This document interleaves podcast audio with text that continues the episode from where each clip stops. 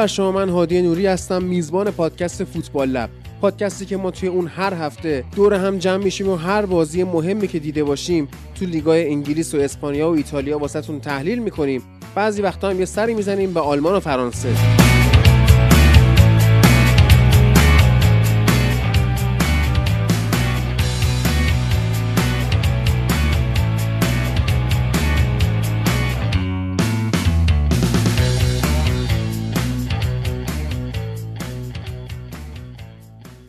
رسیدیم به قسمت 17 همه فصل چهارم فوتبال لب که این هفته خیلی اتفاقای جالبی افتاد که می‌خوایم بریم اینا رو بررسی بکنیم ببینیم چه اتفاقاتی دقیقا توی دنیای فوتبال و ورزش داره میفته تحلیل فنی هم خواهیم داشت این قسمت اما اول میریم سراغ هواشیمون. چند تا حاشیه عجیب غریب داریم این هفته که می‌خوایم نوارشون صحبت کنیم. یکیش مثلا این ماجرای عجیب غریب قرعه های چمپیونز لیگه یکیش خبریه که امروز اومده یعنی چهارشنبه است الان و سرخیو آگورو به علت مشکل قلبی به طور کلی از فوتبال مجبور شد که خدافظی بکنه. بازنشستگی اجباری بهش خورد. قضیه اوبامیانگ هست توی آرسنال که هم بازوبند ازش گرفتن به علت دیسیپلین و همین که واسه بازی بعدی تو لیست نیست. بعد ببینیم چه اتفاقایی داره تو آرسنال میفته. اوله مثل اینکه به اورتون لینک شده و اگر آقای رافائل بنیتز اخراج بشه احتمالا اوله رو ما توی اورتون ببینیم و کماکان توی فوتبال لب ایشونو داشته باشیم. کانر گلگر رو چلسی می‌خواست نیم فصل برگردونه call بکنه در واقع این قراردادی که داره رو ولی خب مثل اینکه نمی‌تونه این کارو بکنه کرونا دوباره توی انگلستان شایع شده و بازی ها داره همینجوری به تعویق میفته بازی یونایتد و برنتفورد دیشب به تعویق افتاد. ممکنه حتی بازی با برایتون هم برگزار نشه. بازی تاتنهام یکیش به خاطر برف بعدیا به خاطر کرونا اینجوری شد. و البته قضیه دیگه هم پیش اومد این هفته که لوئیس همیلتون نزدیک بود با قهرمانی این هفتهش رکورد شماخر رو بزنه و پر افتخارترین راننده تاریخ فرمولا وان بشه که یه ایرانی این وسط نذاشت. که در مورد این همون صحبت خواهیم کرد. جالبه این کلا. و قبل از شروع ماجرا من یه عذرخواهی باید بکنم بابت صدام که یه چند روزی سرما خوردم. کرونا نیست قطعا. یه رفته بودیم یه جایی و فضا باز بود و سرما بر من غالب شد. چاییدم که انشالله که برای هیچ کدومتون پیش نیاد. این هفته سری آ نداریم. لالیگا داریم. بچه های لالیگا هم در مورد این قره کشی ها صحبت کردن. در مورد این هفته لالیگا که گذشت صحبت کردن. و البته این قرارداد حق پخش لالیگا که قرار شد به مدت 50 سال برسه به این شرکت CVC حالا اونجا پروندهش مفصل باز شده. هفته آینده به خاطر اینکه بازی انگلیس خیلی فشرده است و داریم نزدیک کریسمس میشیم. بخش انگلیس داریم توی اپیزود بعدیمون و ایتالیا. لالیگا رو نداریم تو قسمت بعدی بعد دوباره قسمت های بعدی همینجوری به روند سابق برمیگرده یا اینکه حالا چرخشی میشه دیگه. بریم الان سراغ بخش انگلیس و به طور کلی هواشی دنیای ورزش.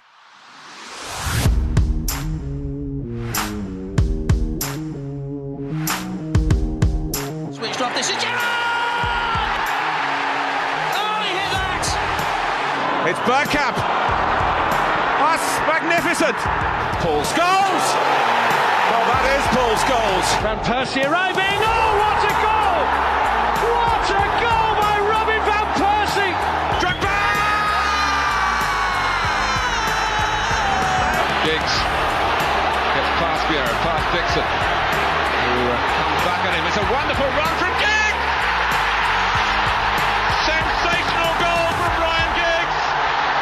There's Rooney. Overhead kick. Oh my word!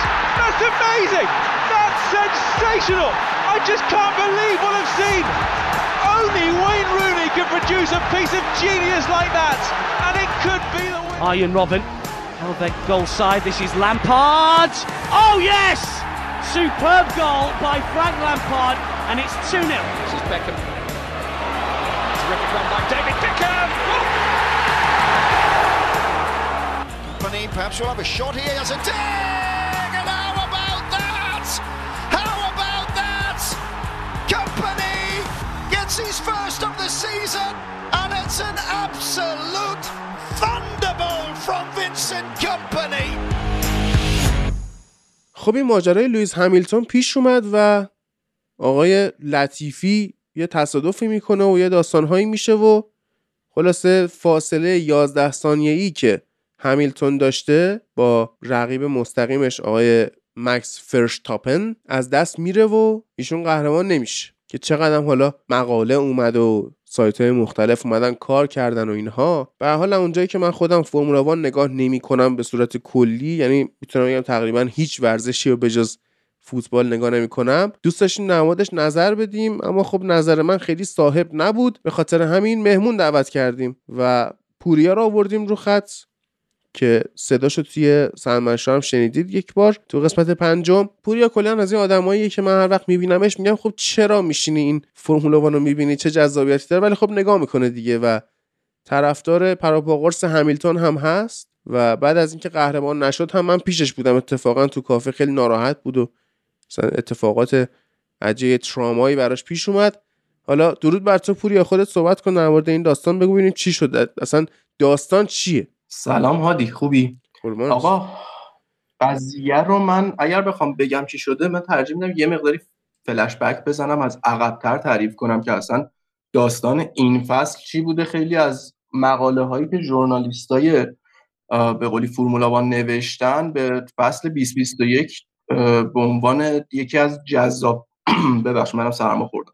به عنوان یکی از جذابترین فصل های حداقل یک دهه اخیر فرمولا وان بهش اشاره کردن خیلی فصل عجیبی بود. خب فصل با فصل پیش با قهرمانی لوئیس همیلتون تموم شد توی تعداد قهرمانی های به قولی جهان با راننده ای مایکل شوماخر برابر شد. هر, هر دو هفت قهرمانی جهان آوردن.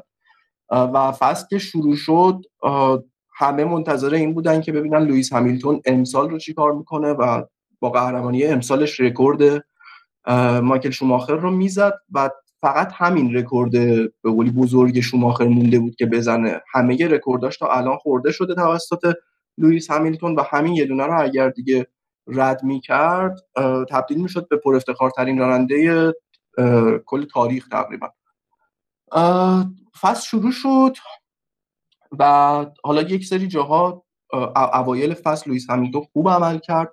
ولی ظاهرا اتفاقی که افتاده بود این بود که ماشین های ردبول که مکس برشتپن برای ردبول میرونه انگار ماشین های ردبول از ماشین های مرسدس سریعتر بودن و قدرتشون بیشتر بود. خیلی همه تعجب کردن که این تسلط و سلطه‌ای که مرسدس همیشه داشته و سریعترین ماشین ها رو می‌زده انگار رفته زیر سوال. فصل ادامش با پشت سر هم به قولی بردنهای مکس برشتپن ادامه پیدا کرد و پشت هم اول می‌شد برشتپن یک یک یک دو جا بدشانسی آوردن هر جفتشون به عنوان مثال توی پیست سیلورستون همیلتون یه برخوردی با ورشتپن داشت که ورشتپن کلا از دور مسابقه خارج شد و همیلتون تونست یه حد زیادی امتیاز اختلاف امتیاز خودش رو جبران کنه با ورشتپن. توی پیست مونزا بود که همین اینجا ورشتپن خورد به همیلتون و هر دو از دور مسابقه خارج شدن و هیچ کدوم امتیازی نگرفتن. همچنان ورشتپن اول بود و هی حالا یه جاهایی جایشون سویش می‌شد تا رسیدیم به چند مسابقه آخر. پیست برزیل بود که اگر ورشتپن می‌برد مسابقه رو قهرمانیش تقریبا قطعی می‌شد. دو سه مسابقه جلوتر از این که فصل بخواد تموم بشه. و بعد از اینکه به قولی مسابقه برزیل شروع شد یک اتفاقی که افتاد این بود که مسابقه از فرمت مسابقه اون شکلی در اومده بود تبدیل شده بود به یک جنگ بین لوئیس همیلتون و ورشتپن برای بردن مسابقه. همیلتون دوم بود ورشتپن اول بود و خیلی داشتن با هم دیگه می جنگیدن تو چند دور آخر مسابقه خصوصا. تا اینکه بالاخره همیلتون یک جا ازش سبقت می‌گیره و اون مسابقه رو می‌بره و یک امیدی تازه میشه برای قهرمانی جهان آوردن لوئیس همیلتون. اتفاقی که افتاد توی این چند مسابقه آخر این بود که انگار به قولی کمیته داورای مسابقات تسلط خوبی روی مسابقه نداشتن. انگار این جنگی که بین همیلتون و ورشتپن شکل گرفته بود و تنش رو توی مسابقه بالا برده بود باعث شده بود که کنترل همه چیز از دست داورای مسابقه خارج بشه و پشت سر هم مایکل مسی در واقع رئیس دایرکتور مسابقات پشت سر هم تصمیمات اشتباه گرفت توی چند مسابقه آخر. به عنوان مثال مسابقه یکی مونده به آخر که توی جده و توی عربستان سعودی سعودی ببخشید برگزار شد یک خطایی شکل گرفت توسط برشتپن و جریمش این بود که باید جای اولیش رو می‌داد به لوئیس همیلتون خیلی به شکل عجیبی قانونی که دقیقا اومده توی کتاب قوانین FIA به شکل عجیبی توی, توی این قانون نقض شد. توی این قانون اومده که اگر قراره که تصمیم این شکلی گرفته بشه و جای دوتا راننده سویچ بشه به عنوان پنالتی به هر دو تیم باید همزمان با هم اعلام بشه و همه و هر دو تیم هم باید همزمان به دو رانندهشون اعلام بکنن. ورشتپن جلوی همیلتون بود. همیلتون که می‌خواست از ورشتپن سبقت بگیره افایه تماس گرفت با کریستیان هورنر که در واقع مدیر تیم ردبوله گفتش که ورشتپن باید جاشو بده به همیلتون. ولی با تیم مرسدس تماس نگرفتن که این اتفاق افتاده و تیم مرسدس همچنان دنبال این بود که سبقت بگیره. و موقعی که به ورشتپن اعلام کردن جاتو باید بدی به لوئیس همیلتون. دقیقا لوئیس همیلتون در حال سبقت گرفتن بود. یعنی افتاده بود پشتش و داشت نزدیک می‌شد که بتونه سبقت رو بگیره که یهو ورشتپن زد رو ترمز جلوش و لوئیس همیلتون از پشت باش برخورد کرد. این این تصمیم یکی از عجیب ترین تصمیماتی بود که گرفته شد و حالا با یک سری ابزارهای تلمتری که سرعت ها و میزان نیروی جی ترمز رو اندازه می گرفتن دیدن میزان ترمزی که ورشتپن کرده توی بازی که اصطلاحا بهش میگن brake testing یعنی انگار ترمزای راننده پشتی رو تست می‌کنه اونه که چقدر محکمه.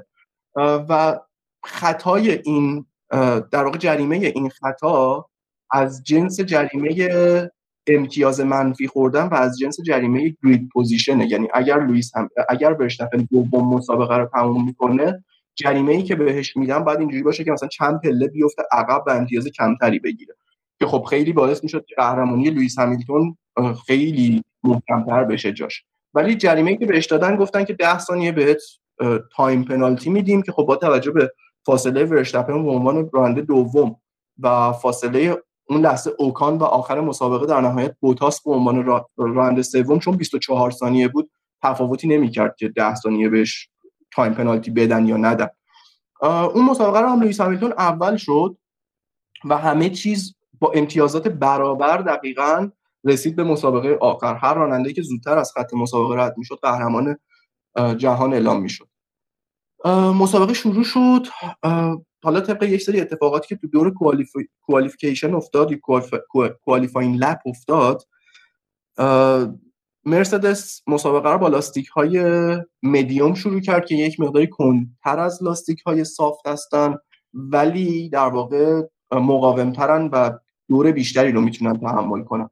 از اون به خاطر اتفاقی که تو qualifying lap برای ورشتپن افتاد ورشتپن مجبور شد که مسابقه رو با لاستیک های soft شروع کنه. خب لاستیک های soft اول مسابقه سریعتر از لاستیک های مدیومن و این حدس و گمان می‌رفت که اول مسابقه ورشتپن قراره که یک فاصله زیادی رو با همیلتون بندازه. ولی مسابقه که شروع شد همه چیز برعکس شد. لوئیس همیلتون شروع کرد با سرعت از ورشتپن فاصله گرفتن و توی پنج دور اول مسابقه تقریبا یک سیولوش سه چهار ثانیه از ورشتپن جلو افتاد و همه عجیب بود براشون که چطور لوئیس همیلتون تونسته با تایرهای مدیوم از ورشتپنی که تایرهای soft داشت جلو بزنه. و تقریبا دیگه هم من خودم نشسته بودم پای تلویزیون داشتم نگاه می‌کردم گفتم که خب همیلتون قهرمان شد دیگه واقعا. یک سری اتفاقاتی در جریان مسابقه افتاد مثل خروج از پیست آنتونی جواناتسی که راننده آلفا رومئو هستش توی این شرایط یک قانونی اعمال میشه به نام virtual safety car یعنی همه راننده ها باید سرعتشون رو چهل درصد کم کنن تا چهل درصد کم کنن و یه جورایی انگار مسابقه خونسا میشه. فاصله همه یکسان باقی میمونه تا virtual safety car از بین بره.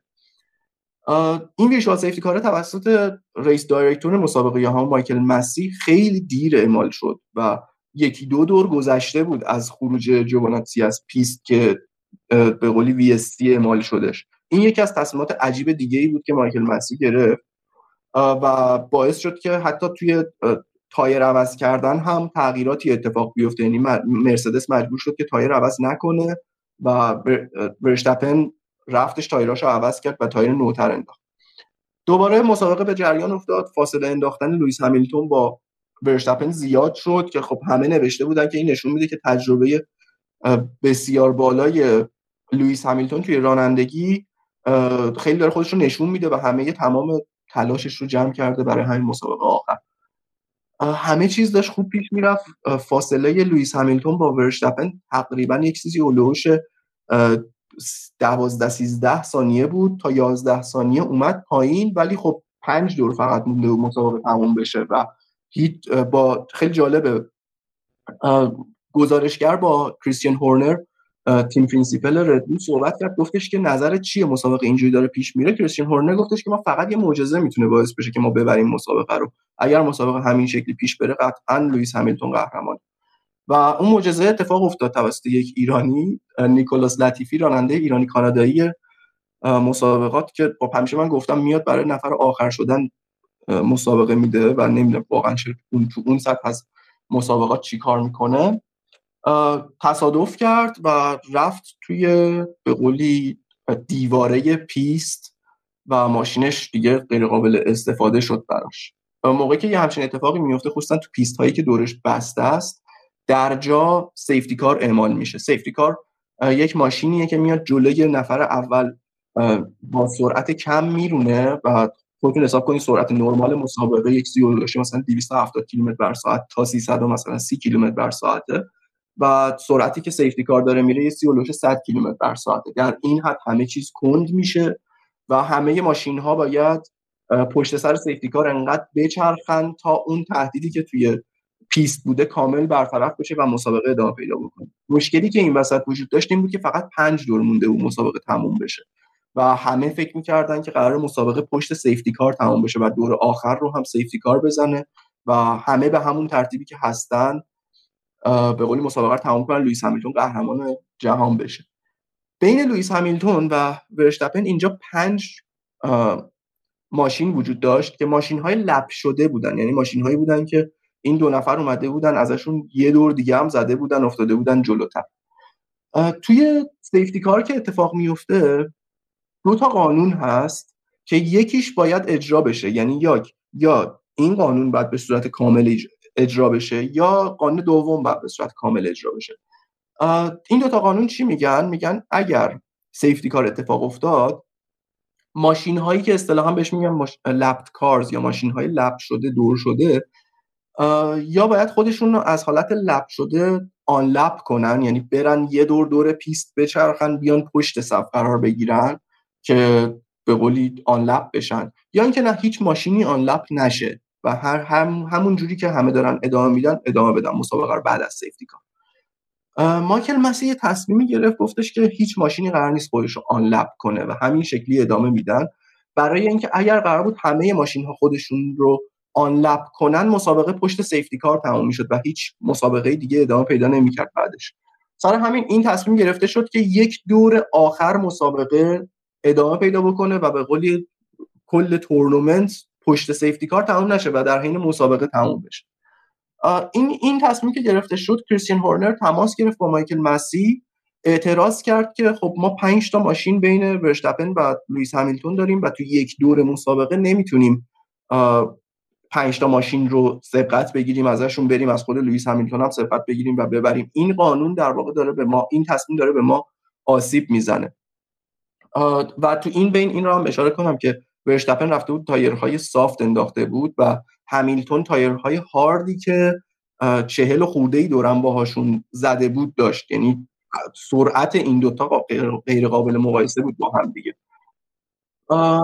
این این تماس گرفته شد و یک دور و نیم مونده بود که مسابقه کلا تموم بشه. یهو رئیس دایرکتور مسابقه اعلام اعلام کرد که فقط پنج تا ماشینی که بین لوئیس همیلتون و ورشتپن هستن خودشون رو unlap کنن و عملا ورشتپن اومد چسبید به لوئیس همیلتون.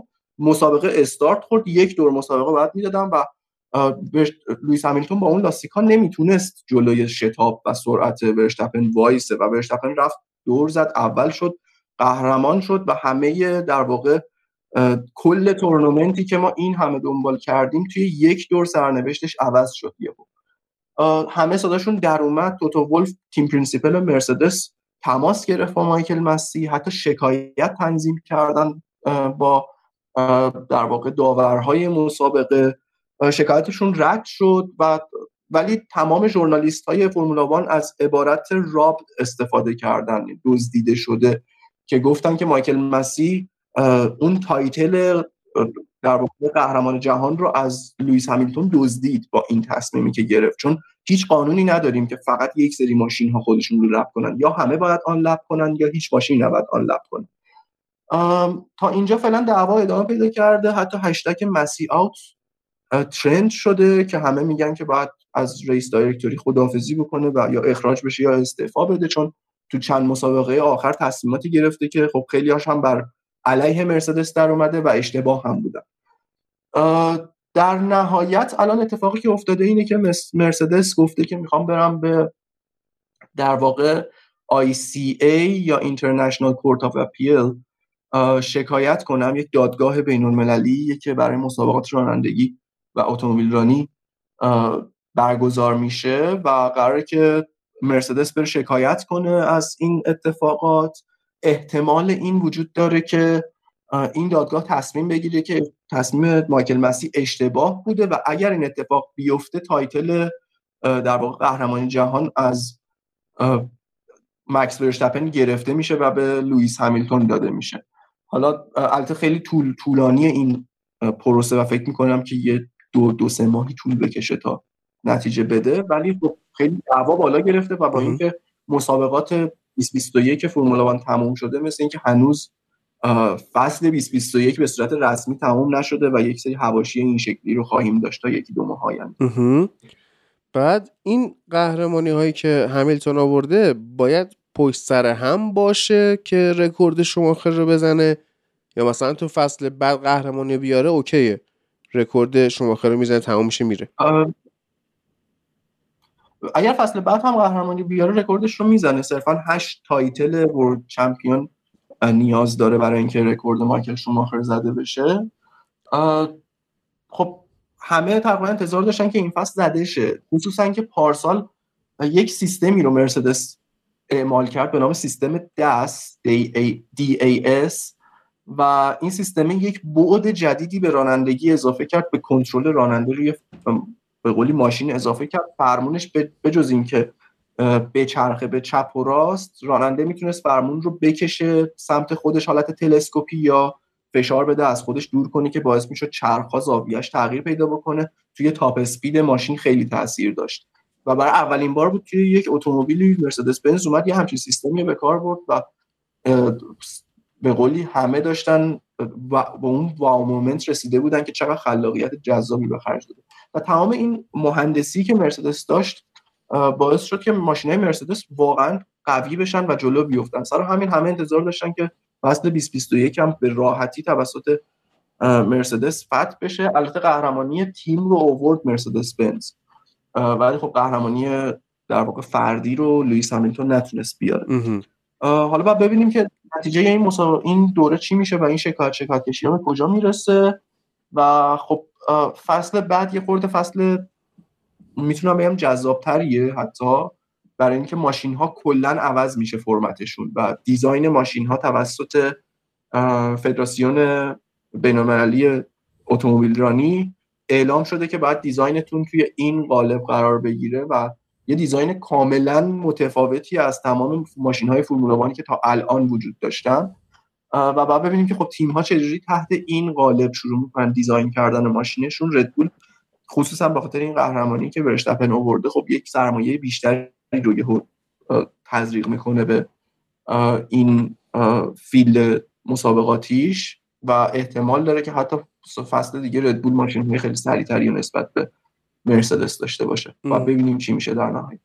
جالبه. کلا این مسابقات فرمولا و نحوه طراحی ماشین ها خیلی نقض می‌کنه کلام آقای وین دیزل رو که مهم نیست ماشین چیه مهم اینه که کی پشت فرمون نشسته و این راننده مد نظر من وین دیزله واقعا. اگرم حتی بدل کاریاشو خودش نکرده باشه اون میشه راننده. مد نظر من اون شکل مسابقات رو دوست دارم و امیدوارم که یک روزی بشیم در فوتبال در مورد مسابقات درگ آمریکا صحبت بکنیم و بگیم که چه اتفاقی میفته. حالا این دیزاین متفاوتی هم که میگی ماها فکر نکنم بفهمیم. یعنی فکر کنم توی جزئیات خیلی پیچیده ای باشه که دو تا ماشین فرمول رو بذاری کنار هم احتمالا یک فرد عادی شاید 5 تا اختلاف توش پیدا نکنه. ولی خب توی اون اتفاقا چرا؟ متفاوت شده؟ یعنی قیافه کلا تغییر می‌کنه؟ ببین قیافه کلی خب همونه. یه دونه front wing دارن که اون بالای جلو یه back wing دارن یعنی در واقع rear wing دارن که اون بالای عقب چهار تا چرخ هم قاعدتا داره و این این design کلیه یکیه. ولی قوس ها و در واقع زاویه های ماشین انقدر متفاوت بوده که تقریبا همه می‌گفتن می‌گفتن فصل 2022 design های ماشین های فرمولا وان یکی از dramatic ترین تغییرات رو داشته در این حد تغییرات بزرگ بودن. باید ببینیم که چجوریه و احتمالا پیش بینی هایی که شده تست هایی که از مدل های prototype گرفته شده توی تونل های هوا و توی تونل های باد و اینها ظاهرا سرعتشون هم خیلی متفاوت شده و یک سرعت یک launch در واقع متفاوتی داریم و سرعت top speed شون فوق العاده از ماشین هایی که الان هستش بیشتر خواهد شد به خاطر مسائل ایرودینامیکی. باید ببینیم که در نهایت چی میشه ولی از یه لحاظ دیگه واقعا مسابقات جذابتر میشن.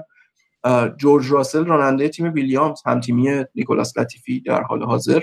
از فصل دیگه برای مرسدس و کنار لوئیس همیلتون قرار رانندگی بکنه و به شدت یکی از بااستعدادترین راننده های حال حاضر فرمولا وانه شخصا برای خودم این جذابیت وجود داره که ببینم که هم در واقع هم تیم بودن لوئیس همیلتون و جورج راسل چقدر می‌تونه تأثیر گذار باشه توی مسابقات؟ چون این فصل یه چیز جذابی که دیدیم این بود که هم تیم بودن مکس ورشتپن و در واقع چکو پرز خیلی تاثیرگذار بود برای پیشرفت ردبول پرز خیلی جاها خودش رو فدا می‌کرد فقط برای اینکه title برسه به به قولی مکس برشتپن و یه سری جاها حتی می جنگید خود سرعتش رو کمتر می‌کرد. با لوئیس همیلتون می جنگید که فقط لوئیس نتونه بگیره و فاصلش رو زیاد بکنه یا اینکه فاصلش رو از پشت با برشتپن کم کنه. پرس خیلی کمک کرد به برشتپن حتی مسابقه که تموم شد اون دور فاینالی که داشتن بعد از مسابقه می‌زدن که بیان جام رو مراسم رو برگزار کنن و جام رو تحویل بگیرن ورشتپن توی رادیوی تیمیشون به به قولی تیم گفتش که به پرز اعمال کنن که تو یک افسانه ای در اعلام کنه. اعمال نمی‌کنه. اعلام کنه آره. چک گفتش که چکو is legend و چون تقریبا سه دور چکو پرز لوئیس همیلتون رو پشت خودش نگه داشت و باعث شد که فاصله ورشتپن از پشت نزدیکتر بشه و به اون فاصله 11 ثانیه‌ای برسه. همه چیز واقعا دست به دست همدیگه داد که این اتفاق بیفته و واقعا پرس فوق کار کرد برای ورشتپن. خیلی دوست دارم ببینم که همکاری جورج راسل و لوئیس همیلتون فصل دیگه چه اتفاقی میفته امیدواریم که حالا این نتیجه دادگاه هم که اومد بشینیم با هم صحبت بکنیم ببینیم که چه تحولاتی توی دنیای فرمولا وان اتفاق میفته. درود بر تو پوریا مرسی. قربانت. مرسی از تو. روز خوبی داشته باشی. مرسی شب بخیر. خب این اتفاقات بحث برانگیزی بود که ما داشتیم توی دنیای فرمولا وان و اتفاقات بحث برانگیز داشتیم توی فوتبال. قرعه کشی چمپیونز لیگ برگزار شد که مثلا یه چیز افتضاحی رقم خورد.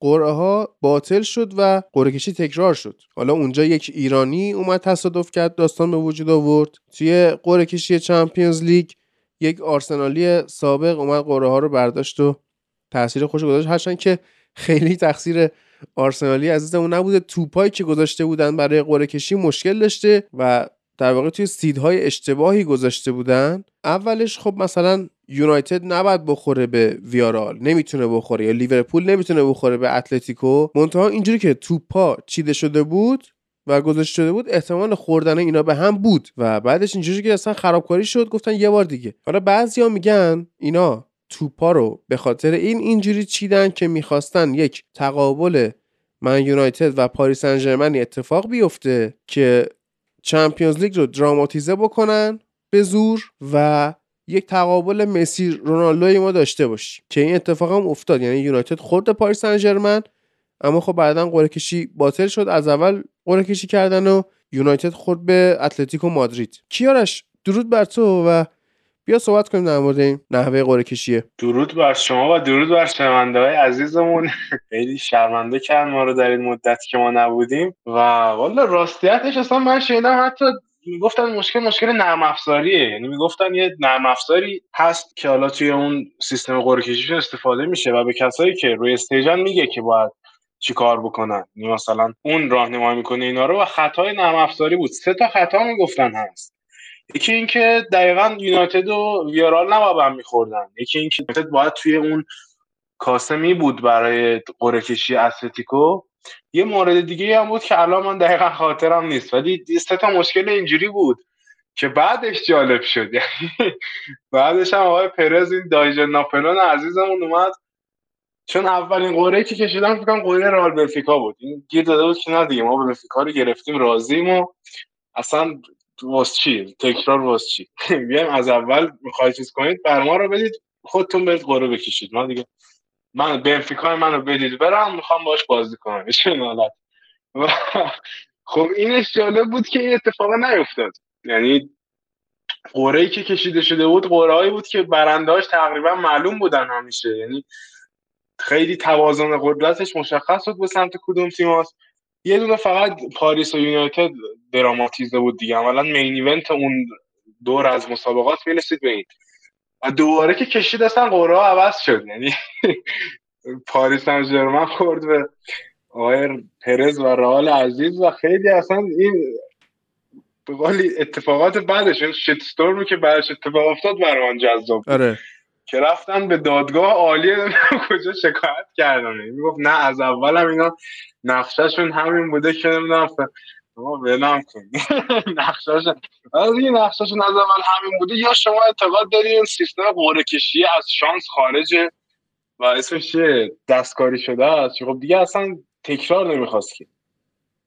خب از اول خب یه جوری میچیدن که رئال بخوره پی اس نه اگر انتظار داری شانس که خب چه جوری چند بار می‌خواستن هی بکشن تا رئال بخوره پای اینکه واقعا این توهمی که آقای پرس توش فرو رفته رو دوست دارم. یعنی اصلا خیلی بنده خدا درگیره. واقعا عجیب شده دیگه. بعد از این داستان سوپر لیگ واقعا شبیه این دیکتاتورای شده که یه اتفاق براش میافته بعد کلا دیگه پارانوید میشن. آره. خیلی اصلا وارد جو روانی بدی شد.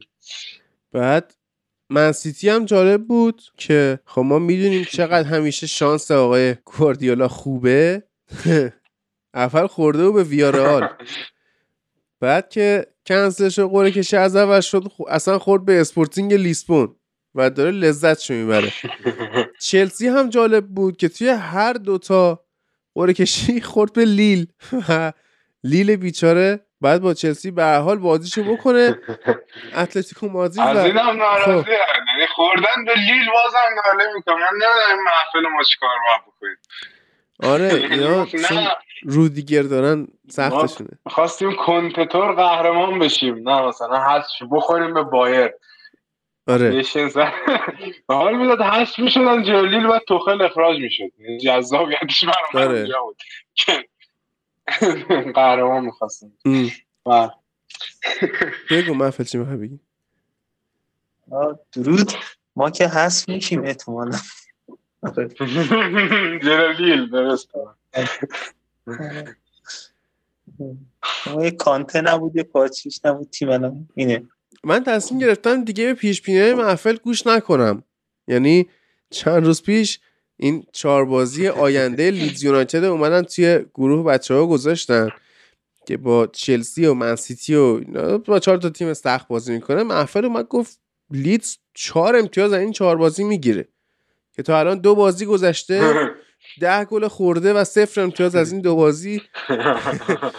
بعد پوریا میگه این لطیفی میاد واسه آخر شدن توی فرمنابان لیدز اومده توی پریمیر لیگ چیکار؟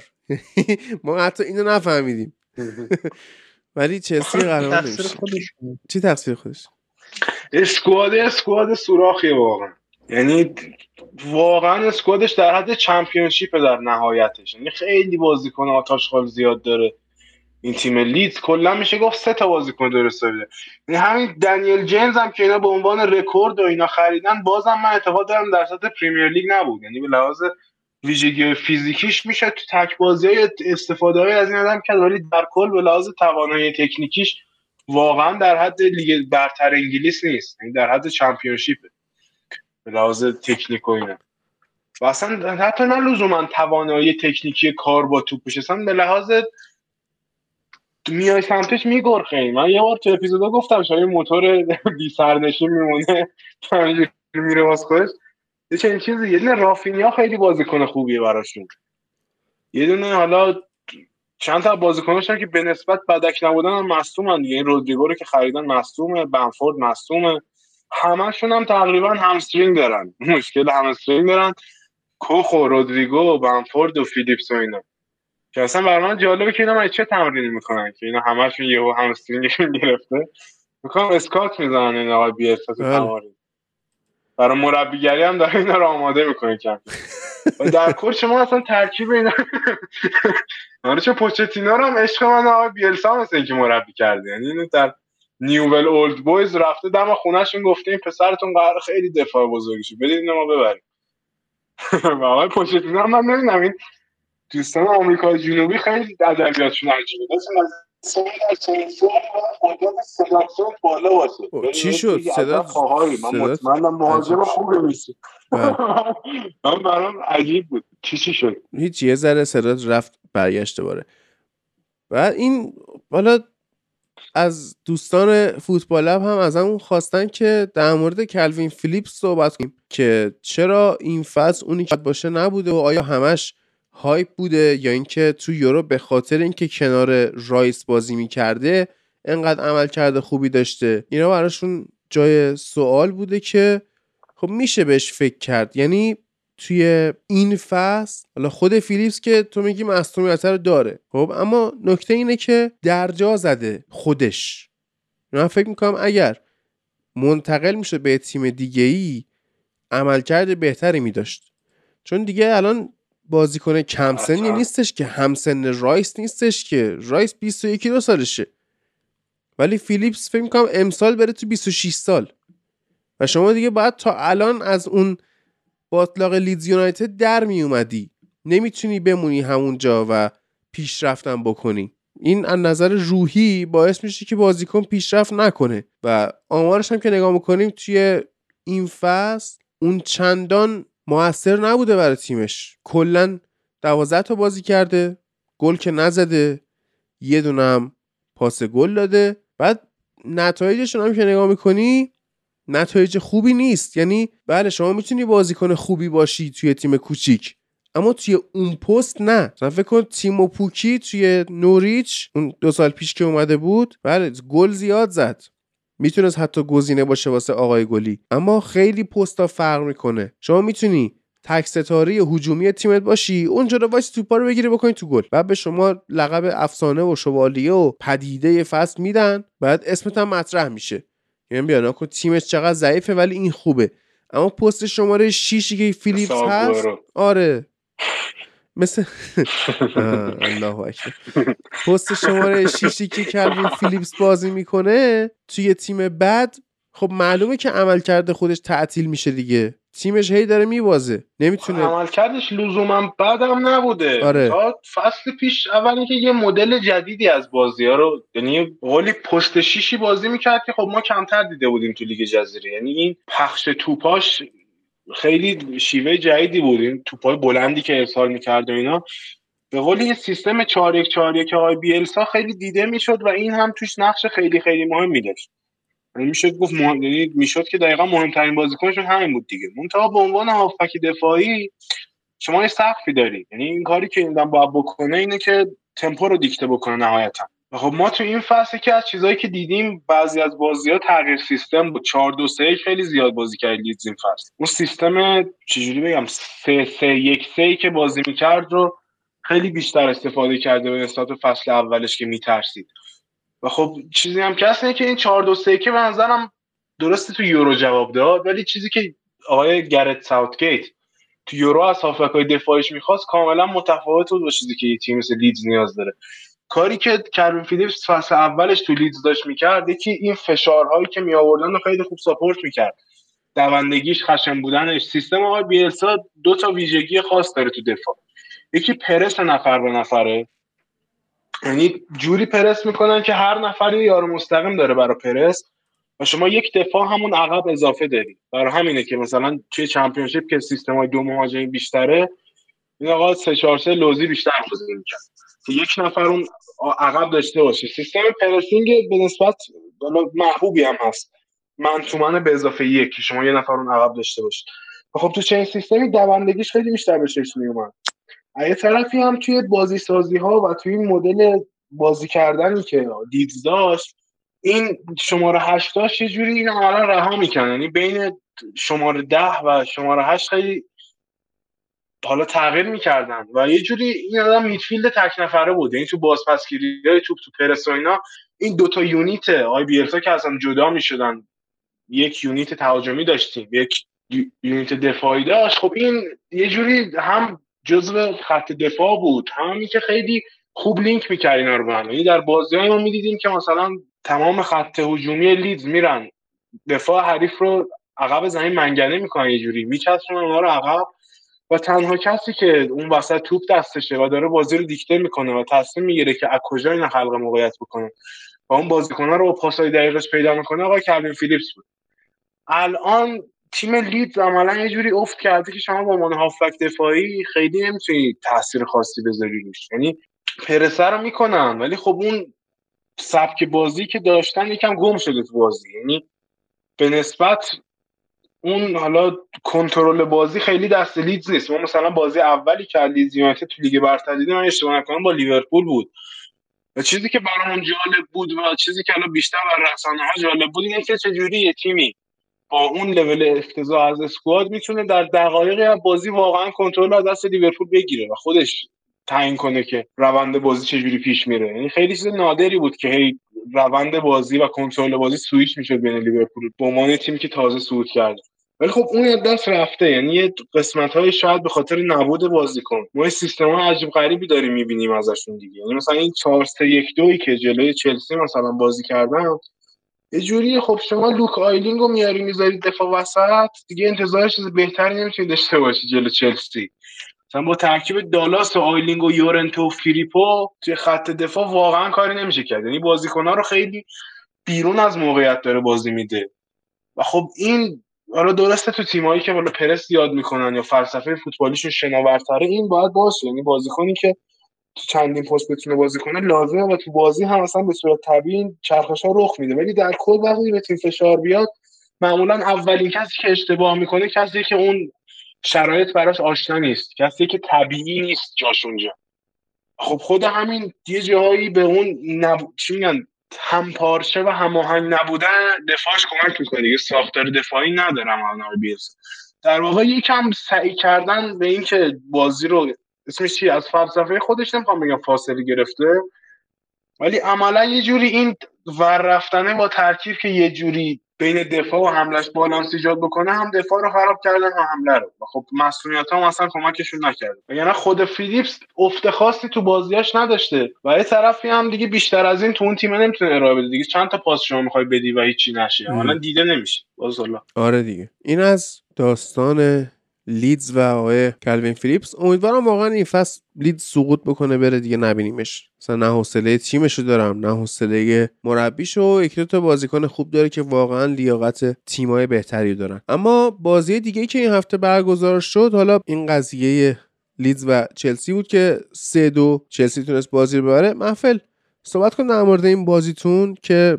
خیلی چلسی خوب نبود ولی خب بازی رو برد. آره حالا خوب که نه. بد بودیم جدا این بازی. از نظر تیمی کل پلن تیممون این بازی خیلی ساده تر شده نسبت بازی قبل معمولا تو خیلی میومد بازی رو خیلی تیکه تیکه می‌کرد برای مثلا بخش مختلف سمت چپ جوری راست جوری دقایق مختلف. این بازی خیلی تاکتیک ثابت بود طول 90 دقیقه. یعنی چون از اونجایی که سمت چپمون آلونسو رو دیگه قرار بود از عقب تو پوغرم جلو خیلی نمی‌شد. کار تاکتیکی پیچیده ازشون خواست. نمی‌تونم چون کار بکنم. سر این توپا خیلی ساده حالا با دوندگی که آلونسو داره یا مثلا یک و که می‌کردم میومد می‌رسه یک سوم تهاجم حریف. و خب ورنر توپ می‌رسید دستش یه پاسی می‌داد و خب سه چهار بار موقعیت خوب خلق کرد این بازی. از سمت راستمونم لیدز حرکت خیلی قشنگی که زاده بود. توپ تا می‌رسید به جیمز. یا لوفتوسیکی که اونور بود با سه نفر یا چهار نفر فشار میبردن سمتش. حالا مستقیم یا غیر مستقیم مسیر پاس میبستن و نمیذاشتن توپ سمت راست ما بمون. بیشتر توپ سمت چپ چلسی نگه میداشتن. حالا حتی اگه خودشون مالکیت هم نداشته باشن و همین باعث شده بود وقتی که توپ دست لیدزه چلسی خیلی بازتر مجبور باشه بازی کنه چون بعد پوشش می‌دادن. اگه می‌خواستن از سمت چپ هم حمله کنن غیر سمت راست بر و توی ضد حمله بخوان کار کنن. اون پنج نفر جلومون که کار تهاجم انجام میدن پرس خیلی بازتر مجبور انجام بدن چون اون 20 دقیقه اولی که داشتیم بسته بازی می‌کنیم از نظر ارزی و خب فشار لید بیشتر روی سمت چپ ما بود. خب جیمز تا وسط زمین میومد خیلی نمی‌تونستیم تو ضد حمله کار مناسبی انجام وقتی توپ دستمون بود بعد یه دقیقه دو دقیقه می‌شد حمله خوبی کرد. خب ضد خیلی بی‌ثمر بودن. راحت توپ از می‌گرفتن. چون هدف توپ همیشه دو نفر بودن. با توپ می‌رسید به ورنر. یا حالا جیمزی که از اون طرف فرار می‌کرد دوبار فکر می‌کرد. حالا یک سری کارهای ترکیبی این بازی به نسبت بازی قبلی بیشتر شده بود. به نسبت خب چهار جلسه هست که دارن تمرین مداوم می‌کنن با آلونسو و رو دیگه قبلا که چیلول بود و کوچیچ کنارش بازی می‌کرد. اینا رو خیلی می‌دیدیم توی چلسی. این چند بازی گذاشتی نداشتیم. همچین چیزی و حالا این بازی کم بهتر شد. معلوم بود تمرین کردن. تایم بیشتری داشتم به نسبت. خب هنوز اون عدم هماهنگی زیاد توی تیم هست. مخصوصا وسط زمین که تیم‌های حریف فشار میارن از نظر فیزیکی. بازیکن ما نمی‌تونن دوئلا رو ببرن. وقتی که توپ دستمون نیست این توپ از دست میدیم بازیکنان تو جای درستی نیستن. یعنی یک صحنه بود فکر کنم لوفتوس چیک رو چهار نفر بودن توپ ازش گرفتن و نزدیکترین بازیکنی که به اون کسی که توپو گرفته بود 15 متر فاصله داشت هیچ کسی رو ساپورتش نرفته بود. حالا اگه توپ در رفت بتونن ریکاوری کنن سریع. خب موقعیت کامل از دست نره جورجینیو نیمه اول یه کار درستی که داشت انجام می‌داد مثل همیشه انجام می‌داد قبلا به این سه چهار بازی گذاشته که افت کرده بود. انتقال ارزی توپو خیلی سریع انجام می‌داد. مکس نمی‌کرد. وقتی قرار توپ از چپ بیاد سمت راست و خب این حایل وسط بود سریع پاس می‌داد به اون طرف. حالا یه لفت چیک بود. یا جیمز اکثرا اونقدر توپ وسط نگه نمی داشتن که اون قدرت بدنی و فشاری که توی وسط لیدز بازی قبل مثلا وست هم می بتونه موفق باشی تو از راحت بگیرن. سرم نیمه اول خیلی مالکیت راحت تری داشتیم. یعنی فشار زیادی روی تیم نبود. حالا نیمه دوم لید فشارش رو کم بیشتر کرد تو این زمین و خب تیم هم خسته بود ناماده بود و خب کنترل از دست داد. ما اینکه بردیم بازی رو. ترکیب ستای جلومون این بازی. حالا لوکاکو نبود خیلی گفتن چرا نبود؟ خب اتفاق درستی لوکاکو ما می‌دونیم اگه توپ دست ما نباشه نمی‌تونه فشار آنچنانی روی خط هافک و دفاع حریف بیاره. موقعی که من واسه سازی می‌کنم. بیلس هم تیماش روی پخش توپ خیلی تمرکز داره. اون می‌خواد بچرخونه در اونور و ورنر این بازی خیلی خوب خونسا کرده بود. این از عقب راحت بازی سازی نمی‌کردن. و اینقدر راحت خلق موقعیت تو زده حمله نداشتن. این توپو که می‌گرفتن مجبور بودن چهار تا پنج تا پاس کوتاه بدن که از اون زیر پرسه در بیان. نمی‌تونست یه پاس بلند بدن چون تمرکز زیاد نشن فشار بشون رودیگر این بازی حالا فکر کنم بازی با ساوثهامپتون بود. این اتفاق افتاده بود اومده بود خط هافک حد خیلی زیادی. وقتی که توپ دست حریف بود چون خط هافک ما قدرت بدنی نداشت میومد اونجا توپگیری انجام می‌داد چند توپگیری کرد و کار هجومی خیلی خوب کمک کرد. یعنی واقعا بهترین بازیکن تیم بود. بازی افتضاحی که داشتیم. جیمز لیدز یونایتد این واقعا خوب سر حرکاتی که داشت فرارایی که داشت حتی جیمز چلسی یه بار روش تکلی زد که ممکن بود کارت قرمز بگیره. داور کارت نداد. از نظر خودم کارت قرمز داشت. تکلا خیلی زیاد زد. موقعیت هم به نسبت خوب کرد. عجیب بود. درست. یه بحثی همین چند روز مطرح شده بود که چلسی می‌خواد کانر گلگر رو برگردونه اما توی قراردادی که هستش نیم فصل نمی‌تونن این کارو بکنن. حالا من فکر بنظرت اصلا الان توی این اسکواد چلسی با توجه به اینکه شما هافبک از دست میرید یعنی کانته و کوواچیچ رو از دست میرید و خوب نتیجه نمی‌گیرید به نظرت این گلگر توی نیم فصل می‌تونست اصلا مشکلی حل بکنه یا نه؟ و آخر فصل چی؟ با این اسکوادی که ما داریم و اینکه کانت قراره دو هفته سه هفته دیگه برگرده نه آنچنان. یعنی می‌تونست بازی کنه ولی خب اگه میومد بیشتر پست شبیه بود.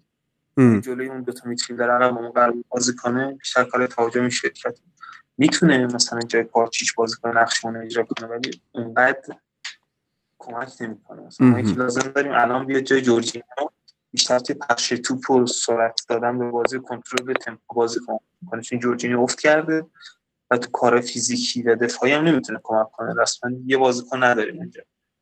وقتی یه بازیکن دیگه مثل لوفتوس چیک میومد کنارش ساول رسما وسط اون خالی بود. گلگر بیاد بازیکن خیلی خوبیه. ولی تو این تایم ما این پست لازم نداره سر همین حالا دو تا سه تا بازی آکادمی بودن اونا ممکنه بیاد اگه قرار باشه کسی بیاد. بعد یه بازی مهم دیگه که این هفته داشتیم بازی لیورپول و استون بود که به هر حال استیون جرارد برمیگشت به ورزشگاه آنفیلد. جالبم بود اتفاقا توی کنفرانس بعد از بازی آنلاین داشت برگزار می‌شد. ماکلوون توی استودیو بود و داشت با جرارد صحبت می‌کرد گفتش که مثلا جو آنفیلد ترسناکه و من اگه بودم جرأتشو نداشتم برم اونجا و تو چجوری این فشار رو تحمل کردی و این حرفا که جراردم با یه جمله سرتای قضیه رو هم آورد گفتش که من واسه من یونایتد بازی نکردم. نیازی نیستش که از جو آنفیلد بترسم. درود بر تو گل رو بعد مدت ها چطوری؟ خب منم سلام می‌کنم به همه. آره واقعا دقیقا سر این حرفه. خب حرفش هم منطقی بود دیگه. میگم منم اگه تو منچستر یونایتد بازی کرده بودم خب طبیعتا همه ازم متنفر بودم و تحت هیچ شرایطی نمی‌تونستم این جو رو تحمل کنم. راستم می‌گفت واقعا. ولی واقعا خیلی یه بازی خیلی متفاوت و خاصی بود در مقایسه با تمام بازیهایی که یعنی یه جور دیگه متفاوت بود برای همه ما. خب به هر حال از یه طرف دوست داشتیم که استیون جرارد رو ببینیم. یعنی از لحظه که وارد آنفیل شد دقیقا صحنه که همه تماشاگرا شروع کردن براش شعار استیوی رو خوندن و براش دست زدن تشویقش کردن. از یه طرف جالبی قضیه به این بودش که هم دلمون می‌خواست تیم استیون جرارد نبازه. هم اینکه باید لیورپول می‌برد. بخاطر همین چیزی که تمام لیورپولیا دوست داشتن این بود که بازی یک هیچ تموم بشه. و دقیقا حالا همین اتفاق هم افتاد. ولی چیزی که عجیب غریب بود که البته پیش بینیش هم می‌شد سخت بودن بازی جلوی استون ویلا بود. که واقعا بازی سختی بود. که چقدر خوب بلاک کرده بودن و اصلا نمیذاشتن بازیکنهای ما اونجوری که باید بتونن بازی سازیشون رو انجام بدن. شوت ها رو بلاک می‌کردن. یعنی واقعا خیلی مشکل داشتیم سر این قضیه. ولی خب چیزی که به کمکمون اومد و به دادمون رسید یه جورایی زوج از اون وقت تیاگو فابینیو رو داشتیم که خب همونجور که می‌بینیم یه مدتیه که داریم این زوج رو تو بازی ها می‌بینیم و خیلی داره کمک می‌کنه این قضیه چون که با حضور تیاگو فابینیو پیشروی رو از میانه زمین داریم می‌بینیم. و اینکه یک سوم میانی و واقعا دوتا دارن خیلی خوب پوشش میدن. از اون هندرسون میاد جلو کمک می‌کنه به ترنت و صلاح. ولی خب توی این بازی یکم واقعا شرایط بود. و واقعا شاید اگر اون پنالتی رو برامون نمی گرفتن نمی‌تونستیم به این راحت یا اونجوری که باید بازی کنیم بازی ها در بیاریم بازی که خیلی راحت می‌تونست بهتر پیش بره. ولی خب همونجور که دیدیم سر بازی با سیتی هم واقعا مشکل ساز شدن بازیکن استون ویلا برای سیتی و واقعا بازیکن خیلی خوبی داره و فکر می‌کنم که تیم خیلی خوبی رو جرارد داره درست می‌کنه و خیلی خوب خواهد شد در ادامه فصل بهتر و بیشتر پیشرفت خواهد کرد. همونجوری هم که می‌بینیم داره خوب نتیجه می‌گیره. و امیدوارم که خوبم نتیجه بگیره. فقط همین رفت و برگشت رو به ما ببازن بقیه رو خوب نتیجه بگیرن کافیه. درسته. و آره.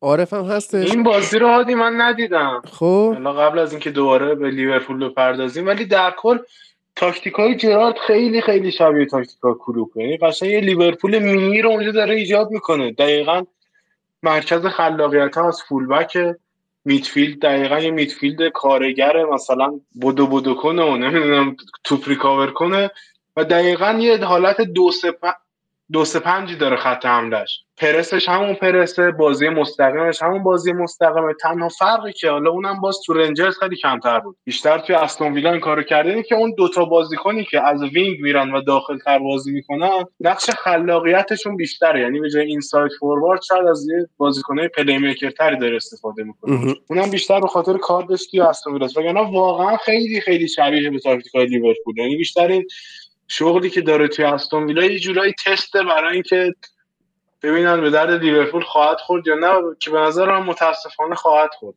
یعنی عالی. مرسی واسه متاسفانه. ولی این چیزی که میگه من واقعا قبول دارم. یعنی دقیقا یه جورایی آدم احساس می‌کرد دقیقا داره یه چیز مشابهی حالا یه ورژن کپی حالا یکم ضعیفتر از همون رو داره تو بازی می‌بینه. از اون ور متاسفانه شانس آوردیم. یعنی واقعا می‌تونم بگم از دقیقه فکر می‌کنم 75 همچین چیزی بودش که لیورپول بعد از اینکه گل زد کشید عقب و استون ویلا واقعا با همه وجود داشت حمله می‌کرد و اون شب واقعا شب الیسون نبود. اصلا شب الیسون نبود. خیلی بد بود. یعنی خروجاش تک تک افتضاح. یعنی اگر متیپ نبود اون شب صد درصد این بازی یک هیچ تموم نمی‌شد. و حملات استون ویلا رو می‌دیدیم که لیورپول یهو بازی رو از دست داد. و استون ویلا قشنگ بازی رو دست گرفت و می‌تونست این بازی رو ببره. و شاید واقعا یه جورایی میشه گفتش که دفاع کردن همه جوره تیم نجات داد شرایط ولی این اتفاق خیلی بدیه که برای لیورپول نباید بیفته. حالا به هر حال خیلی رقیب های سرسختتر هست. استون ویلا فعلا در حال امتحان پس دادنه ولی رقیب های خیلی سرسختتر جدیتر رو داریم. به زودی بازی با چلسی رو داریم در ژانویه. و خب اگر لیورپول بخواد با همین شرایط پیش بره که بازی رو از دست بده یهو بازی رو ول کنه که متاسفانه خیلی زیادم می‌بینیم. شرایط سختی خواهد بود. مخصوصا که الان خیلی خیلی خیلی رقابت یعنی واقعا یه چیز عجیب غریبیه اون بالای جدول.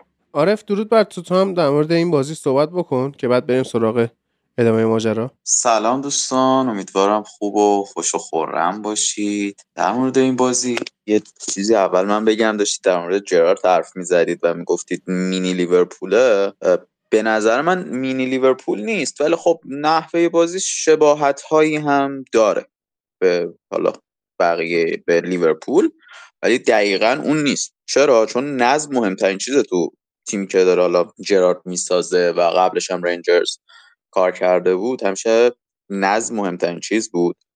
گل نخوردن آرمانش بود و هدف تیمش تو این بازی البته نه حالا به صورت کلی. بعد به حمله های برق‌آسا که ما می‌دیدیم که دو سه بارم اومدن حمله کردن تو این بازی. ما بقیه بازی ها اینا رو داشتم به صورت میکس انجام می‌دادم و اینکه حالا همه میگن که این بازی ما بازی سخت داشتیم ما توی نیمه اول می‌تونستیم به راحتی بازی تموم کنیم. اگر اندی رابرتسون با پای چپ شوت بزنه نه اینکه موقعیت شوت داشته باشه سانتر بکنه. هد می‌زنه به سمت سانتر می‌زنه. اصلا شوت نمی‌کنه. ما بازی راحت می‌تونستیم نیمه اول تموم بکنیم اگر اندی رابرتسون شوت می‌زد.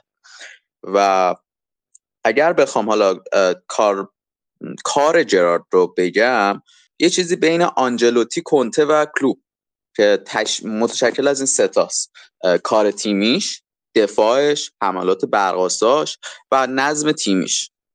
و خیلی خوب هم جواب داره میده که استون فکر کنم اون یه پادکستی پر کرده بودیم در همین استون هم بود و ورود جرارد به این تیم. من گفتم تک تک اجزای استون ویلا جوری که راحت جرارد می‌تونه باشون نتیجه بگیره و کاری می‌کنه که دقیقا همون چیزیه که می‌خواد. و انتخاب خیلی هوشمندانه کرد که بین استون ویلا و نیوکاسل. اومد سمت استون ویلا و نرفت حالا سمت اون پولی که قرار خرج نیوکاسل بشه. توی این بازی اونو که بهتون گفتم استون رابرتسون شوت نمی‌زد. ما هافک هایمون همه کار مثبتی رو که تونستن انجام دادن.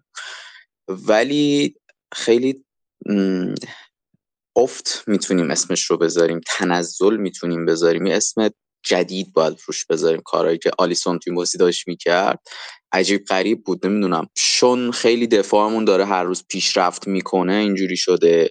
یا توپ به سمتش کمتر زده میشه نمی‌دونم. چه اتفاقی داره برای آلیسون میفته ولی توپای ساده رو قشنگ تمرکزش رو نداره که بگیره در عوضی توپایی می‌گیره تک به تکایی می‌گیره که 90 به 10 باید بخوره و می‌گیره. دیگه نکته دیگه هم که بود ما دفاعمون های فنداک داره به روزای اوجش برمیگرده. خب خوشحال کننده است برای ما و امیدواریم دیگه مصومیت براش پیش نیاد. سمت دیگه هم که نگران کننده است جام ملت های آفریقا. امروز هم که بیانیه دادن که باید همه بازیکن‌ها تو روز مشخص بیان. حالا ما نمی‌دونیم. لیورپول داره با سنگال و مصر صحبت می‌کنه که با بازی به چلسی برسن ولی اگر نرسند ما می‌تونیم تو سه هفته قافیه قهرمانی رو ببازیم. چرا؟ چون داره این تیم بر اساس همون مانا و صلاح میچرخه. اگر صلاح اون هوشمندی و زیرکی که تو وجودش هست رو نداشت اون پنالتی رو نگرفته بود ما مساوی تموم می‌کردیم. هر چقدر هم زور می‌زدیم نمی‌تونستیم بازی رو برنده بشیم. ولی خیلی نگران کننده است برای ماها. چرا که جایگزینشون می‌تونیم بگیم اوریگی بابی فیرمینو برمیگرده و مینامینو و چمبرلینن که خب حالا اوریگی رو بذاریم کنار. اونم البته جای حساس خیلی خوبه. به صورت کلی بخوایم حساب کنیم خیلی نگران کننده است. بیش از اون چیزی که فکرشو بکنید برای ما ترسناکه. فکر کنید مثلا مینو مینو بیا جای صلاح بازی بکنه چمبرلین یا جای مانه. فکرش هم خیلی وحشتناکه برام. البته عارف امروز توی کنفرانس خبری کلوب گفتش که بابی برای بازی فردا آماده است. احتمالم داره بازی کنه. ولی اوریگی مصدوم شده. الان حالا اوریگی توی این شرایط مصدوم بشه هم جالبه. خب ببین اینکه بابی برسه امیدوارم نرسه. چرا؟ چون ما سال گذشته دیدیم. میاد توپ جمع می‌کنه لو میده و اون توپ لو دادنش مساوی با گل خوردن ماست. بلا شک. متاسفانه رسید. دیگه اتفاقی یعنی که افتاد. البته ببین برای استراحت ژوتا بد نیست. حضور بابی فرنو اونم جلوی نیوکاسل بد نیستش. حالا حداقل ژوتا یکم استراحت کنه رو فشار رقابت هایی که داره میاد. ولی از اون طرف من احساس می‌کنم شاید در رابطه با لیگ ملت آفریقا دارن این ساموئل تو داره یه جورایی مقاومت زیادی می‌کنه و احتمالش هست شاید تا دقایق آخر مخالفت رو بکنه مقاومت رو بکنه و بعد کنسل شه. چون شرایط الان جوری نیستش که شرط کرونا که بتونن خیلی ریلکس برگزار کنن. امیدوارم این اتفاق بیفته. توی کل لیگ هم حساب کنی فقط لیورپوله که بیشترین ضرر رو می‌بینه از همین جام ملت های آفریقا. حالا نبی کیتا هم که خب به شرایط آرمانی رسیده بود و به لطف آقای پوگبا دوباره مصدوم شد. ولی داشتیم یعنی اصلا میگم غیر قابل تصوره این دوتا رو ما نداشته باشیم و بابی آقای پوگبا برگشت به کمپ تمرینی اون بعد از این مسئولیت طولانی مدتش. وقتی من خبر خوندم اولین چیزی که به ذهنم رسید اینه که کاش امروز کرینگتون بازگشایی نمیشه برای هیچ کسی سودی نداره این مرتی که می‌فهمید آره نکن الان. شما فکر کن بابی فرمینو بیاد دوباره برگرده تو ترکیب. اون اشتباهات بچگانش می‌خواد تکرار بشه. دیگه اون سیستم تیم نیست. ترکیب لیورپول تغییر کرده دیگه اون. نمی‌دونم والا چه چیزی در انتظارمونه ولی من امیدوارم که کلوب بره تو آکادمی چنکاشی بکنه برداره جای آقای بابی فیرمینو چمبرلین یه دوتا دیگر رو برداره بیاره. ما الان چمبرلین رو تو این بازی نمی‌دونم چقدر روش زوم کردین focus کردید این بشر چه کار مثبتی برای این تیم داره انجام میده؟ و نمی‌دونم. بعد اون شوت هایی که به منچستر سیتی زد و اون مصدومیت وحشتناکش که جلوی روم اتفاق افتاد این بازیکن بازنشسته باید می‌شد. نمی‌دونم داره به چه امیدی توی لیورپول که از بهترین تیم‌های دنیا بازی می‌کنه. و ما قرار جای دوتا از بهترین شاید full back های دنیا چمبرلین و بابی فیرمینو بازی کنه نمی‌دونم چی باید ببین فقط من یه چیزی که در رابطه با بابی فرمینو نظرم هستش اینه که یه بازیایی هست که واقعا اون جلو حداقل لیورپول نیاز به درگیری داره. درگیری که بیشتر می‌تونیم تو بازی بابی فرمینو ببینیم تا در مقایسه حالا با ژوتا.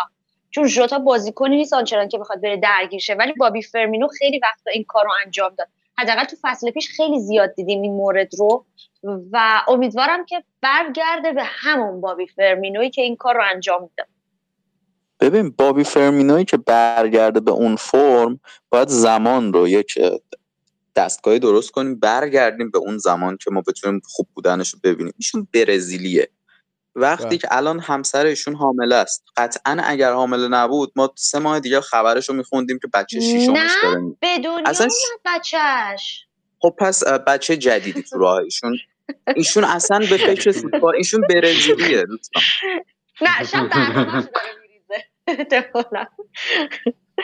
شما اصلا دیگه فکرش تو فوتبال نیست. برزیلی ها متاسفانه زود ارضا میشن. آقای فیرمینا همه جام ها رو گرفته دیگه. چه نیازی داره به جام دیگه با لیورپول؟ و فکر کنم فقط دیگه میاد یه اون رو نگاه کنه دروازه خالی گل کنه. بله. خیلی دوستش دارم و من واقعا یکی از بازیکن مورد علاقمه. خیلی هم زجرآوره که الان باید مرگش رو تو تیم مورد علاقم ببینم و راه رفتنش توپ لو دادنش. سال قبل ما پشت سر هم تو آنفیلد میباختیم. هی گلا رو می‌دیدیم چی شده. ای بابی فیرمینو توپ لو داده. زارت رفت تو گلم. بله. بعد آره این جاملت آفریقا هم که گفتی عارف ممکنه. نه صد درصد. فقط ممکنه به خاطر این شیوع کرونا اصلا کنسل بشه. و یه سری قوانین امروز دقیقا یک ساعت قبل ضبط ما بیانیه دادن گفتن که سر وقت برگزار میشه. خب. هر بازیکنی هم که دعوت بشه و نیاد تا وقتی تورنمنت تموم بشه تیم خودش محروم. عالی شد. که همه بیان. بله. نحوه مدیریت آره. کرونا هم توی ایتالیا باید ببینیم چه جوری خواهد شد. کلا اتحادیه اروپا جالبه. هر کشوری برای خودش یه جوری داره مدیریت می‌کنه. ایتالیا اون اوایل کار که گند زد ممکنه این سویه جدیدم که اومده ویروس در واقع خودش رو میوتیت کرده دوباره ایتالیا داستان بشه تعطیل بشه سری آ. بعد جالب مدیریت توی چین که تو چین اعلام کردن یکی از شهراشه کل کشور چین نیستش. ولی گفتن اگه داوطلبانه بیای اعلام کنی که کرونا داری 1500 دلار به جایزه میدیم. بری بگی من... نمی‌کنیم آره.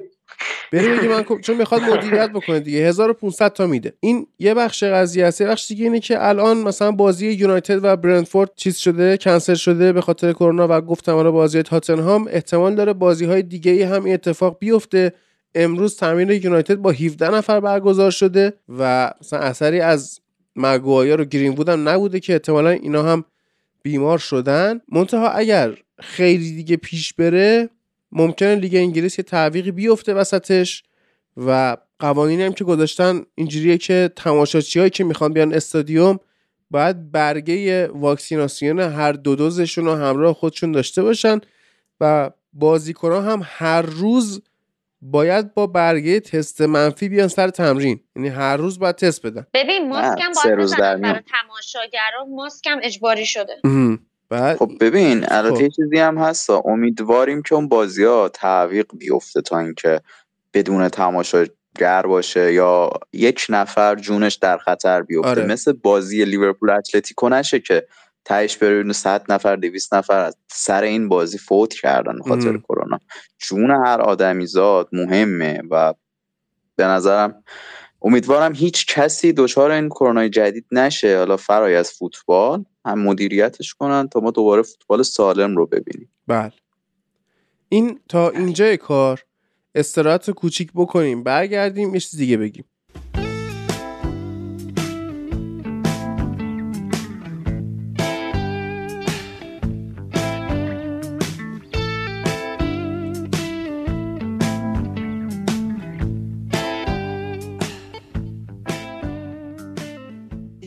یه پادکستی می‌خوام بهتون معرفی کنم رادیو کشورگرافی که می‌تونید توی همین توضیحات اپیزود لینک CastBox ش رو ببینید. توی اینستا هم page ش براتون استوری می‌کنم.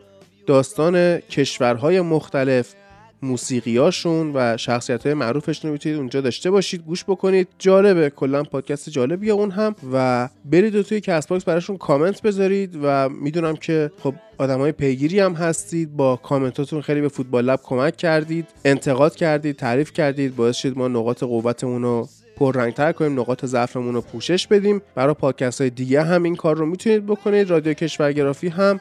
از دوستای ماست و قطعا از شنیدن شما و حمایتاتون و کامنتاتون خوشحال میشن. امیدواریم که روز به روز پیشرفتم بکنن و از پادکست های خوب بشن. سایت هم دارن که آدرس سایتشون رو هم براتون می‌ذارم. توی CastBox هم search کنید رادیو کشورگرافی براتون میاد. حمایتاتون رو از فوتبال لب و پادکست های دیگه دریغ نکنید.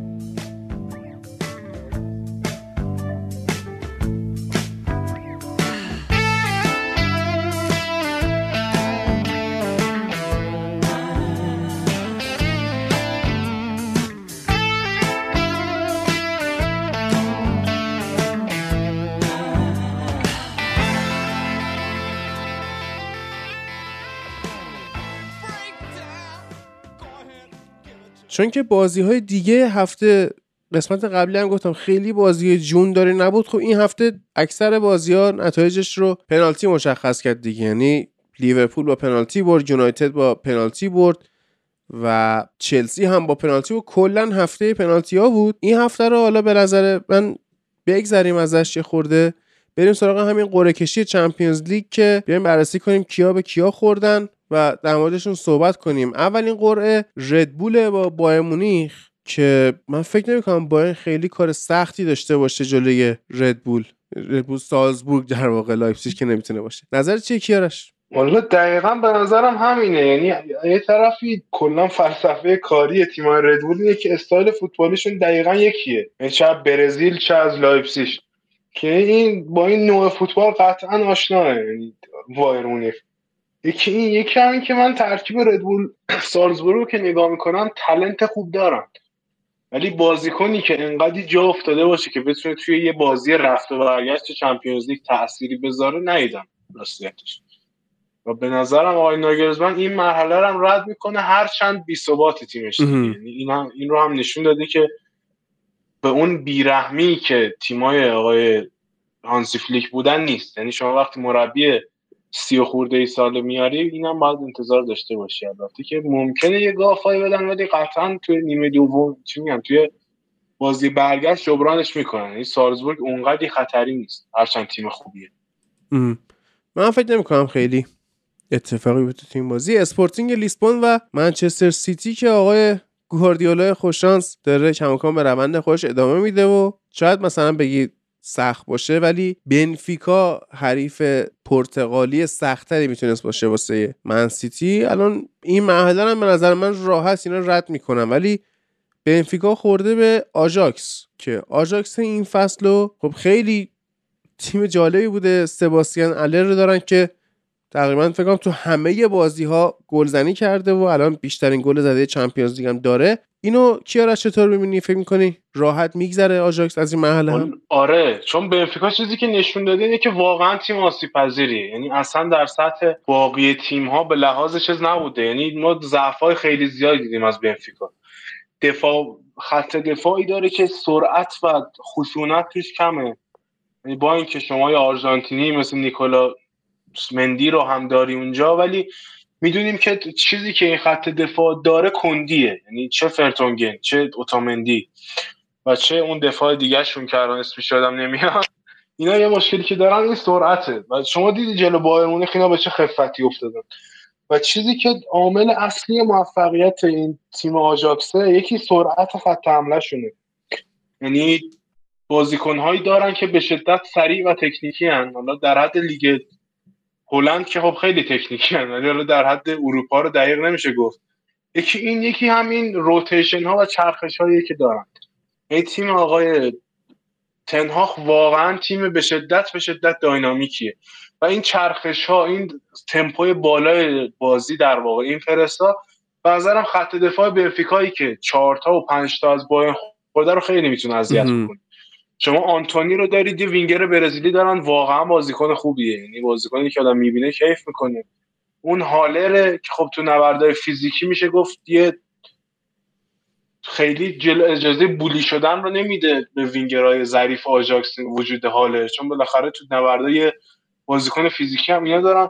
حالا در کنار اینا از هر کی بخواد استفاده کنه چه اون تجربه و تکنیک تادیچ داوید نرز چه این برگویس به هر حال خیلی می‌تونن خوب عمل کنن تو خط حملهشون تو خط هافبک هم واقعا به نظرم این ادیسون ادسون آلوارز کیه؟ وجود این آدم به عنوان ball winner هم از اون آژاکسی که ما توی سال 2017 2018 19 دیدیم. و یکم ضد حمله خورش ملس بود و یکم به لحاظ بازپسگیری توپ و recover کردن توپ. به جز پرس تیمی وسیله نداشت ما دیدیم که شونه و دیانگ خب بازیکنان خوب بودن ولی اون فولاد در وجودشون نموده زیرا این آقای ادسون آلوارز واقعا بازیکن ball winner خوبیه یعنی از اینجا هم یه پیشرفتی کردن یه تغییر تاکتیکی دادن در کنار رایان گراونبرگ که همه عشقش شدن همه تو Football Manager فیفا میرن اینو می‌خرن. این زوج هم تو خط خیلی تاثیرگذار خواهد بود. به نظرم واقعا آژاکس مرحله راحت رد درست. و قره بعدی دیگه اینجا جالب خواهد شد. اول ناجالب ترین قرعه رو من میگم که ویارال با یوونتوس که به نظرم خدافزی می‌کنیم توی این مرحله با یوونتوس عزیز. یوونتوس خیلی بی ثبات نشون داده این فصل. خیلی افتضاح. عملا قهرمانی سری آ رو اینا از دست دادن. الان داره کورس توی شهر میلان ادامه پیدا می‌کنه. و ویارال هم تیم خوبی نشون داد نه به خوبی فصل پیشش. یعنی اینو میشه واقعا گفت اما یوونتوس خیلی بده. یعنی یه تیمی که ویارال باشه به نسبت فصل پیش انقدر خوب نیست و یوونتوسی که کلا به نسبت فصول پیش اصلا خوب نیست و آرون رمزی هم حالا اومده گفته که اصلا 7 میلیون یورو بدید من برم. و نمی‌خواد بمونه همه تو لیست فروشن و داستانه و یه تغییر نسلی می‌خواد بده یوونتوس. این فصل فصلش نخواهد بود به نظر من. اینجا باش خدافزی میشه. اما قره های جذاب دو تیم بزرگ انگلستان یعنی اینتری که خورده به لیورپول و اتلتیکو مادرید که خورده به من یونایتد. اول به رسم مهمان نوازی اینتر و لیورپول رو بریم از گلرخ. خب من مرحله اول داشتم بازی رو live چی میگن؟ قرعه کشی داشتم live می‌دیدم. بعد خیلی خوشحال گفتم بالاخره ما بعد از مدت ها شانس آوردیم و خوردیم. بازیمون راحت تر شد و فلان و بیسار و اینا. کلی ذوق گرفتم. خوابیدم بیدار شدم قرعه‌مون خورد به اینتر. و حالا جالبیش همون لحظه قرعه کشی بود که دقیقا من داشتم می‌دیدم که این اون لحظه ای که قرعه اتلتیکو رو در آورد برگشت. چرا برگشت؟ اشتباهی گفت. خب منچستر یونایتد هم که حذف هیچی. خب چرا؟ یعنی اصلا واقعا اشتباه خیلی مسخره بود که پیش اومد و حالا بعد این اتفاقات در ادامه افتاد. ولی خب بازی با اینتر به نظرم خب به نسبت بازی با میلانی که داشتیم 100 درصد بازی سختتری خواهد بود. اینتر یه جورایی مثل ترکیبی که میچینه یکم حالا شاید شباهت به ترکیبی داشت که ما بازی جلوی ولورهمپتون داشتیم.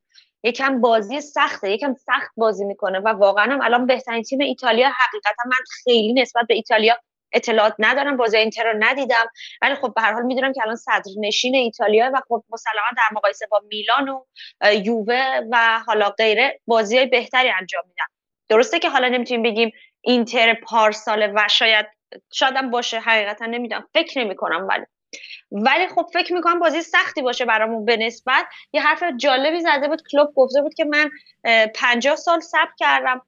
برم سنسیرو. حالا باید در عرض دو سه ماه دوبار هی میرم سنسیرو باید برگردم به سنسیرو. ولی فکر می‌کنم که اگر تا اون موقع شرایط کرونا اذیت کننده نباشه همین وضعیت رو بخوام پیش بریم فکر نمی کنم که بازی آنچنان سختی رو داشته باشیم و احتمال برد رو می‌بینم به نظر. برعکس به نظر من بازی سختی دارید با اینتر سیمون اینزاگی به خاطر اینکه درسته حالا اینا توی محل گروهی جلو شریف اونقدر خوب کار نکردن یا جلوی رئال مثلا تعویز آقای اینزاگی کارو خراب کرد اما اینتر اینزاگی به شدت تیم خطرناکیه و از یه جاهایی می‌تونه به شما ضربه بزنه که فکرش هم نمی کنی و اتفاقا دوندگی بالایی که خط میانیشون داره با بروزوویچ و خلاقیت بارلا کار رو واسه خط میانی لیورپول سخت می‌کنه چون خط میانی لیورپول اونی نیست که بخوای بهش اتکا بکنی و یک مصدومیت واسه لیورپول کافیه که قافیه رو ببازه. مثلا شاید شما بگی اون موقع به حال اواخر بهمن اسفند اینطوراست دیگه بازی. شما فرض کن فابینیو رو نداشته باشی. کار تمومه. آره دیگه دقیقا. منم میگم. میگم اگر شرایط همه چیز درست باشه هیچ اتفاقی نیفته. هیچ چیزی نشه. حالا تازه باز با این وجود میگم ما حتی جلوی با... توی بازی جلوی میلان هم مخصوصا بازی رفت. خیلی اذیت شدیم. یعنی میلان واقعا خیلی خوب بازی کرد و واقعا اذیت کرد لیورپول و مسلما حالا اینتر رو چند درجه باید شدیدتر کنیم این اذیت کردنشون رو. ولی اگر اگر همه چیز خوب پیش بره شاید بشه بازی رو کنترل کرد. یعنی اگر همه چیز سرجاش باشه صد درصد بازی که خیلی خیلی لیورپول اذیت خواهد شد ولی شانس برنده شدن رو داره. یعنی اینجوری نیست که بگیم نه دیگه همه چیز بله. تموم شد نه حقیقتا میشه روش حساب عارف نظر تو چیه؟ حالا فرق اینتر و میلان به عنوان حریفا که بهشون خودی یکی از فرقای بسیار مهمشون خط دروازه شونه که اون مایک ماینیان کجا؟ سمیر هندانویچ تموم شده کجا؟ خب ببین اول بهت بگم که ما خوردیم سالزبورگ. من سالزبورگ رو قرعه قوی تری نسبت به اینتر می‌دونستم برای خودمون. چون سبک بازی که اونا بازی می‌کنن دو حمله خیلی خوبن می‌تونن سرعتی کار کنن. اصلا جا بذارن دفاع ما رو پشت آرنولد رو هدف بگیرن. آیا فندایی کم که کند شده. بندازن اتوبان کنن برن. ولی اینتر این قابلیت رو نداره.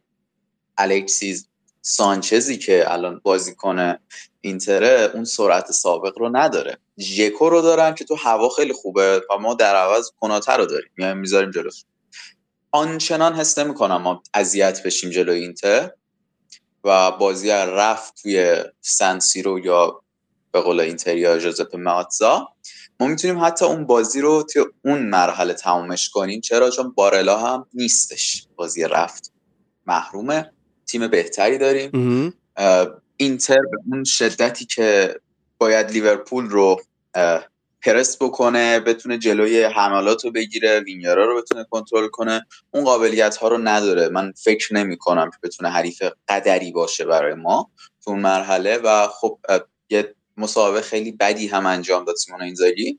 گفتش که من با بازی های صلاح رو دیدم. وقتی لاتسیو بودم اون روم بازی می‌کرد و بیاد برای تمدید کردنش با لیورپول بیشتر فکر کنه. خب این یعنی چی؟ یعنی چی؟ مسابقه خواست فشار بذاره یعنی خواست فشار بذاره رو بازیکن فشار بذاره رو تیم.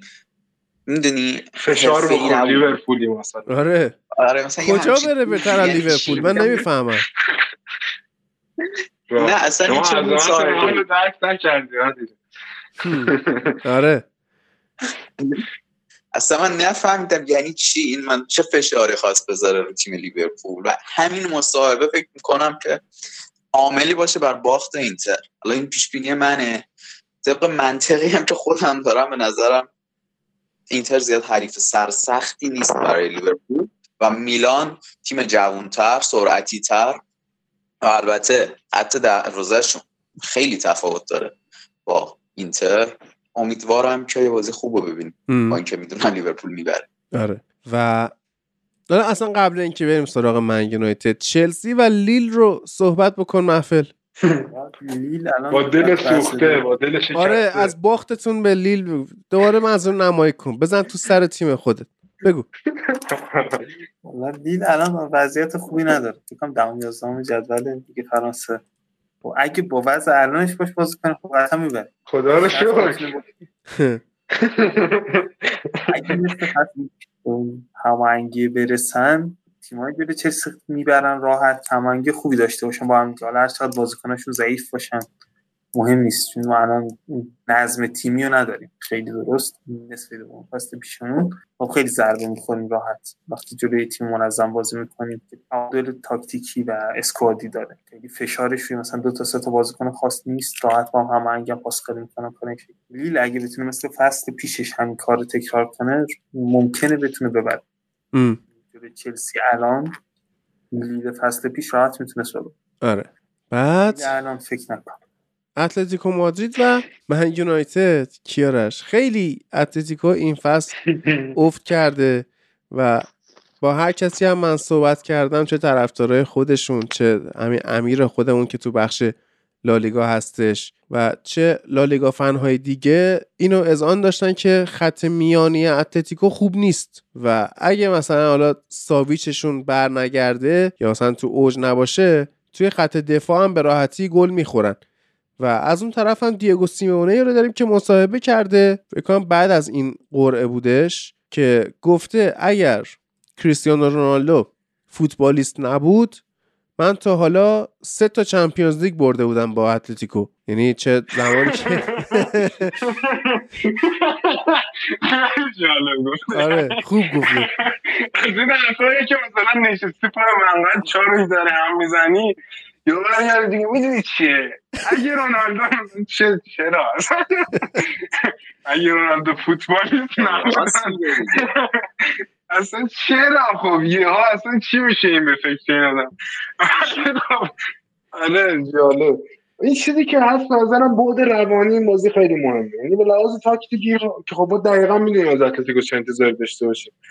تیمی که این فصل بین 4 4 2 3 5 خیلی سویچ کردن. ولی خب به نظرم همون 4 4 2 رو میارن جلو. یعنی اونقدی به نظرم در حوزه راحتی آقای سیمونه نیست که یهو بیاد 3 5 جلو ما بازی بکنه. در کل ولی کاری که به نظرم خیلی مهمه تو این بازی ما مثلا جلو نوریش دیدیم. در استیتی که فعلا تیم ما هست به شدت مستعد بولی شدن و اذیت شدن تو زمین به لحاظ فیزیکی.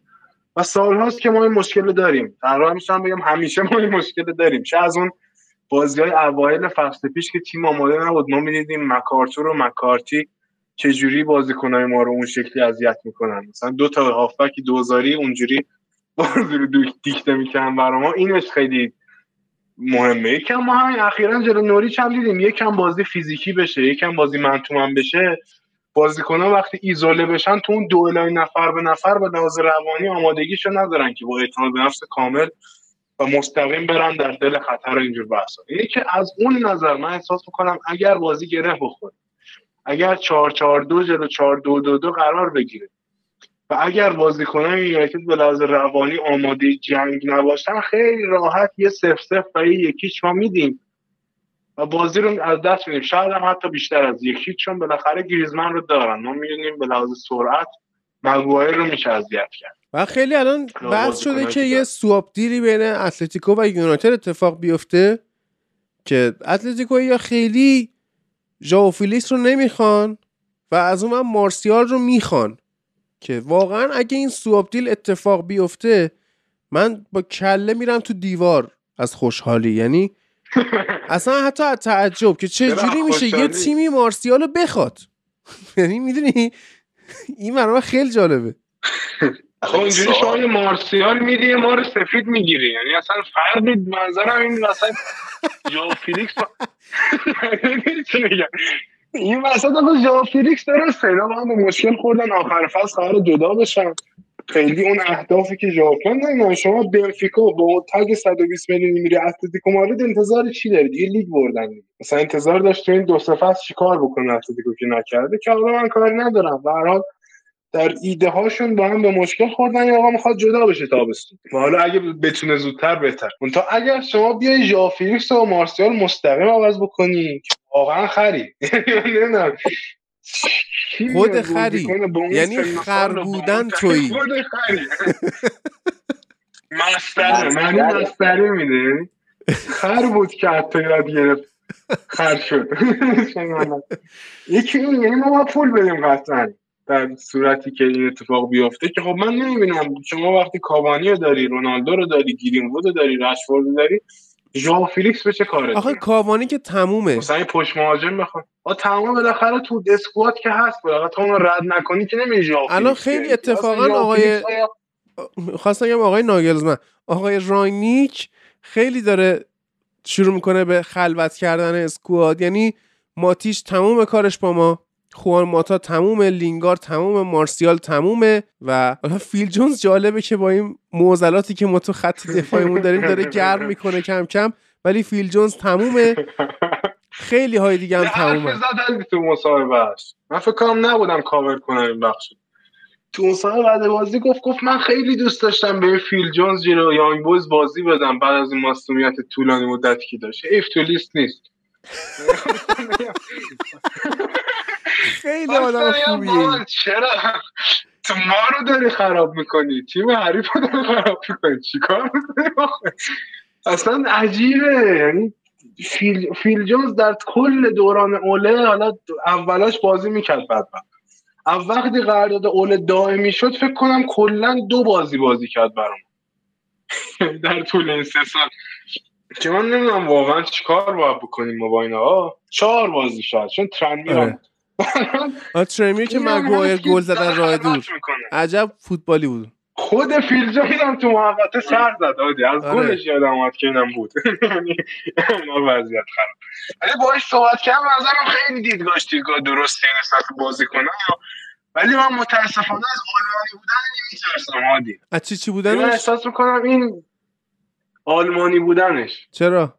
یعنی الان توضیح این مثلا راجب مارسیال بهش گفتن آقا ایجنت مارسیال اومده گفته این بابا می‌خواد بره. reaction تو چیه؟ والا اگه داره بیاد به خودم بگی دیگه. من agent من با agent چرا باید طریق روزنامه مکالمه کنم گفت آقا بازیکن بخواد بره میاد یا به من یا به هیئت مدیره میگه آقا من می‌خوام برم ما تصمیم میگیم چه این حرفی تا الان نزده. agent ش هم می‌تونه بره من اگر نیکم اگر بد تو برو خود را باش. می‌تونه بره خودشو بباشه و مشکلی نیست. go باش yourself مثلا. تمدید و اینا. بله.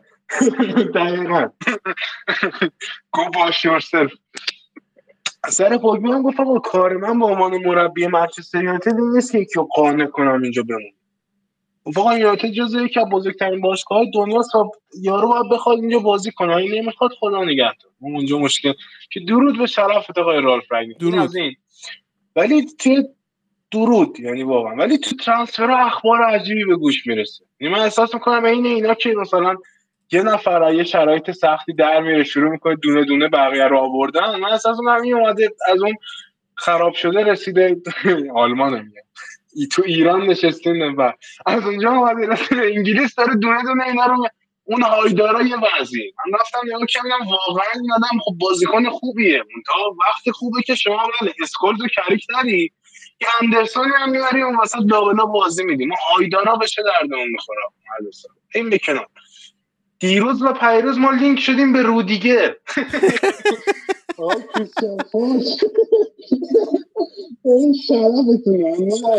صدات کیارش این چیزی که این یا چی میگن؟ اون هنسیری جدیده که گرفتی یا شارژش کمه؟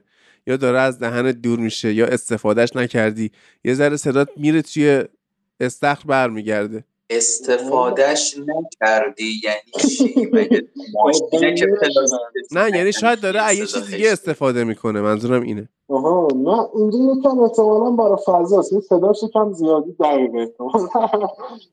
یکم این صدا رو برگشت میده. الان بهتر شد؟ نه برگشت نمیده. صدات میره تو چاه الان همون جوریه یه خورده.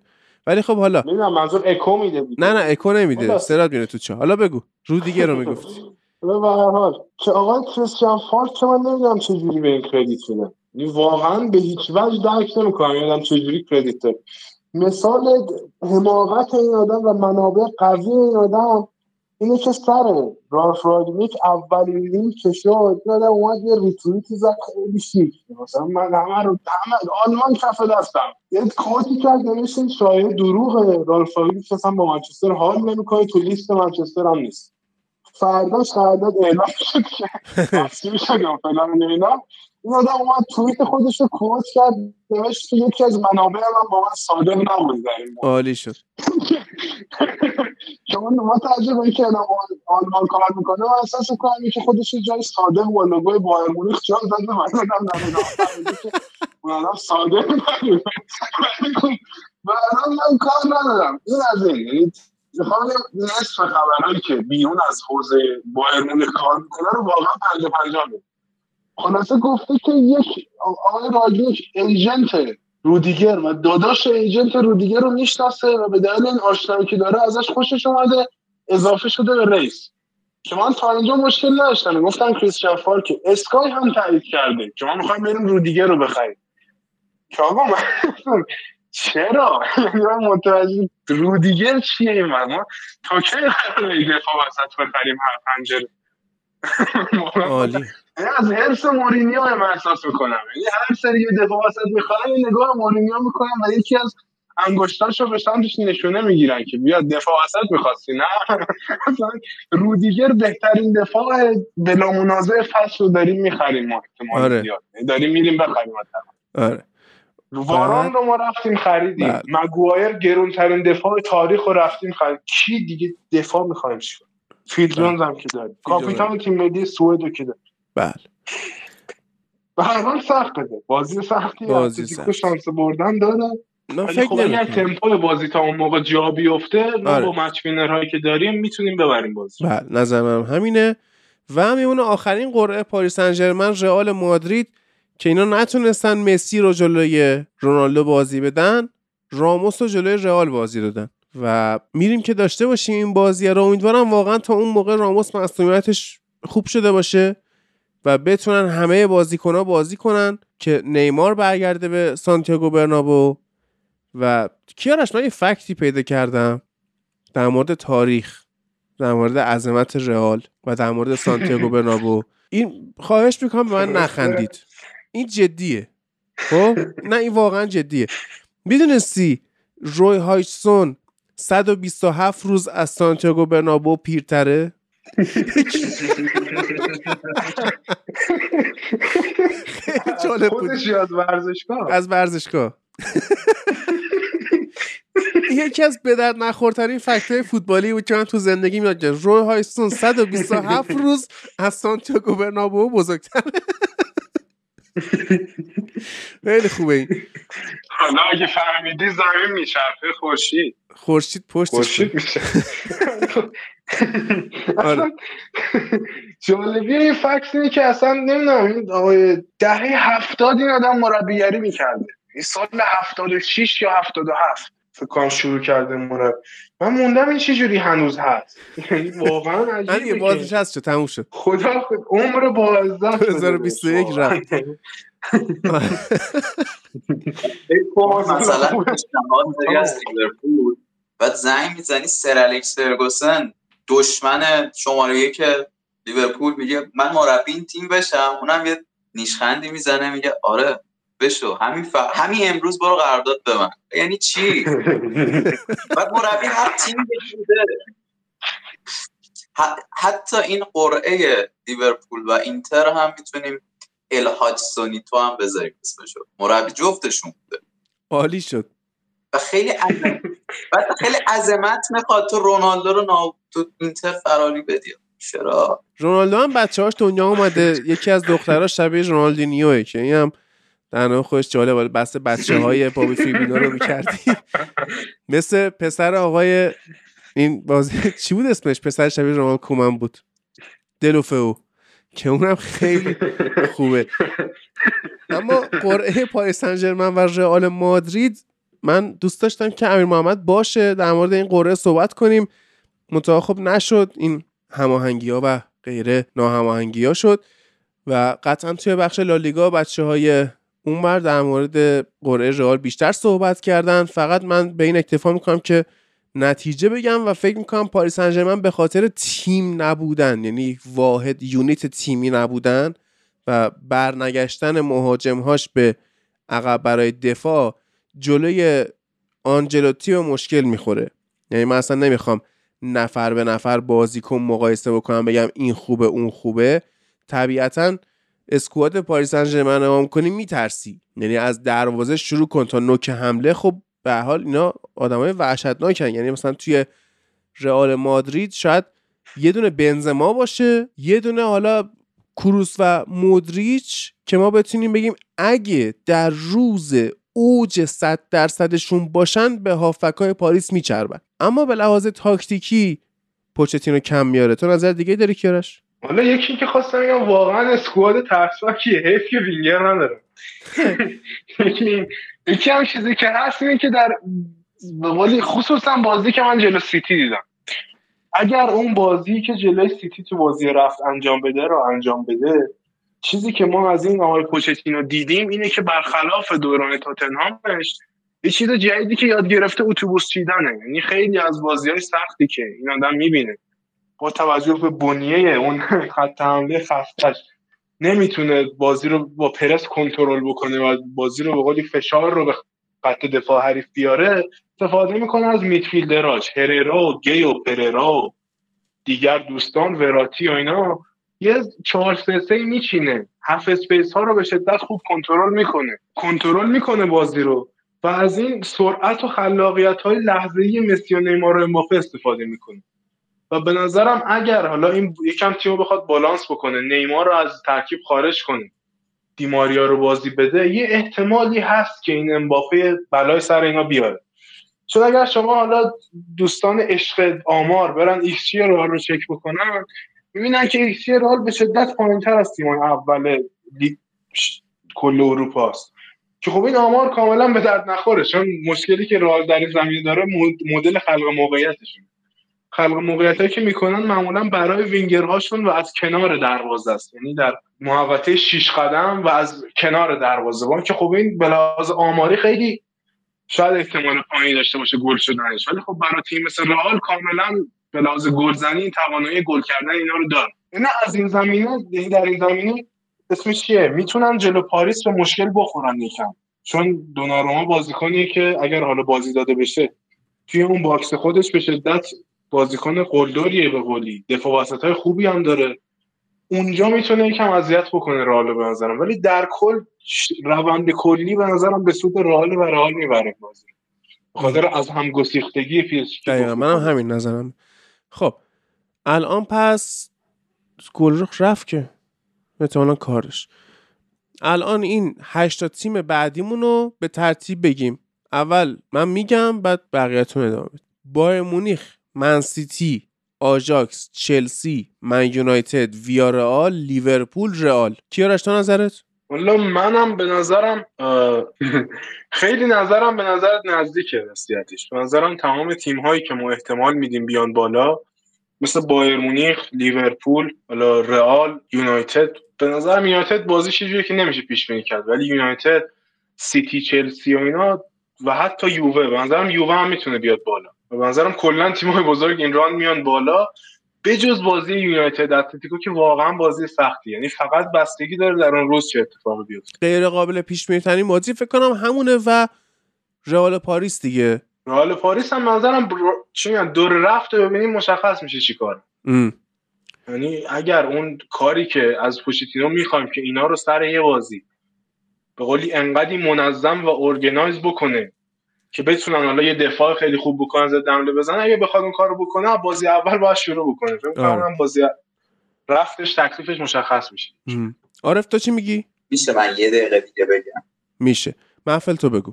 به نظر من اگه نیمار تولد خارج بیفته اون موقع فوریه بازی پاریس می‌بره. به فکر دو نفر از بین مسی با نیمار فیکس سیتی لیورپول بایر یوونتوس چلسی یونایتد بله. بعد بگو عارف. خب من که نشنیدم محفل چی گفت ولی خب. خیلی سخت من شنیدم. به نظر من آره خیلی سخت و عجیب میگه این جملاتش دعوا دیگه دعوا هم نمیشه باش بکنیم درست هم آقا این من به نظر من بازی سالزبورگ بایر مونیخ هم می‌تونیم جز اون بازیایی بدونیم که شاید یک شگفتی رخ بده با اینکه بازی برگشت توی آلیانز آرناست ولی سالزبورگی که امسال من خیلی تیم خوب خیلی خوب بود. احتمال اینکه یه شگفتی ب... شاید بگم یک درصد رخ بده اون بازی هم ما می‌تونیم بذاریم. و بازی پی اس جی رئال هم جادوی کارلو آنجلوتی می‌تونه رئال رو میاره ببره بالا. در غیر این صورت پاریس خیلی سرتره. و چون فشار رسانه‌ای مسی و راموس و اینام هست این پاریس کار راحت تری داره ولی در عوض نیمکتی رال داره که سوالها آقای پوشتینو با تلاش کنه تا ذره به هم کارلوی اول آنجلوتی برسه. بازی منچستر یونایتد و اتلتیکو هم حس می‌کنم اتلتیکو می‌بره. با اینکه دوست دارم که با اینکه منچستر یونایتد تیم دشمنه دوست دارم منچستر یونایتد بیاد بالا. چرا که ما مرحله بعدی با منچستر یونایتد دیدار داشته باشیم خیلی راحت تر از اینه که با اتلتیکو ولی به صورت منطقی. و همین دیگه. بقیه تیم هم که مشخص لیورپول میاد بالا. درست. بعد بریم سراغ آرسنال. آرسنالی که اوبامیانگ رو به دلایل انضباطی یا disciplinary گذاشته کنار که قضیه این بوده که بهش اجازه دادن به دلایل شخصی پرواز کنه بره خارج کشور. منتها این وسط مثلا تا کرونا گرفته اون وقت برگشته. بعد خیلی مثل اینکه به حرف آرتتا گوش نکرده و داره سرخود کار می‌کنه که همین حرف هم آقای رانگنیک این ور زد که گفتش که من اصلا کاری ندارم بازیکن مصدوم فلان و اینا. باید توی کمپ خودمون و توی شهر خودمون مداوا بشه نه مثل با مصدوم شد بلند بره امارات. این حرفا رو نداریم و هنوز به تمرین ها برنگشته و پوگبا. این دیسیپلین رو شروع کرد. حالا اوبامیانگ هم اینجوری بازوبند کاپیتانی ازش گرفتن و ملحق شد به تیم ژاکا که از ژاکا هم گرفته بودن یه سال نیم پیش اینطورا آره. و دی کم کم دایناسورشون رو باید بذارن کاپیتان چون دیگه اینو ندارن که بازی کن به اون صورت. نکو بابا بیام می‌کنه آره. کلا وضعیت آرسنال خوب نیست. یعنی یه ذره داشت به ثبات توی نتیجه گیری می‌رسید اما خراب شد دیگه. الان وضعیت چه به لحاظ نتیجه گیری چه به لحاظ در واقع disciplinary خوب نیست توی آرسنال. هرچند که حالا ساوثهمپتون رو سه هیچ بردن با گلزنی لاکازت و پاس گل اودگارد که connection خوبی بین این دو نفر هستش. امشب با وست هم بازی می‌کنن توی ورزشگاه خودشون از دربی های پرشمار لندن. که کیارش تو بگو؟ والا اتفاقا چیزی که می‌خواستم بگم اینه که این اتفاق شاید در کوتاه مدت و در چهار پنج بازی آینده یه تاثیر منفی رو جو رخکن بذاره و یکم این سیرشون رو بی ثبات بکنه ولی در آینده به شدت به نفع آرسنال. یعنی آرسنال هر چقدر زودتر که از این بازیکنهای بالای 26 سالشون دور بشه اینا رو آشغال بندازه و بره دنبال همین بازیکنان این هسته تیمشون رو بیاره رو همین آکادمی. همین بازیکنایی که دارن مثل تیرنی مثل تومیاسو مثل بن وایت مثل گابریل و حالا اسمیترو حتی اودگارد هم هم هر چقدر بیاد این سمت نظرم به نفعشه. چرا؟ چون این بازیکنهای بزرگتری که دارن به جای که استاندارد ست بکنن برای اون رخکن برای اون باشگاه به جای که یه جورای جلسه تمرین اصلا اینا ادامه بکن... اینا اداره بکنن. اگر کسی شل می‌گیره برن خرش رو بگیرن. اگر می‌دونی یه حالت پلیس های آقای آرتتا باشن تو اون رخکن اینا بدتر دارن تیمو می‌زنن زمین. یعنی یه جوری بیشتر کسایی که تیم بیشتر از همه از شرمنده همین بازیکنان مثل اوبامیان مثل لاکازه وسط این داستان کرونا رفته تتو زده اینا نمی‌دونم. ریسکی که چرا؟ خب آقا بشین سر دیگه مثلا خیلی عجیب این اتفاقایی که میفته یعنی به لحاظ فرهنگ کاری که این رفتن از هایبری به امارات با آرسنال کرد واقعا هیچ کس نکرد. یعنی این بازیکن هایی که اینا فروختن واقعا رفتن از دست رفته خیلی وقت هم از دست رفته از دوران آقای ونگر. هیچ شخصیتی تو اون رفتن پیدا نمیشه. و دقیقا اصلا سرنوشت این کاپیتان ها رو باید ببینید دیگه. گالاس که فکر کنم پاشا رفت تاتنهام اصلا. یعنی اینقدر کاپیتان خوبی برای آرسنال بود که پا شد رفت تاتنهام. بعدش فابرگاس و فنپرسی بودن که اونا هم به دلیل همین مسائل استادیوم و تمدید نکردن. های درست حسابی و مجبور شدن به فروش و اینا پا شدن رفتن دوباره. فابرگاس رفت بارسا فنپرسی اومد یونایتد. بعدش هم که شاهکار بعد شاهکار دیگه. آرتتا که فکر کنم تو 8 درصد از بازی های لیگ فیکس بود وقتی کاپیتان بود. واقعا آمارشون در حد 47 درصد و نمی‌دونم 12 درصد اینجا چیزا بود چیزایی که من دیدم. و دو تا کاپیتان آخر هم که به قول تو ژاکو و اوبامیانگ باشه اینا از عنوانشون عملا پایین کشیده شدن. و انقدی هم وضعیت وخیم بود. باز دفعه پیش بکنم دو... وسط دوران کرونا بود. کسی خیلی کاری نداشت. آقای آرتتا یه کنفرانسی برگزار کرد که فقط این قضیه رو مطرح کنه که فعلا طی یک punishment ی طی یک تنبیه انضباطی این آدم از دسترس تیم اصلی خارج شده. حالا من نمی‌دونم تو کوره میندازه اینا رو کار می‌کنه. چرا باید دسترس خارج شه؟ ولی خب اینا از کلا selection و اینا گذاشتن کنار و تازه کاپیتان رو هم ازش گرفتن که به نظرم واقعا این مستند رو ببینید آقا. این All or Nothing ی که امسال از آرسنال دارن می‌سازن به جالب خواهد بود. واقعا زیباست. واقعا خراب وضعیتی شما النی بزرگتر تیمت باشه دیگه باید بری بمیری واقعا. من عذر می‌خوام. به عنوان آقای آرتتا البته شنوندهامون که دور از جونش واقعا خیلی وضعیت سخت. ولی شما نه کن اوبامیانگ آقای گل بوندسلیگا بود. لاکازت آقای گل لو شامپیونه لو شامپیونه سابق یا لیگمان فرانسه فعلی بود. آقای گل نروژ هم هست لاکازت. آره اونم که آقای گله. ولی شما ببین بازیکنهایی که دارن یا داشتن مسعود اوزیل مسعود اوزیل جنازش هم میارزید دیگه تو زمینشون بازی براشون بازی بکنه. اینا خودشون فکر می‌کنم که می‌زنن بازیکن رو میتره کنن الان اوبامیان که هر چقدر هم کار اشتباهی کرده باشه که نمی‌دونم چرا می‌زنن شخصیت طرف رو نابود می‌کنن. کریر طرف رو اصلا میتره کنن چرا؟ چه مرگتونه. حالا یارو یه اشتباهی که کاپیتانی گرفتی اوکی.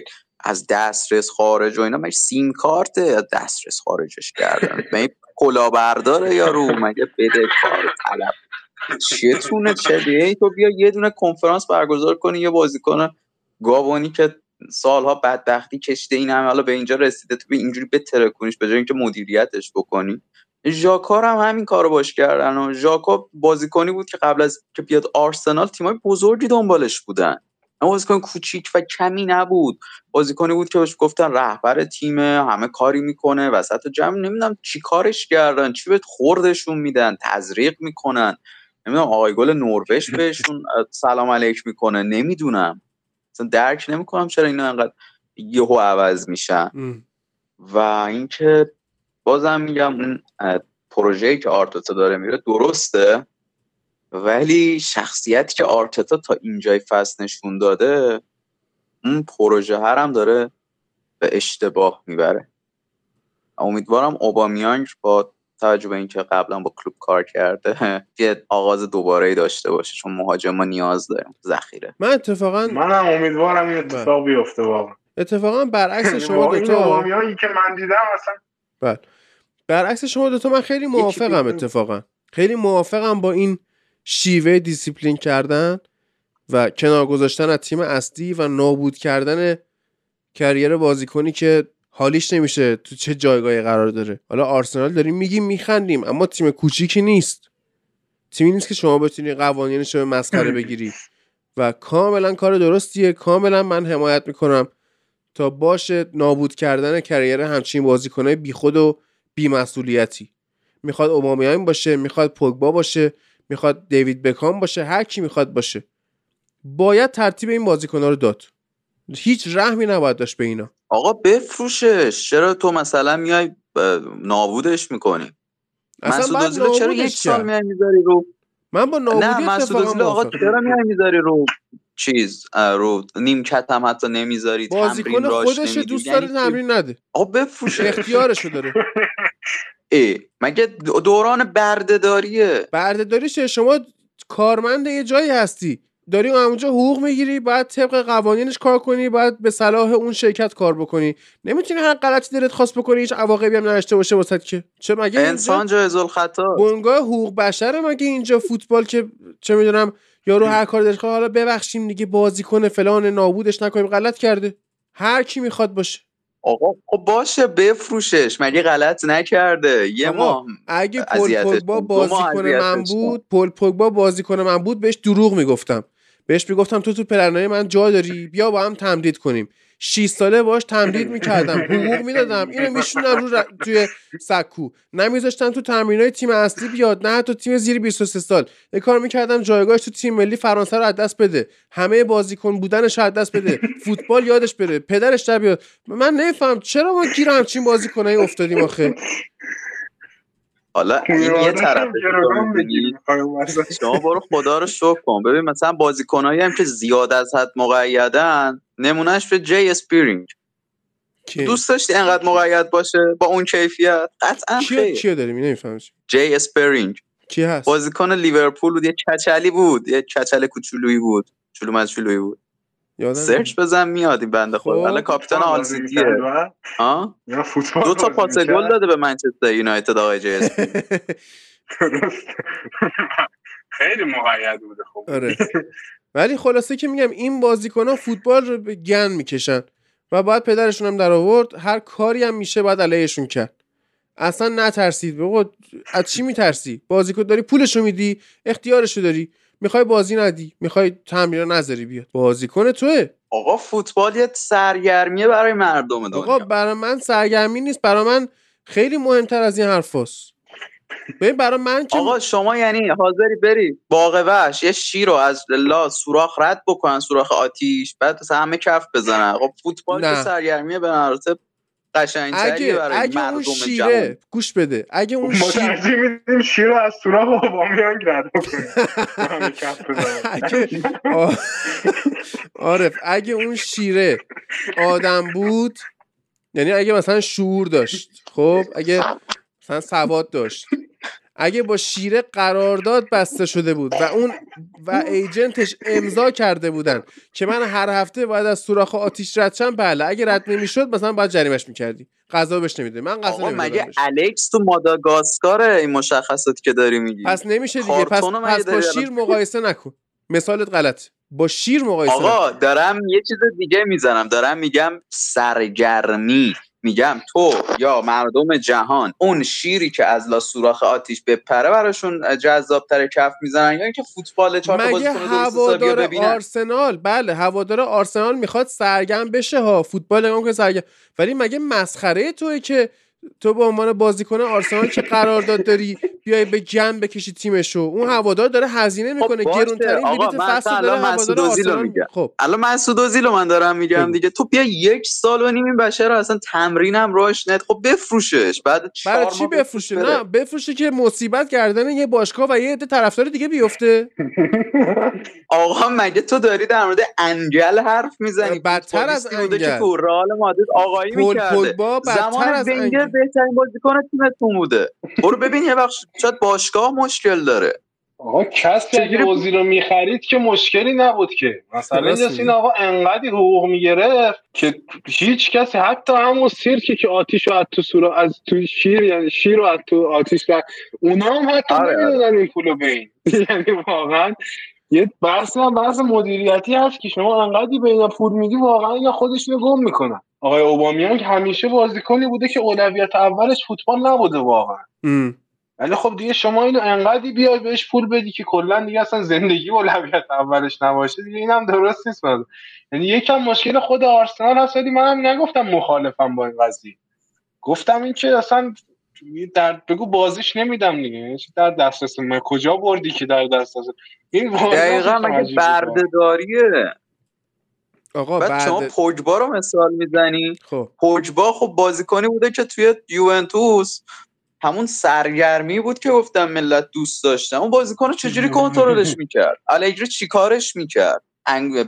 نازش که نمی‌کرد که. فوتبال بازی می‌کرد خیلی خوبم بازی کرد. یوونتوس اومده تو آقا شاید تیم تو مشکل داره. یوونتوس اون موقع اونجا بازیکن بونوچی بود داشت. کیلینی بود بوفون بود ویدال بود پیرلو بود. معلومه نمیذاشتن اونجا جفتک فرق می‌کنه با جایی که مثلا فیل جونز بزرگتر تیمه خب خیلی قطعا فرق می‌کنه. همون یوونتوس جیجی بوفون رفت دستشویی وسط بین نیمه فینال Champions League. دنی آلوزی که حالا همه براش قلب قلبی میشن با اینکه منم میگم بهترین دفاع راست تاریخه اومد جو و اون تیمو ترکوند و یووه با چهار چهار یک قهرمان چمپیونز لیگ شد. یووه که به راحتی می‌تونست رئال ببره. خب اگر خب. بین دو نیمه لیورپول و منچستر دخه هم می‌رفت دستشویی خب شاید فوگبا اونجوری اخراج نمی‌شد. چون من واقعا تو گوش این آدم کم زدن شد. واقعا نه، منظرم بین دو نیمه بوفون خیلی به عنوان از بزرگتر تیم.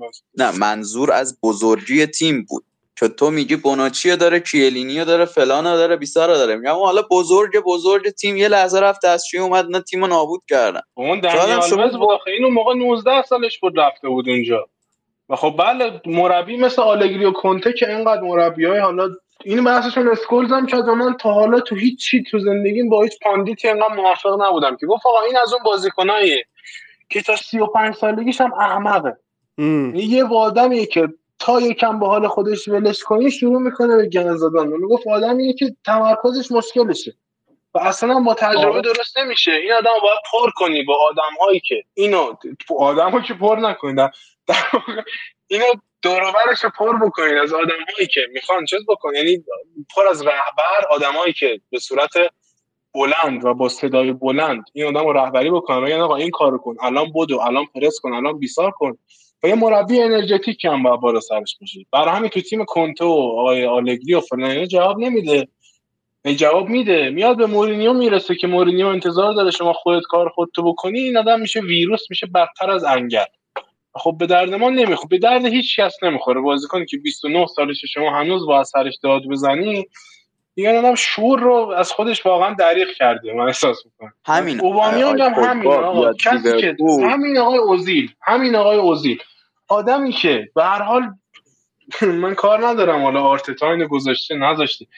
شما تیمت میبازه. برمیگردی تو توییتر آرسنال به اون بزرگی رو به سخره می‌گیری بعد از حالا جدا شدنش قبول. ولی اصلا این شخصیت شخصیت درستی نیستن نظرم. بابا تو خب میای تو سوهان روح طرف دادن رفت. بابا سوهان روح طرف بوده یعنی یک سال و نیم زندگیشو ترکوندن آقا تو یک سالش حقش نیست. 6 سال. کاش یکی سوهان روح من می‌شد هفته 400 هزار پوندم میذاشت تو جیبم. آفرین. بالاخره این همه کمدین این همه فوتبالیست این همه بازیگر این هم ورزشکار افسرده میشن با اون همه پول.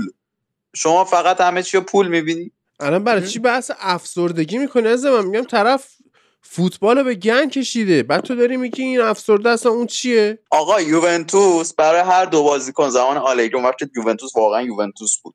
خب برای هر یک بازیکن دو تا روانشناس داشت. خب؟ خب. روانشناس برعکس گفتم. هر هر دو بازیکن یه روانشناس داشت. اینا میمدن بازیکن رو مدیریت می‌کردن. خب؟ شاید این شما این احتمال رو نمیدی که تیم خودت هم مشکل داشته باشه. آرسنال نیازمند یک روانشناس مدیر. لیورپوله که ما روانشناس نمی‌خواد. یورگن کلوب میره هار هار بغل گوش طرف میخنده بعد تو گوشش میگه فلان فلان نکنی فلان فلان. خب همه که یورگن کلوب ندارن که. آرسنال نیازمند یه مدیریت نیازمند یک روانشناس اینا ندارن. همین پوگبا میومد لیورپول میترکوند. یعنی خودتون هم می‌دونید که چقدر پتانسیل بالایی داره. ولی لیورپول هیچ وقت نمیاد هفته 400 هزار پوند به پوگبا بده. به محمد صلاحش داره 250 تا میده. برای تمدیدش گفته بیا 280 300 بله ولی نهایت برو. بله لیورپول این پولا نمیده و از اون بازیکن هم گیرش نمیاد چون اون بازیکن فقط با این همین میزان پولا میاد. فوتبالیست باشه با این پولا. فوتبالیست نیستن. مسخره کرده اوبامیانگ. کی؟ اوبامیانگ. من واقعا حمایت می‌کنم و دمش هم گم آرتتا. امیدوارم که اصلا ساقط بکنه این بازیکنو بعد عرض کنم که موضوعات دیگری که می‌خواستیم در موردشون صحبت بکنیم و همه رو گو آها. کیارش این رفتن اوله به اورتون هم بگو که چجوریه؟ آیا اصلا جدی قضیه نیست؟ حالا جدی که هیچ بحثی ازش نبود. یهو اتلتیک کار کرد که اتلتیک هم نشون داده در اینجور داستانا خیلی منابعش همه موثقه. یعنی یه چیزی قطعا هست تو این قضیه و ما از اینجا جا دار اشاره کنیم به شدت حماقت آقای فرهاد مشیری. یعنی گم زده پشت گن شما اسکواد اورتون رو نگاه بکنید متوجه میشید که اینا به درد هیچ کاری نمی‌خورن. مارس، مارسل برانز رو اخراج کرده اوایل این ماه. بکنم یکی دو هفته پیش بود یه هفته پیش بود. که این آقا مدیر ورزشی این آقا تقریبا می‌تونم بگم نصف خریدش خودش نکرد. یعنی این مربی بیاد اینو بیاره فلان مربی بیاد بهمانو بیاره. یعنی عملا اینجا با هویج هیچ فرقی نداره آقای مارسل برانز. با توجه به نتایج اسفبارشون تو ترانسفر مارکت این آقا اخراج شد. و ما می‌بینیم که چقدر این آقای آقای فراد مشیری دوست داره هی درگیر باشه هی دوست داره یه کاری بکنه توش موفق باشه. ولی دائم گند می‌زنن تو برنامه تیم دیگه. اصلا مربی ها رو بدون هیچ کنه توالی خاصی میاره بدون هیچ کنه فلسفه خاصی. پول میده دستشون وقت نمیده بهشون اصلا نمی‌دونه چی می‌خواد از تیم. هی می‌خواد یه روندی رو اصلاح بکنه سر در نمیاره چیکار باید بکنه. مقادی هی تو دست و پاس نهای مشیری و خب این آوردن بنیتس که ما از اول گفتیم اصلا این پالان خوشی نخواهد داشت. اومده یه سری نتایج نسبتا بدی داره می‌گیره. یعنی اصلا کسی انتظار نداشت انقدر تیم مشکل بخوره و اینا. و کم کم هم بنیتز بازی شروع شده. یعنی لوکاس دینیا رو عملا از اسکواد داره میندازه بیرون. بن که یه دفاع وسطیه که بعضا دفاع راست بازی می‌کرد و داره بازی میده دفاع چپ. بعد بازی ازش پرسیدن آقا این به نظر می‌رسه خیلی داشت می‌گفت نه من دارم به بنگاتری فرصت میدم. گفتن خب مصومه گفت نه. گفتن فرمش بده. گفت نه. گفت خب این صداش بویی که داره میاد که شما با هم به مشکل خوردید. گفت نه دیگه من دارم به بنگاسوی فرصت اتفاقی که افتاد که با دینیه و مشکل خورده. دینیه رو می‌خواد بفروشه. اینا کلا چیزی که دارم سعی می‌کنم راجعش حرف بزنم اینه که اون اورتون کلا سر نداره. آره. در چهار سال اولی که آقای مشیری اومد اینا نزدیک 500 میلیون خرج بازیکن کردن فقط. فقط خرج ترانسفر کردن. هیچ نشد. یه دونه ریچاردسون خریدن فقط. اونم از واتفورد خریدن با قیمت کم. بقیه همه آتاشخال خریدن. هر چی بازیکن گرونتر خریدن بیشتر رفت تو پاچش. خلاصه با این وضعیت افتضاح مدیریت این سر که میاد که احتمالا آقای بنیتس هم اخراج بشه. و اگر چه اتفاقی بیفته که من بعید می‌دونم هنوز آماده باشن ماشه رو بکشن گزینه اولشون مرد محبوب من آقای دلها اوله گونار سوچره که مثل اینکه یه صحبت های جدی هست که خب بیادم به نظرم می‌تونه کار بکنه ولی سخته. یعنی ببره اگه بیاد و دستیارش هم ببره. یعنی من از اصلا خورد میشه. اصلا خورد میشه. مکنا وای میسته با راینیک صحبت می‌کنه. برو بیرون. عصبانیم کردم. من خیلی عصبانیم. باز کری که شرفی داشت دادی. آفرین. باز کری که شرفی داشت. آفرین. این مک... مایک فیلان چرا مونده اصلا مایک فیلان چی کار می‌کنه؟ مدیره من اون موقعی که این بود گفتم گفتم این اصلا کارش کوچ کردن نیست که رایلی که آمد گفتم کارش کوچ کردن نیست. من موندم چی کار می‌کنه واقعا. شاید ازش با ما نور افکن تو تمرین راینیک اومد گفت این چی کار نمی‌کنه. اومد گفت این چی کار نمی‌کنه ولی نگفت چی کار می‌کنه. یه زمانی که تیم سر حساب نداشتین آقا یه جورای مدیر ورزشی بود اصلا. یعنی یه جوری با نیکیبات داشتن کار اون تکنیکال دایرکتور انجام می‌دادن. مدیر فنی به حالی. که الان ما دو تا چیز داریم راگنیک هم آوردیم الان شما چی میگی؟ یعنی فکر کنم فقط چون سه سال باش تمدید کردن نمی‌ذارن بره. و نهایت کاری که من تصور می‌کنم داره انجام میده این که بعد بازی و رایدی میگه اینو می‌بینی این پسر خوبیه. این یادش خیر فلان موقع اینجوری شد مثلا. آره. اینجوری اینجوری contribution فرهنگی داره باهاش. آره. آره. یکم بیشتر توی manage کردن squad داره کمک می‌کنه انتقال چیزی که مثلا از انتقال فرهنگ به قول تو از بازیکن به مربی و بالعکس یعنی اصلا هیچ کار دیگه ای من نمی‌دونم. سر تمرین که نیست کلا. تو بازی هم که دیدیم سر بازی تاتنهام چجوری داشت سقف سقف هم که نداره اونجا آسمون رو نگاه می‌کرد به اون آره. یعنی هست فقط کچل خوبیه پول میدیم بهش. آره. اون وقت امروز واقعا روز تلخیه. من ناراحتم مثلا. خیلی ناراحتم. به خاطر سرخی آگوئرو. یکی از بهترین مهاجم های تاریخ که ما خوششانس بودیم بازیاشو دیدیم. و اون زمانی که ایشون از اتلتیکو مادرید اومد به منسیتی من خیلی ناراحت شدم. زمان فکر می‌کنم PS 2009 من بازی می‌کردم آگورو رو کش کرده بودم و تو مستر لیگ آورده بودمش تیم خودم. و قشنگ یه بازیکن همه چی تموم بود و خیلی حیف شد که ایشون رفت منسیتی حالا مثل اینکه فرگوسن تصمیم گرفته بود 5 میلیون پوند بیشتر خرج نکنه چون حیفس حالا یا فرگوسن تصمیم گرفته بود یا گلیزرها خرج نکردن. به حال ایشون اومد. جالبه. کیارش؟ من 2009 آگورو رو کشف کردم. 2010 کورد زوما. اون موقع تو سن تیم بود. اون بهتر که دیگه در ادامه بازی نکردم وگرنه هی بدتر میشه. آره. کم کم آره, آره. جای زشتی میرن آره ایشون الان که داریم صحبت می‌کنیم رکورد همه رو زد. یعنی الان سرخی آگوئرو بیشترین گل زده واسه یه باشگاهو داره که میشه منسیتی بیشترین میانگین گلزنی که بر اساس تعداد دقایق حساب میشه با تعداد دقایق کمتری هی گل زده. بیشترین هتریکو از آلن شیرر گرفت. بهترین گلزن غیر انگلیسی شد که بازی دست تیری آنری بود. یعنی من فکر نمی کنم ما بخوایم پنج تا مهاجم توی تاریخ انگلستان نام ببریم به آدمای دیگه ای بشه اشاره کرد که وین رونیه تیری آنریه آگوئرو آلن شیرر حالا بین یکی مثل فنیست روی یا اریک کانتونا یا بابی چارتون و جورج بس مثلا چارتون مهاجم نبود. فقط گل زیاد زد. و اینا رو می‌تونیم نام ببریم. یعنی واقعا درود بر او. یه حریف محترم یه بازیکن بزرگ یه کسی که واقعا تمام سوراخ‌های من یونایتد و دخیا رو خوب بلد بود. از تمام زوایایشون به ما گل زد. یعنی جایی نموند که رو صفرش رو باز نکرده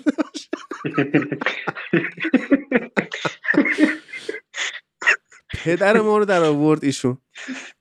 و امسال که به بارسلونا رفت من فکر می‌کردم واقعا بارسا قهرمان میشه.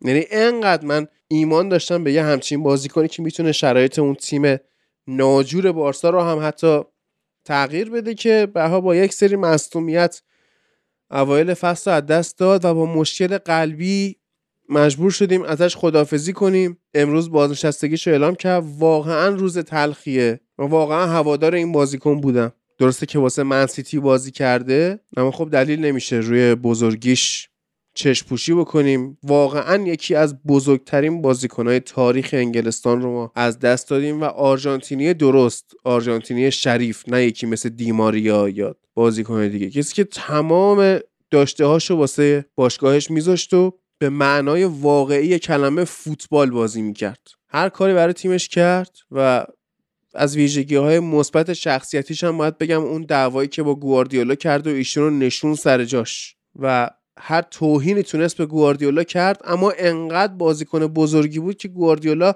نمی‌تونست اینو نیمکت نشین بکنه. واقعا آدم درست و آدم شریفی بود. کیارش تو هم از خاطراتت با آگوئرو بگو. یک ویدیویی هم ما توی اینستاگرام فوتبال لب آماده داریم می‌کنیم برای آگوئرو. بفهم. واقعا روز تلخیه دیگه. چه برای چی چه برای این اسطوره آرژانتین؟ چه هم بالاخره اسطوره اتلتیکو بود دیگه. یعنی هر جوری حساب می‌کنه بالاخره شاید نتونست چمپیونز لیگ ببره. ولی بالاخره یه لیگ اروپا رو با اتلتیکو گرفت واقعا بازیکن خوبی بود به نظر یعنی جوون خوبی بود در اوایل career ش. و راجع بقیه‌اش من کامنتی ندارم. اصلا به نظرم درست نیست. اصلا کار اصلا من خوشم نمیاد. یعنی ما بیایم اینجا بشیم راجع به آگورو ولی واقعا من خوشم میاد ازش. یعنی سبک بازیش به شدت عجیب بود برای من. به عنوان ما که مثلا عادت داشتیم به یه مدل دیگه ای از شماره نو واقعا بازیکن سریع و خشنی. سریع بود خشن بود تمام کننده بود. پلی میکر می‌داد همه چی بود دیگه. یعنی بازیکن خوبی بود واقعا. آره.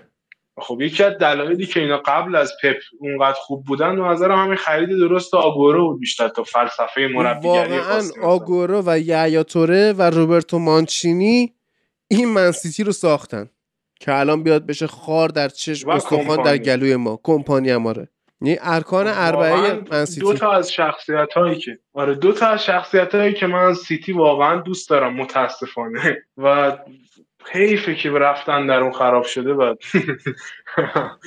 خراب کردن همه چون یکی همین آقای کمپانیه یکی این آقای آگورو واقعا آدم های شریفی بودن تا جایی که من دیدم. واقعا خیلی بده که آدم این شکلی با اشک و آه و ناله و مشکل قلبی و اینا. مجبور بشه که بذاره کنار فوتبال. واقعا امیدوارم هیچ کسی اینجوری به تمام چی اسمش. بالاخره فوتبال برای آدمی که مثل این از نه سالگی هشت سالگی دائم فوتبال بازی کرده. عشقش بوده کارش بوده صبح تا شبش بوده بالاخره یه بخش بزرگی از هویتش. امیدوارم هیچ کسی اینجوری اون پتوه از زیر پاش کشیده نشه دیگه. اون هویت توی یهو ازش ندزدنی شه که یه روز صبح پاشه دیگه ندونه باید چیکار کنه با زندگیش. سخته به نظر حالا هر چقدر پول داشته باشن بازم سخت. صحبت مشکل قلبی شد. امروز قرارداد کریستیان اریکسن با اینتر هم فسخ شد. شب بخیر میگیم به کریستیان اریکسن عزیز که نمی‌دونم اون در آینده چه اتفاقایی می‌خواد براش بیفته. ولی دمش کم. آگورو پدرم رو در آورد اما دمش کم. فوتبالیست به فوتبالیست باختیم. به فوتبالیست باختیم. و دیگه چیز خاصی فکر نکنم مونده باشه دیگه از این هفته جهان فوتبال جهان ورزش که بررسی کردیم میمونه بازی هایی که امشب هست. برایتون ولورهمپتون. ولورهمپتون هم خیلی بیچاره داشت سعی می‌کرد به سیتی نبازه نشد. یکیش باخت. امشب با برایتون بازی می‌کنه. برنلی با واتفورد بازی می‌کنه. با خیلی جفت بازی ها بازی بی خود کریستال پالاس همتون چقدر اون اخراج حماقت بود ها؟ دیدی آره. اخراج خیمنز و؟ آره آره آره آره, آره. یعنی اصلا, مسخره بود. اصلا چقدر حماقت. احمقانه ترین که کلا اون خطاهای کارت زرد آره. نداشت اصلا یعنی یه اتفاقی داشت که افتاد مثلا این داور خیلی سر شما تمپو بازی رو کنترل کن. تمپو که نه ولی جریان بازی رو کنترل کنه. ولوز از اول بازی داشت سعی می‌کرد بزنه که هی بازی رو ریتم نیفته یعنی هی داشت خطا رو ریز ریز می‌کرد. اینا رو جدا بررسی کنی قابل جریمه و کارت زرد نیستن. ولی خب یه جای داور باید شروع کنه کارت دادن که بازی می‌دونی یکم از اون حالت کذافت کاری خارج آره. که اولین کارت رو من خیمنز دادم اینا اصلا نمی‌فهمید داره چی کار می‌کنه دو سه جا اومد توپ توپ داد یهو دوباره کار قرمز. خیلی عجیب شد. ببین اصلا داشتم خیلی. به صورت سارکاستیک تشویقش می‌کردم. آره. من داشت می‌رفت بیرون. آره. اون هیچی بره. یعنی یکیش. یکیش با پنالتی اینا بردن دیگه. خب؟ احمقانه ترین خب. و مزخرف ترین پنالتی فصل و واسه من سیتی گرفتن. یعنی داور حتی نرفت نگاه بکنه توی VAR که چی شد که این پنالتی شد. مضحک این صحنه. واقعا عجیبه. یعنی اصلا چیکار دارن می‌کنن با این VAR تو جزیره؟ مضحک هر هر سری داره بدتر میشه. آره. یه صحنه ای از VAR بود. من یادم نمیاد برای چه لیگی بود دقیقا. چون بازیش مشخص فکر کنم بازی لیورپول و چیز بود. تاتنهام بود. احتمالا هم توی لیگ بود. فصلی که امره جان کاپیتان بود. خیلی نکته جالب بود این بود که اومد صداشو ضبط شد. داور اومد به کمکش گفت آقا اگه کمکه براش توضیح داد که اگر مثلا اونجا لوورن به توپ برخورد کرده باشه این اکشن عمدی حساب میشه. پنالتیه. اگه برخورد نکرده باشه مثلا نه نمیشه پنالتی گرفتیم بعد هیچ کدوم هم نمی‌دونستن که خورده یا نخورده. یکی هم با هم بحث کردن. دوباره گفتن پنالتی رو میدم و پاش رفت پنالتیشو گرفت. و خب آقا اگر همه قضاوت اینجوری بود به خدا ما مشکل نداشتیم. یعنی بله. گفتن آقا 50 50 من تصمیم می‌گیرم که بود. یه تمام چیکار می‌کنید پس؟ یعنی یه چیزی رو ما همیشه به عنوان خطای انسانی در نظر می‌گرفتیم تو فوتبال. آره. خب بخشی از درامش هم بود. اینو اومدن قاطی کردن با یه چیزی که آقا خب این خطا انسانی ما بیایم حذف بکنیم. دیگه کاملا مشخص باشه آقا مثلا فلان صحنه پنالتی هست یا نه؟ برخورد بوده یا نبوده؟ که به نظرم خود همین که برخورد بوده یا نبوده کنی قضیه رو و کانتکست رو حذف بکنی خود این خیلی مشکله. ولی خب باز این کارم کرد بازم اشتباه می‌گیرن دست ما رو. من نمی‌دونم عجیبه. داورا اصلا چرا؟ چه جوری خیلی عجیبه. آره. واقعا عجیبه. واقعا. آرسنال و وست هم بازی خوبه امشبه. کریستال پالاس ساوثهمپتون هم که تا- کریستال پالاس می‌زنه. لستر و تاتنهام رو داریم فردا. حالا باید ببینیم باز این بازی لغو میشه یا نه به خاطر کرونا. چلسی و اورتون رو داریم لیورپول و نیوکاسل رو. که اینم اوکیه برای لیورپول. نیوکاسل رو می‌زنه تمام میشه میره. فقط همین بازی لستر و تاتنهام جالبه که اگه حالا لغو نشه و شنبه دوباره من یونایتد برایتون که ممکنه دوباره اینم لغو بشه و یک شنبه تاتنهام و لیورپول ساعت 8 شب. این یه دونه می‌تونه آره بازی باشه که آرسنال هم با لیدز بازی می‌کنه روز شنبه تو ورزشگاه الن رود. انشالله که ببره آرسنال در نبوده اوبامیانگ. فعلا لاکازت کاپتانه ولی خب هواداره آرسنال دارن کمپین تشکیل میدن که اصلا لاکازت هم نمی‌خوان تیرنی رو بکنید. کاپتان که بعد ببینیم چی میشه. دماغم واقعا کیپ شده. گوشم کیپه دماغم کیپ. محفل تو اگه صحبتی داری این زیر همه صحبت ما رو شنیدی دیگه. اگه صحبتی هست بگو که ببریم بریم بخش لالیگا. اشکال در مورد اپیزود قبل نه اشکال نداره بگو. این بازی یونایتد کریستال پالاس بود که حالا گفتیم فقط این نکته هست که کریستال پالاس الان چهار تا بازیه که هیچ کدوم از بازی سازاشو نداره مصدوم. خب سر همین خیلی مشکلات چون بازی رو دیدم کامل و بازی قبلشون. نمی‌شد خیلی سر اون پرس خفنی که یونایتد داشت می‌کرد گفت موفقیت آموزش کامل کردیتش مال یونایتد چون پالاس یه سر یونایتد نق نزن دیگه محفل نق نمی‌زنم خب حقیقت اشاره نکردیم. احتمالا این بازی این مشکل داشته سخته براش. بازی چرخوندن جلو تیم این شکلی. احتمالا ببازیم کیارش بحثیمون برا تو؟ اگه در مورد یونایتد رو حرفی می‌خوای بزنی چون یونایتد این قسمت کم بود دردت گرفته بودم. خب. که کیارش هم پرسید از من. کیارش کیارش ازت پرسید؟ گفت در مورد این گند بودن برونو و رشفورد صحبت بکنیم. صحبت کن. در این هفته های اخیر. که چیزی که من می‌خوام بگم یکی این که رشفورد اصلا شارپ نیست. یعنی یه چیزی که من توی بازی قبلی بازی نوریچ بود دیگه همین. از سانچو دیدم و خیلی خوشم اومد رو تمپو بودن بازیش بود. این چیزی که من منظورمه اینه که آقا وقتی توپ میومد با سرعت بالا با movement بالا با کلا همه چی وقتی اطرافش داشت سریع حرکت می‌کرد این هم با همون سرعت هماهنگ بود. یعنی حرکات پاش همچنان سریع بود حرکت کردنش همچنان سریع بود. پاس دادنش همچنان سریع بود. گم نمیشه تو جریان بازی که این خیلی مهم بود برام چون یکی از اتفاقاتی که تو خط حمله افتاد یکی این بود که با این فیزیکی کردن بازی عملا بازی رو اما گرفتن یه جوری. یعنی اصلا تو تک تک دوئلای نفر به نفر یونایتد بازنده بود تقریبا. به دلیل این قضیه فیزیک خیلی فیزیکی اما بهتر بودن و فیزیکی هم بازی کردن. این یه چیزی. ما می‌دونیم که برونو تو چنین شرایطی قرار بگیره واقعا خراب می‌کنه. چه از اون پالاس قبل فصل قبل که من خیلی یادم مونده چقدر بازی گندی بود. اولین بازی فصل ما سه یک باختیم گل اولمون هم فندبیک اومد زدیم. این چقدر داستان خراب بود. و اینکه یکی این یکی اینکه کلا این رشفورد خصوصا اصلا شارپ روی تمپو نیست هیچ وقت. این تنها صحنه ای که من دیدم این واقعا کنترل کامل توپ و موقعیت رو داشت. همون پاسی بود که داد و رونالدو دروازه خالی رو نزد. یعنی یه تیکه کم کم ما داشتیم می‌دیدیم. دقیقا مثل سانچو اگر بازی سانچو رو دقت کرده باشید این وقتی اومد یه مدت اصلا رو ریتم نبود. یعنی بازی بقیه رو نمیشناخت. میومد فضا سازی بکنه فضای هیچ کس استفاده نمی‌کرد. مثلا پاسا رو مینداخت کسی نمی‌رفت دنبالش و اینا ولی خب کم کم چیزی که ما از اولش دیدیم و شروع شدیم حالا بهبود عمل کرده در رو ریتم بازیش معلوم شد. یعنی کاری که می‌کرد یا میدیم آقا یاد از تمام فن پشت هم کرد که مهم نبود. اصلا دریبل دریبل خاص که نبود. و پاسی که داد بعدش خیلی منجر به چیز خاصی نشد. ولی می‌دیدیم که گم نشده تو بازی. یعنی کاملا کنترل و شرایط دست سانچو بود مثلا. اینجوری نبود بره سمت زون خاصی ببینه کاری نمی‌تونه بکنه مجبور. ببین یه حالت گم شدگی نبود. یعنی کاملا میدونستش کار می‌کنه. از سطح بازی پایین تر یا بالاتر نبود. رشفورد هم چنین چیزی بوده تو بازی که من دیدم ازش. توی لیگ قهرمانان یه بازی که اون بازی اولش واقعا خوب بود. یعنی تمام کنندگیش افتضاح بود. نیمه اول کلی خراب کرد.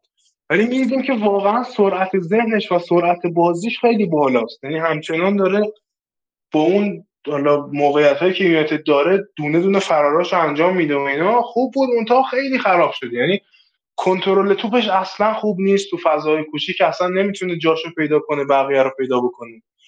توپ که بهش میدن اصلا اون آگاهی رو نداره که تک ضرب بزنه یا دو ضرب بزنه یا چیکاره با توپ ور میره توپ گم میشه کلا. این از شورت نبودن نمیاد از بازی نکردن میاد. این اصلا تو جو پریمیر لیگ نیست هنوز به لحاظ ذهنی.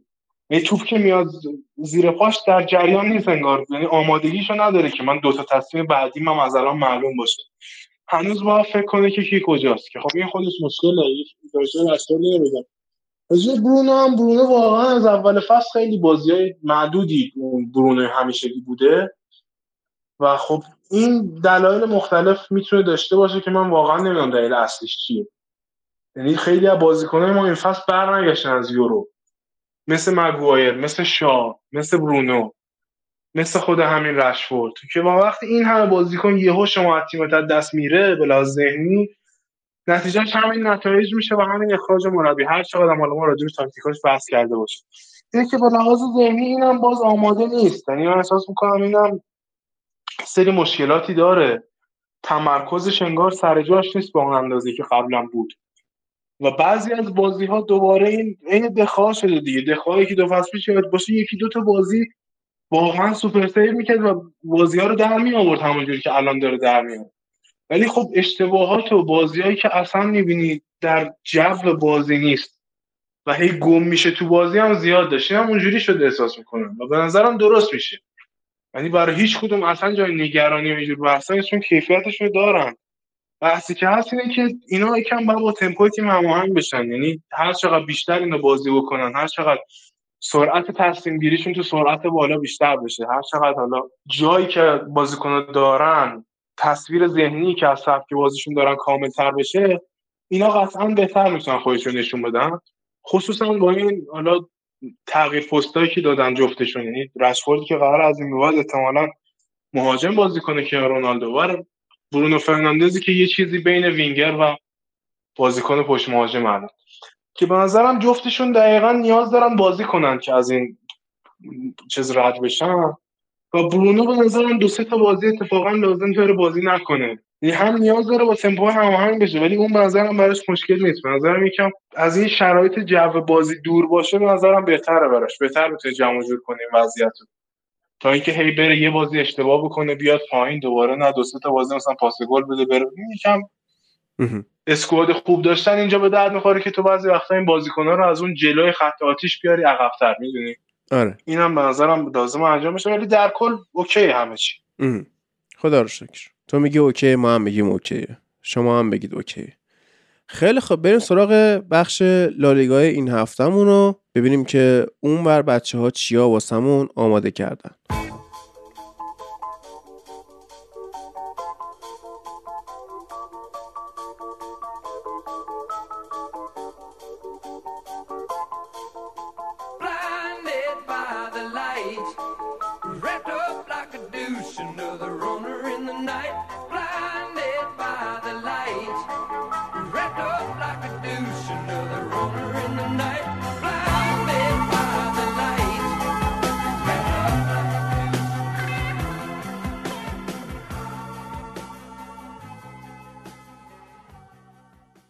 با سلام خدمت همه شنونده های عزیز پادکست فوتبال لب.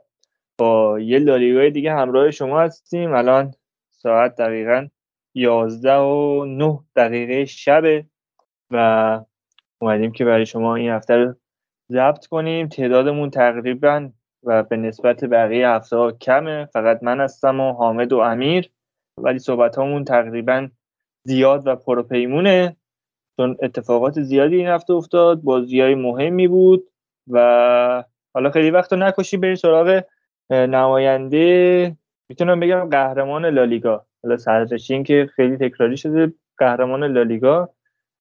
سلام چطوری؟ سلام مازیار. قطعا خوبم. با این آره، روایی که آره. یه سوال فرمالیته دیگه چطوری؟ آره. با این روایی که تیم آنجلوتی سر گرفته قطعا می‌تونیم خوب باشیم. حالا حالا ها حالمون خوبه. ببینیم آره. حالا در ادامه چی پیش حالا به رال در مورد فرم خوبی که داره مفصل می‌رسیم. اما اتفاقی که این هفته افتاد قرعه کشی مرحله یک هشتم نهایی سیل انجام شد و تیم ها حریف های خودشون رو شناختن و همتون هم می‌دونیم که من برنامه رو ندیدم حتی تکرارش رو.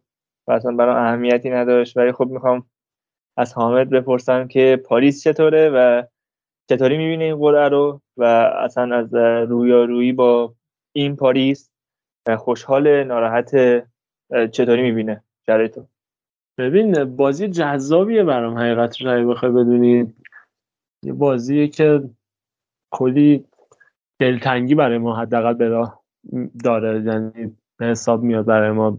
بودن سرخیو راموس تو این تیم کیلور نواس آنخل دیماریا حالا تا حدی اشرف حکیمی رئالیایی که حالا با پیرهن پی اس جی قرار بیان تو برنابو و حتی دیماریا احتمالاً با آره و آره دیماریا رو اشاره کردم. و حتی احتمالاً امباپه بازیکن آینده آینده رئال.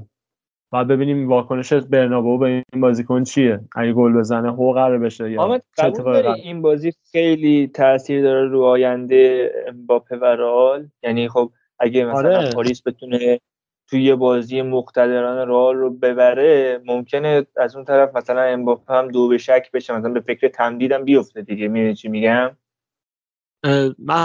همین همین که مخصوصا اگه زیدان حالا میشنویم نزدیک شده به پاریس اینم نمی‌تونه بی تاثیر باشه روی این آره. داستان. ولی خب ببین ما هم توقع نداریم که امباپه بخواد کم بذاره واسه تیمش. قطعا بهترین فرم خودش رو می‌خواد حفظ بکنه. ایران بخواد کم بذاره. نه. قطعا هم ازش نمیره. تو بهترین بازیشو انجام بده. ولی اینکه آره. به چه واکنشی می‌خواد نشون بده بهش این یکی از جذابیت بازی قطعا. بازی بازی مهمیه. نظرم بهترین برنابئو. ببخشید واسه نظرم واکنش برنابئو به مسی و راموس جذابتر آره, آره، یه ترولی اومده بود بیرون که نشون می‌داد کاسمیرو تعجب کرده از اینکه راموس داره هواداری مسی رو می‌کنه تو این بازی. آره. یه سال پیش به کاسمیرو می‌گفتی همچین اتفاقی قرار بیفته ازت تست الکل می‌گرفت مثلا. یا مثلا میورد تیم هارسان نشونت می‌داد ولی اگه پیش بینی بخوای از من بابت این بازی فکر کنم رئال بتونه. نه اینکه بخوام طرفداری رئال باشم و اینا بخوام این صحبت رو بکنم ولی نسبت به این فرمی که رئال داره و تیم تورنمنت رئال مادرید به نظر من. می‌تونه این بازی رو در بیاره جلوی پاریس سن ژرمن حالا نظر تو دوست دارم بدونم. این حرف رو در مورد دربی مادرید بزنم ولی خب حالا چون بحثش شد می‌خوام جلوتر بگم. به نظرم این رئال کارلتو حتی از رالی که سال آخر قهرمان سیل شد با زیدان هم بهتر یعنی این ثباتی که تو این یک ماه یک ماه و نیم گذشته داشتی تیم کارلتو واقعا من تو این چند ساله ندیدم. که آره ببین. همه رو بردیم و فقط یه مساوی با کی داشتیم؟ با اوساسونا؟ الان ما کلا 13 تا بازی که نمیبازیم 10 تا برد پشت سر هم. خیلی خوب آمار. و این قشنگ نشون دهنده ثباته. میگم من دوست داشتم که تو دربی مادرید قشنگ به این موضوع بپردازیم ولی خب حالا بحثش باز شد داریم جلوتر در مورد صحبت می‌کنیم. منم حالا که اینطور شد این نکته رو می‌خواستم تو دربی مادرید بگم ولی الان فکر کنم فرصتش بگم که نباید حضور پینتوس رو تو کادر بدنسازی تیم نادیده بگیریم واقعا. پینتوس حضور پررنگی داشته اگر سال گذشته رو بخوایم یاد بیاریم رئال مادرید 63 بار بازیکناش مصوم شدن.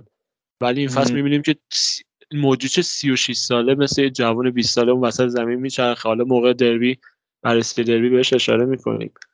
کلا خیلی شادابتره دقیقا. تنها چیزی که منو نگران می‌کنه نیمکت لول پایینتر نسبت به اسکواد اصلیه. اینکه آیا این تیم می‌تونه تا آخر فصل با همین روند ادامه بده؟ نمی‌دونم. فکر نکنم. چون بازیکن سنشون بالا هر چقدر پینتوس تلاش کنه شاید یه ذره به مشکل بخوریم در ادامه فصل. بعد ببینیم چی پیش میاد. حالا در مورد این موضوعات مفصلتر تو بخش بعدی صحبت می‌کنیم. ولی اگه بخوام پیش بینی خودم از این بازی بگم به نظرم چطوری بگم؟ نمیشه واقعا پیش. اگه به فرم فعلی بخوایم بگیم یعنی در نظر بگیریم که مثلا چه می‌دونه پس فردا بازی برگزار میشه قطعا رئال برنده میشه. یعنی رو کاغذ قطعا رئال شانس بیشتری نسبت به پاریس داره. ولی تاریخ این بازی تو زمستونه تو فکر کنم بهمن ماه برگزار میشه درسته؟ حامد؟ دقیقاً. 26 بهمن بازی رفته. و تو این مدت ما یه پنجره نقل و انتقالاتی داریم.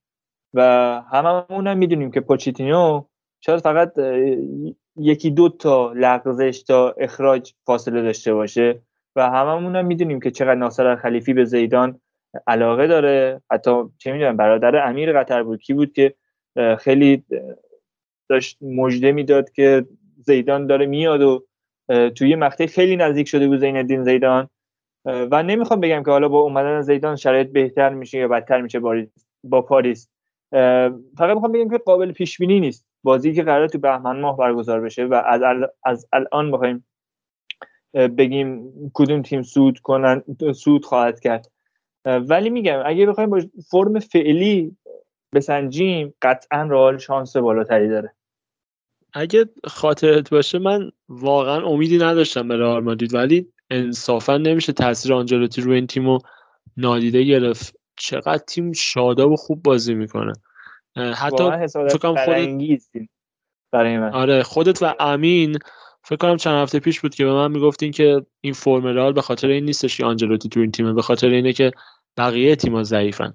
شاید رو همین دلیل باشه ولی واقعا نمیشه حضور آنجلوتی نادیده گرفت. حرف نزدی دهنم امین ولی گفت من نگفتم. مثلا من نه امین امین نگفت. اصلا ما به فرم رئال کاری نداشتیم. ما به سرنشینی مقتدرانه کار داشتیم. که گفتیم آقا اگه انقدر فاصله هست به خاطر ضعف بقیه تیماست یعنی اگه فاصله اون موقع ده امتیاز با بارسا فاصله داشت اگه فاصله ده امتیازی هست بارسا هم ضعف بارسا هم دخیله. یعنی همش به خاطر ولی الان هم که 18 امتیازه ولی الان هم که اختلاف 18 امتیازه واقعا هم نباید تاثیر کادر مربیگری خوب و آره الان که ببین شما 10 تا بازی پشت سر هم داریم می‌بریم واقعا قبول دارم که یعنی کار سختیه دیگه. یه تیم بخواد مثلا 10 تا بازی پشت سر هم ببره بعد مثلا تو این بازی ها آره واقعا این بازی سویا اینتر میلان اتلتیک بیلبائو اتلتیکو مادرید. آره. حالا اگه موافق باشی بریم سراغ ویارالی که به یووه خورد. و به نظرم قرعه بدی نیست برای ویارال امری.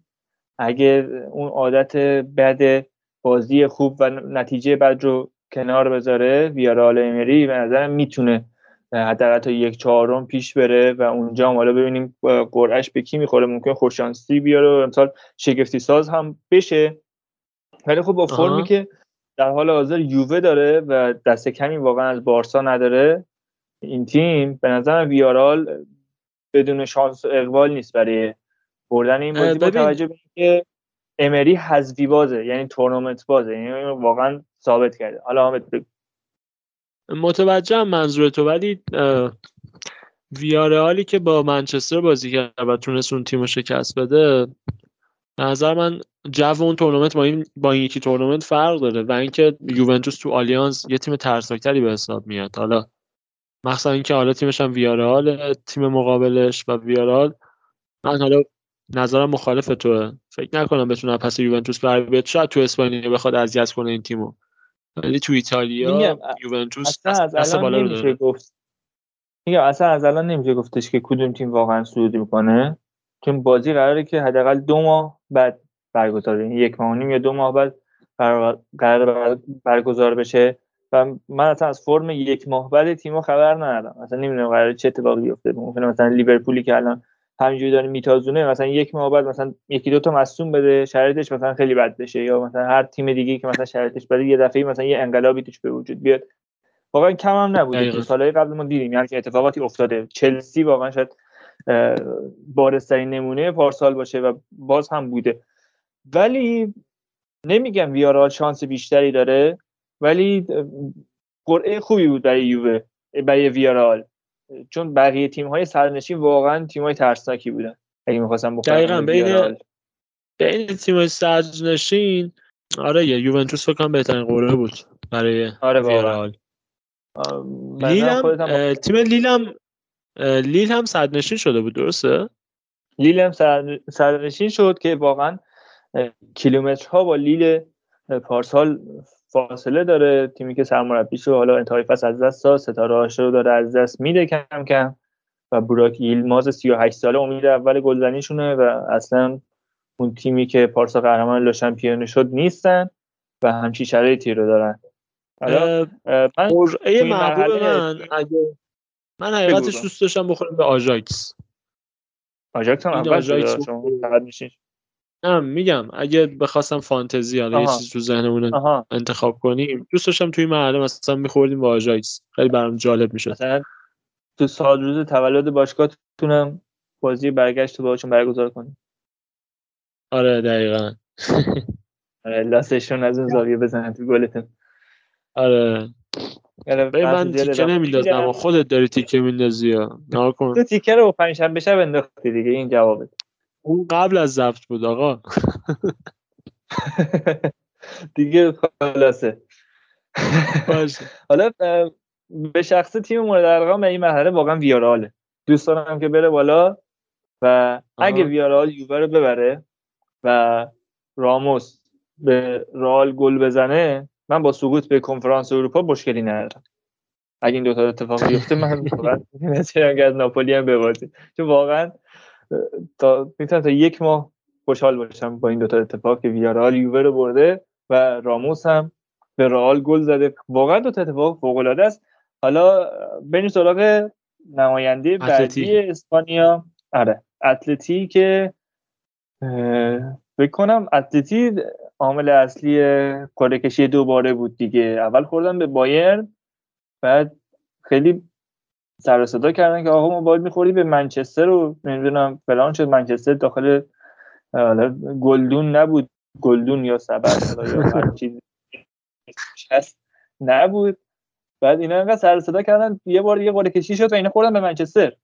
و آره ببین این اصلا این اتفاقی که افتاد اصلا تو دوره سازمان لیگ مصطفی هم نمیافتاد. مثلا واسه عجیب غریب بود. عزیز محمدی. عزیز محمدی اینا هم همچین سوتی نمی‌دادن که اینا دادن ما واسه جام در فجر مدرسه حساب کتاب بیشتری داشتیم. حالا بریم سراغ امیر. ببینیم نظرش در مورد این قرعه کشی و قرعه ای که به بهشون خورد چیه و چطوری می‌بینن؟ سلام به شما و شنونده های عزیز. با, توجه به تعداد بالای شنونده های منچستری من تو این چند ماه سعی می‌کنم با محافظه کاری تمام صحبت کنم و اگه لازم باشه از اینم نزدیکتر میشیم. قرکشی دوباره بابت اعتراض ما انجام دادن. خب. یه مزیتی که بایر نسبت به منچستر داشت این بود که تکلیف ما روشن بود که این تیم توی چه بعضی قرار داره با چه سیستمی می‌خواد بازی کنه با حالا ناگلتمن خیلی علاقه داره به تغییر سیستم ولی خب سبک بازیش یه چیز شناخته شده و مشخصتری بود تا منچستری که هنوز شکل نگرفته کدوم بازیکنها قرار شاکله اصلی باشن کدوم بازیکنها قرار نیمکت نشین باشن. یعنی همون اتفاقی که چلسی پارسال افتاد و چلسی خورد به ما در حالی که لمپارد یکی دو هفته بعد اخراج شد و هیچ چیزی درباره تو چلسی تو خیلی نمی‌دونستیم. الان منچستر رانگنیک یه همچین وضعیتی رو داره. حالا سرک بازی رانگنیک که کلا مربیای نوین آلمانی حالا بیشتر شاگردای همین رالف رانگنیک هستن ولی منچستر رانگنیک هنوز اونطوری دیده نشده که بشه ازش برداشت کرد به خوبی بایرن و ناگلزمن و همین یکم کارو سخت می‌کنه. شناسایی این تیم سخته در حال حاضر. و باید قطعا تا روز بازی خودش نشون میده دیگه. برای پیش بینی نتیجه هم الان خیلی زوده باید ببینیم این منچستر چجوری تو هفته های آینده نتیجه می‌گیره. حالا خودت که واقعا دوست داشتی به منچستر بخورین و به بایرن نخورین یعنی مدارکش هم موجوده. چیزایی که گفتی؟ نه هست نه. مشکلی نیست. من خیلی دوست داشتم چون منچستر و رونالدو کلا یه کمپلکسیه که هر چیزی که ازش بدم میاد جلومون قرار گرفته و فکر کنم یکی از آخرین فرصت باشه که بتونیم یه نیمچه انتقامی از رونالدو بگیریم بابت اتفاقایی که دو سالهای گذشته افتاد و دلم می‌خواست که واقعا بخوریم به منچستر. نه ولی داشتم می‌گفتم که اونقدرم ایدئال نیست و یه سری موزلایی به وجود اومده. آه. حالا بازی بازی جذابیه. یعنی دو تا اسم بزرگ خوب خوردن به هم دیگه اتلتیکو و منچستر. ولی فکر نمی کنم فوتبال فوتبال جذابی بشه زیاد. حالا اگه فرم فعلی تیم ها رو در نظر بگیریم حالا نمی‌دونم تا برنامه واقعا قرار چه اتفاقی بیفته. امیر اگه صحبت دیگه ای نداری بریم سراغ پنجشنبه شب ها و تیم های اسپانیایی که قرار تو پلی آف لیگ اروپا رقابت کنن و تعدادشون هم کم نیست. و واقعا همه تیم های اسپانیایی بد شانس یعنی چی بگم؟ الان سوسییداد خورده به لایپزیگ بارسا خورده به ناپولی بتیس خورده به زنیت سردار اینا. و فقط سویا یه مقدار قرعش میشه گفت راحت تره که خورده به دینامو زاگرب کرواسی. و امسال چون حالا لیگ کنفرانس اروپا برگزار میشه شرایط اینجوریه که تیمایی که سوم میشن تو لیگ قهرمانان با یک پلی آفی رو بگذرونن که اگه اون رو ببرن میرن حالا تو مرحله حذفی لیگ اروپا. و فکر کنم فکر کنم حالا اطلاعات دقیق ندارم فکر کنم اگه تیم های بازنده سقوط کنن به لیگ کنفرانس اروپا که واقعا این چه مصیبتیه که ما بارسایی این فصل گرفتار شدیم. مثلا نمی‌دونم واقعا برای چی بشه سرنوشت ما آخر این فصل برای خدا به خیر بگذرونه و کاش می‌شد skip کرد این فصل. رو اگه نظری ندارین در مورد قرعه کشی ها و پیش بینی ندارین حالا در مورد قهرمان سیل یه چلنج جالب شاید باشه که مثلا قهرمان سیل رو بخواین از الان پیش بینی کنین یا هر چیز دیگه اگه دارین که بگین. اگه ندارین بریم سراغ بقیه بخشا. بازیار خیلی حرکت عالی بود. به من گفتی اگه نظری نداری بریم سراغ لیگ اروپا. خودت همه لیگ اروپا رو گفتی و الان دوباره گفتی اگه نظری نداری. خیلی خوب. کردم آره دیگه. شما حق ندید در مورد لیگ اروپا صحبت کنیم. و شرایط بارسا فقط خودم صحبت می‌کنم اینجا. و امینم که اصلا کلا به خاطر شرایط پیچونده دیگه. نمیاد و در مورد لیگ اروپا هم صحبت نمی‌کنه. حالا حامد بگو. نه شوخی می‌کنم. امین سرش واقعا شلوغه. امین تو مقاطع مهم فصل همیشه سر شلوغ میشه. سر ال کلاسیکو سر آره، شلوغ بعد ال کلاسیکو آره. آره. بعد بازی با ناپولیتون خیلی جذاب میشه. اسپالتی و ژاوی تقابل قشنگی از در میاد به نظر من.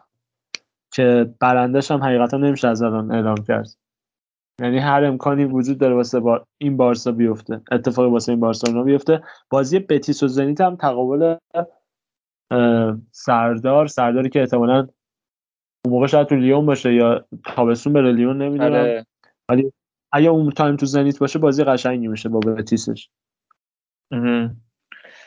قطعا امیدوارم که بازیشون با بازی بارسا تداخل نشه بشه چون قطعا انتخاب صدا و سیما بازی زنیت سرداری ناز و بازی بارسا رو احتمالا پخش نکنن اگه تداخل داشته باشه.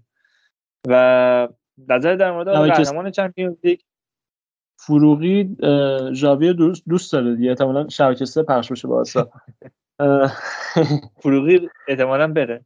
از شبکه سه ان ما اخباری که ما شنیدیم حالا قرار نیست در فوتبال ایران صحبت کنیم ولی حالا صحبت شد گفتیم. اما در نظر در مورد قهرمان چمپیونز لیگ خودت هم می‌دونی که از الان نمیشه واقعا اینو گفتش. خودم هم گفتم. نظر در مورد همین مرحله هم نمیشه واقعا نظر داد پیش بینی دقیق کرد. حالا بخوام چالشی تر کنم. نظر... یه حد غیر رئال بزن و خب حدسی که دوست داری که می‌دونی رئال. ولی خب مثلا فرض کن رئال قهرمان نمیشه. یه حد غیر از رئال بزن. یه تیمی که غیر از رئال به نظر قهرمان میشه کیه؟ ببین غیر از رئال اگه بخوام قلبی بگم آجاکس خیلی دوست دارم. ولی اگه بخوام منطقی بخوایم حساب کنیم من سیتی پپ به نظر من وقتشه دیگه. یه دونه ببره. سیل. با اینکه بازم وقتش نیستن نمی‌بره. امیر تو نظرتو بگو در مورد این پیش بینی لیورپول اگه مصدوم نده فکر می‌کنم وضعیت بهتری از سیتی داشته باشه. بله لیورپول هم اگه مصدوم نده اگه مصدوم مهم نده. یعنی مثلا چه می‌دونم فابینیوی فندایی کی چیز اینا مهرهای کلیدیه واقعا تیم کلوپن و قشنگ دستش می‌ذارن تو پوستگردو و می‌تونن اذیت کنن تیمشو. فکر کنم نمی‌دونم حامد بود یه صحبتی داشت. حامد جان. خودت نظر خودت چیه مازیه؟ ببین قلبا که خب تو گفتی آجاکس منم آجاکس دوست دارم بشه. حالا خاطر فلسفه ای و حالا تاریخچه هم حساب کنیم. خیلی به بارسا نزدیکه. ولی بخوام همینجوری یه حدسی بزنم. به نظرم مثلا منچستر می‌تونه شانس بالایی داشته باشه. چون یه شوکی بهشون وارد شد و اسکواد خوبی هم داره. یونایتد. یونایتد. یه آره من حدسا معمولا خیلی منطقی نیست. یعنی یه چیز میگم که مثلا دور از ذهن باشه که اگه گرفت این همچین چیزایی. باشه. حالا اگه موافق باشیم بریم سراغ مین ایونت هفته و دربی مادرید که مطمئنم امیر متنفر از این بخشی که ما قرار در صحبت کنیم. و بریم سراغ تیم برنده دیگه. و حامد جان رئال مادرید با همون ترکیب برنده وارد بازی شد وارد دربی شد. بعد از دو سال بود بکنم برنابو مجددا میزبان دربی مادرید بود و مجدد بعد از فکر کنم این فکر کنم هفتمین یا هشتمین دربی بود که بازم نتونستن اتلتیکو یا رئال مادرید رو ببرن. حالا امیر فکر کنم بیشتر یادش باشه این چیزا رو ولی فکر کنم همچین عددایی باشه آخریش سوپرکاپ 2018 بود. آن چند تا بازی الان عددی بخوای بگی؟ یا اینکه نمی‌دونی؟ نمی‌دونم زیاده. خیلی زیاده. خیلی آره از طرف شما متاسفانه آره زیاده. خب هر دو تیم اگه بخوایم حساب کنیم علاوه PPDA آمار خوبی ندارن. یعنی تو بحث پرس کردن خیلی تیمای قوی نیستن. یعنی رئال مادرید هم تو مقاطع اصلی فصل تو بازی مهم همیشه مید بلاک بازی می‌کنه مگر اینکه تیم مقابلش تیم ضعیفی باشه و بخواد های پرس بازی بکنه. تو این بازی رئال مادرید مید بلاک بازی می‌کرد ولی در مقابل سیمونه با علم اینکه مدافعای رئال مادرید کار با پای خوبی ندارن و نمی‌تونن بازی سازی از عقب زمین خوبی رو انجام بدن اومد ریسک انجام داد و پرس از بالای زمین رو تو دستور کار خودش قرار داد. ولی خب تیمش این کاره نیست واقعا. یعنی آمار کلی فصلش هم نگاه کنید هیچ وقت پرس از بالای خوبی رو ندارن و دیدیم که وقتی مهاجمانشون پرس انجام می‌دادن پوشش درستی از پشت سر شک نمی گرفت و یک گپی ایجاد می‌شد پشت سرشون و رئال مادریدی هم خیلی راحت از این گپ استفاده می‌کردن. خط اول پرس رو دور می‌زدن با جابجایی ها و دوندگی های زیادی که شکل می‌گرفت با ایجاد مثلث یک و دو. که حالا به اونجا هم می‌رسیم. دوندگی های بیامان مدریچ که گزینه پاس می‌داد مدام به بازیکن کنار دستش. روی دستش قرار می‌گرفت. پرس اتلتیکو رو دور می‌زدن و خیلی سریع انتقال پیدا می‌کرد تو به خط حمله. که گل اول و دوم تقریبا رو همین شکل به ثمر رسید. حالا ببینیم نظر امیر چیه که با هم پله پله با هم جلو بریم. خب در مورد این که پرس های پرس بازی کرد درسته ولی اینکه پرس جواب نمی‌داد خیلی مخالفم با تامه یعنی اگه ما 15 دقیقه اول هر نیمه رو بررسی کنیم هدف اتلتی این بود که کورتوا بزنه زیر توپ و این اتفاق هزار بار افتاد توی 15 دقیقه اول هر نیمه. حالا اینکه چرا این پرس جواب نمی‌داد به خاطر اینه که ما داریم کاریو می‌کنیم که ابزارش رو نداریم. من فکر کنم تابستون اواسط این تابستون بود که داشتم توی موندو دکورتیو دنبال خبر میگشتم دیدم که نوشته سیمونه قصد داره برای دفاع وسط نخره و به کندوک بیا و فیلیپه به علاوه ورسالیکو در پست دفاع وسط اعتماد کنه. از همونجا کم کم جرقه ناامیدی این فصل زده شد. یعنی خیلی منتظر بودم که یه دفاع وسط خوب جذب کنیم. بهش نیاز داشتیم ولی این اتفاق نیفتاد الان جلوی رئال ما فقط یه دفاع وسط تخصصی داشتیم که مردشور تخصصی بودنش رو ببرن. فیلیپه بود. و ساویچ و خیمنز رو در اختیار نداشتیم. یعنی مدافعی که به طور کلی ذخیره اتلتیه تنها دفاع وسط تخصصی تیم بود و یعنی اون پرس بالایی که ما انجام می‌دادیم نیازمند این بود که حداقل یه مدافع خوب مثلا خود ما خیمنز اگه در اختیار داشتیم می‌تونست جلوی این جلوی یکی از گل‌ها رو حداقل می‌تونست بگیره. جلوی اون گلی که کریم بنزما زد فکر کنم xG ش 700 امینا بود. 6 تا مدافع توی محوطه اتلتی بودن و فقط کریم بنزما از رئال علاوه بر وینیسیوسی که صاحب توپ بود, حضور داشت و هیچکی بنزما رو نگرفته بود. و یه سر گل اول یه اتفاق دیگه که افتاد این بود که فیلیپه اومد جلو آفساید بگیره. از موقعی که توپ هنوز به وینیسیوس نرسیده بود. نتونست آف آفساید خودش پر کرد و نتونست آفساید بگیره و دیگه نمی‌تونست هم برگرده که وینیسیوس رو مهار کنه. یعنی یه دودلی که یه اشتباه مرگبار برای فیلیپ شد و ما گل اول رو دریافت کردیم همینجوری. یعنی سال 2017 لیورپول رو فکر کنم اگه بخوام تصور کنم یه وضعیتی مثل این داشتیم توی بازی با رئال و همچنین تو بازی رفتمون با لیورپول که اونجا هم یه کم پرس بالا انجام دادیم ولی روی اشتباهات فردی که مدافعینمون داشتن گل خوردیم و بازی رو واگذار کردیم. حالا من می‌تونم بگم که ما حالا مثلا ایکس جی مون بالا ایکس جی بالاتری داشتیم تو هر دو بازی و حقمون برد بود و اینا ولی نه آقای سیمونه اشتباه رو اون موقعی تو تابستون کرد که اومد پنج تا مهاجم جمع کرد و مدافع نخرید برای تیم. فکر کنم اگه به بر گریزمن اعتماد داشت نباید ماتوسکونیا رو می‌گرفت و اون هفتاد میلیونی که پیشنهاد شد برای ولاهویچ می‌تونست خیلی بیشتر بهتر خرجش کنه به نظر من. به نظر من اشتباه بعدی و الچولو زمانی انجام داد که تو این بازی یورنتر رو گذاشت دفاع راست. می‌تونست یورنتر رو بذاره همون بال راست. کره رو تو خط بالاتر بازی بده و کنه ها رو نیمه دوم به بازی بیاره. ولی وقتی شما یورنتر رو می‌ذاری دفاع راست و کره هم تو دفاع کمک خاصی به این بازیکن نمی‌کنه و بیشتر اوقات اینورتد بازی می‌کنه و به تو می‌زنه این فضا رو شما به وینیسیوس و مندی میدی تا سمت چپ رئال مادید و سمت راست اتلتیکو مادید کاملا در اختیار این دوتا بازیکن قرار بگیره و هر کاری که دلشون بخواد انجام بدن به نظر من اشتباه بعدی الچولو تو این قسمت بود که می‌تونست تریپیر رو بازی بده که حداقل با سرعتش تو رفت و برگشت بتونه به دفاع کمک بکنه. تریپیر و ورسالیکو نیستن. ما کلا با لشکر مصدوم اومده بودیم. کلا دفاراس نداشتیم مجبور بود. شما دیگه نمی‌تونید اون تو این لیستی که من می‌بینم تو این لیستی که من می‌بینم تریپیر رو نیمکت بود. حالا نمی‌دونم. نیم... شاید روی نیمکت با تیم تمرین کرده بود ولی مصدومه. برای همین بازیش نداده. تریپیر تا قبل از مصدومیت همه بازی ها فیکس بود.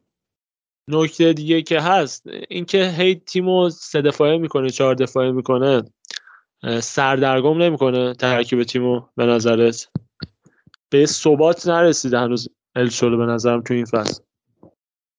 به خاطر مهرهاش تا حدودی ولی خب آره من قبول دارم. دوست داشتم که اون 4 4 که جلوی والنسیا بازی کردیم بیشتر ببینم. موفق ترین سیستم اتلتی بوده. سه تا به بتیس زدیم جلو والنسیا. خیلی بازی خوبی رو کردیم. حالا اون جو مستایا که غلبه کرد توی دقیقه آخر اگه فاکتور بگیریم. ولی مجبور شده خیلی وقتا توجه به غیبت که داشته و باز هم میگم اینا تفسیر اون اشتباهاتیه که تو تابستون انجام داده به نظر. درسته. حالا از پرس کردن اتلتیکو هم پرس نادرستش یه دور نشیم. اینا بیشتر اوقات از مرکز پرس می‌کردن و گوشه ها رو باز میذاشتن و همین باعث می‌شد که رئال مادرید بازی رو ببره به گوشه ها وقتی هم که گوشه ها اوورلود ایجاد می‌شد سمت مقابل راحت خالی می‌شد و یه تغییر جنا انجام می‌دادن و چند بارم این حرکت انجام شد. سمت چپ اوورلود ایجاد می‌شد. کارواخال سمت راست آزاد می‌شد. توپو میبردن اون سمت کارواخال هم می‌رفت بالا. و چند بار دیدیم که این حرکت رو انجام دادن و موفق بودن. فرم فوق العاده رئال مادرید مجدد باید دوباره راجبش صحبت بکنیم. دوندگی های بیامانی که تو زمین شکل می‌گرفت خط هافکمون واقعا فوق العاده داره کار می‌کنه. کروس و مدریچ بالای سی سال هستن مدریچ نزدیک 40 سال سنشه 36 سالشه.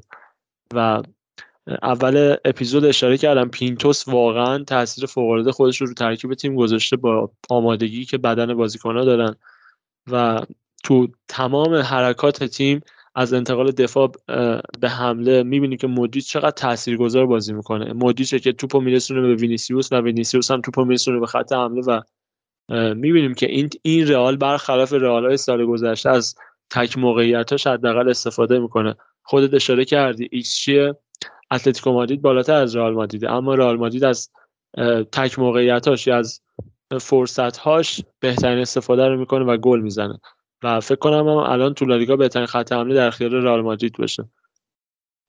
حالا اگه موافق باشیم منم یه نظری بدم به عنوان نماینده تیمی که واقعا این بازی براش هیچ اهمیتی نداشت از نظر جدولی و از هیچ نظر دیگه ای واقعا برای ما این بازی اهمیتی نداشت. در مورد پرس واقعا با حامد موافقم و با امیر مخالفم. ببین وقتی که تو میگی 15 دقیقه اول نیمه هر دو تا نیمه به نظرم احساسات تو این تایمی که میگی خیلی دخیله. یعنی تیم تا از رخکن در اومده صحبت های حالا انگیزشی مربی خیلی تاثیر داره تو اون تایم تو اون 15 دقیقه اول. و به نظرم تحلیل تاکتیکی درست. اصلا از دقیقه 15 تا حالا آخر نیمه هر نیمه است. یعنی اون سی دقیقه می‌تونیم تاکتیک های هر تیم رو واقعا بسنجیم. چون 15 دقیقه اول حالا تیم ها دنبال محک زدن یا تحت تاثیر جو ورزشگاهن یا تحت تاثیر جو مسابقه یا حالا صحبت هایی که تو رخکن شده و یا هر چیز دیگه مثلا تو اون 15 دقیقه واقعا احساسات قالبه و همونطوری که حامد گفت هیچ کدوم از تیم ها نمی‌تونن واقعا های پرس یا های بلاک رو درست بازی کنن و چون ابزارشون ندارن اصلا. و ما رئال مادرید می‌دیدیم که وقتی اتلتیکو از انتهای زمین صاحب توپ میشه یه انسجام خاصی رو می‌دیدیم تو بین بازیکنهای رئال. که واقعا همه فضاها بسته می‌شد و سعی می‌کردن از همون وسط زمین توپ رو پس بگیرن و از همونجا موقعیت سازی کنن که همون میت بلاکی که حامد گفت که هر دو تا گل رئال رو هم همینطوری به ثمر رسید. یعنی گل اول که قشنگ مودریچ وسط این توپ گیری کرد خیلی سریع توپ رو انتقال داد به جلوی زمین و وینیسیوس و حالا پاسش به بنزما و گل فوق العاده که زد. و گل دوم فکر می‌کنم همینطوری به ثمر رسید. و اما در مورد پرس اتلتیکو می‌دیدیم که اینا واقعا بی حساب کتاب داشتن پرس می‌کردن و واقعا جواب نداد. یعنی اصلا بازیکنایی که داشتن بالا پرس می‌کردن خوب ساپورت نمی‌شدن. یعنی وقتی که شما دارین پرس از بالا یا های بلاک رو انجام میدی بقیه بازیکنهای پشت هم باید حمایت کنن باید ساپورت کنن تا گزینه های پاس پشت هم بسته بشه. خب می‌دیدیم که اصلا فضای پشت سر اون بازیکنی که پرس می‌کردن واقعا باز بود. یعنی حالا ما یا مدریچ یا کروس یا هر کسی دیگه می‌دیدیم که راحت می‌تونن مانوی پاسکاری کنن و از زیر اون پرس واقعا راحت در می اومدن و سه چهار تا بازیکن اتلتیکو همونجوری به خاطر همون پرس اشتباه جا میموندن و یه فرصت خیلی خوب و یه فضای خیلی خوب برای رئال به وجود میومد تا بتونه موقعیت بسازه و در مورد کندوگبیا که سر گل اول واقعا یک ران اشتباه داشت. یعنی اصلا به این نمی‌دونم چش بود. اصلا سر این گل باید سر جای خودش قرار یعنی یه هافک دفاعی اگه وظیفه یه هافک دفاعی رو انجام می‌داد و می‌رفت حالا نزدیک زون 14 و نزدیک خط محوطه جریمه اگه وای میسا چه می‌تونست بنزما رو ببنده و یه جوری گزینه پاس وینیسیوس رو از بین ببره.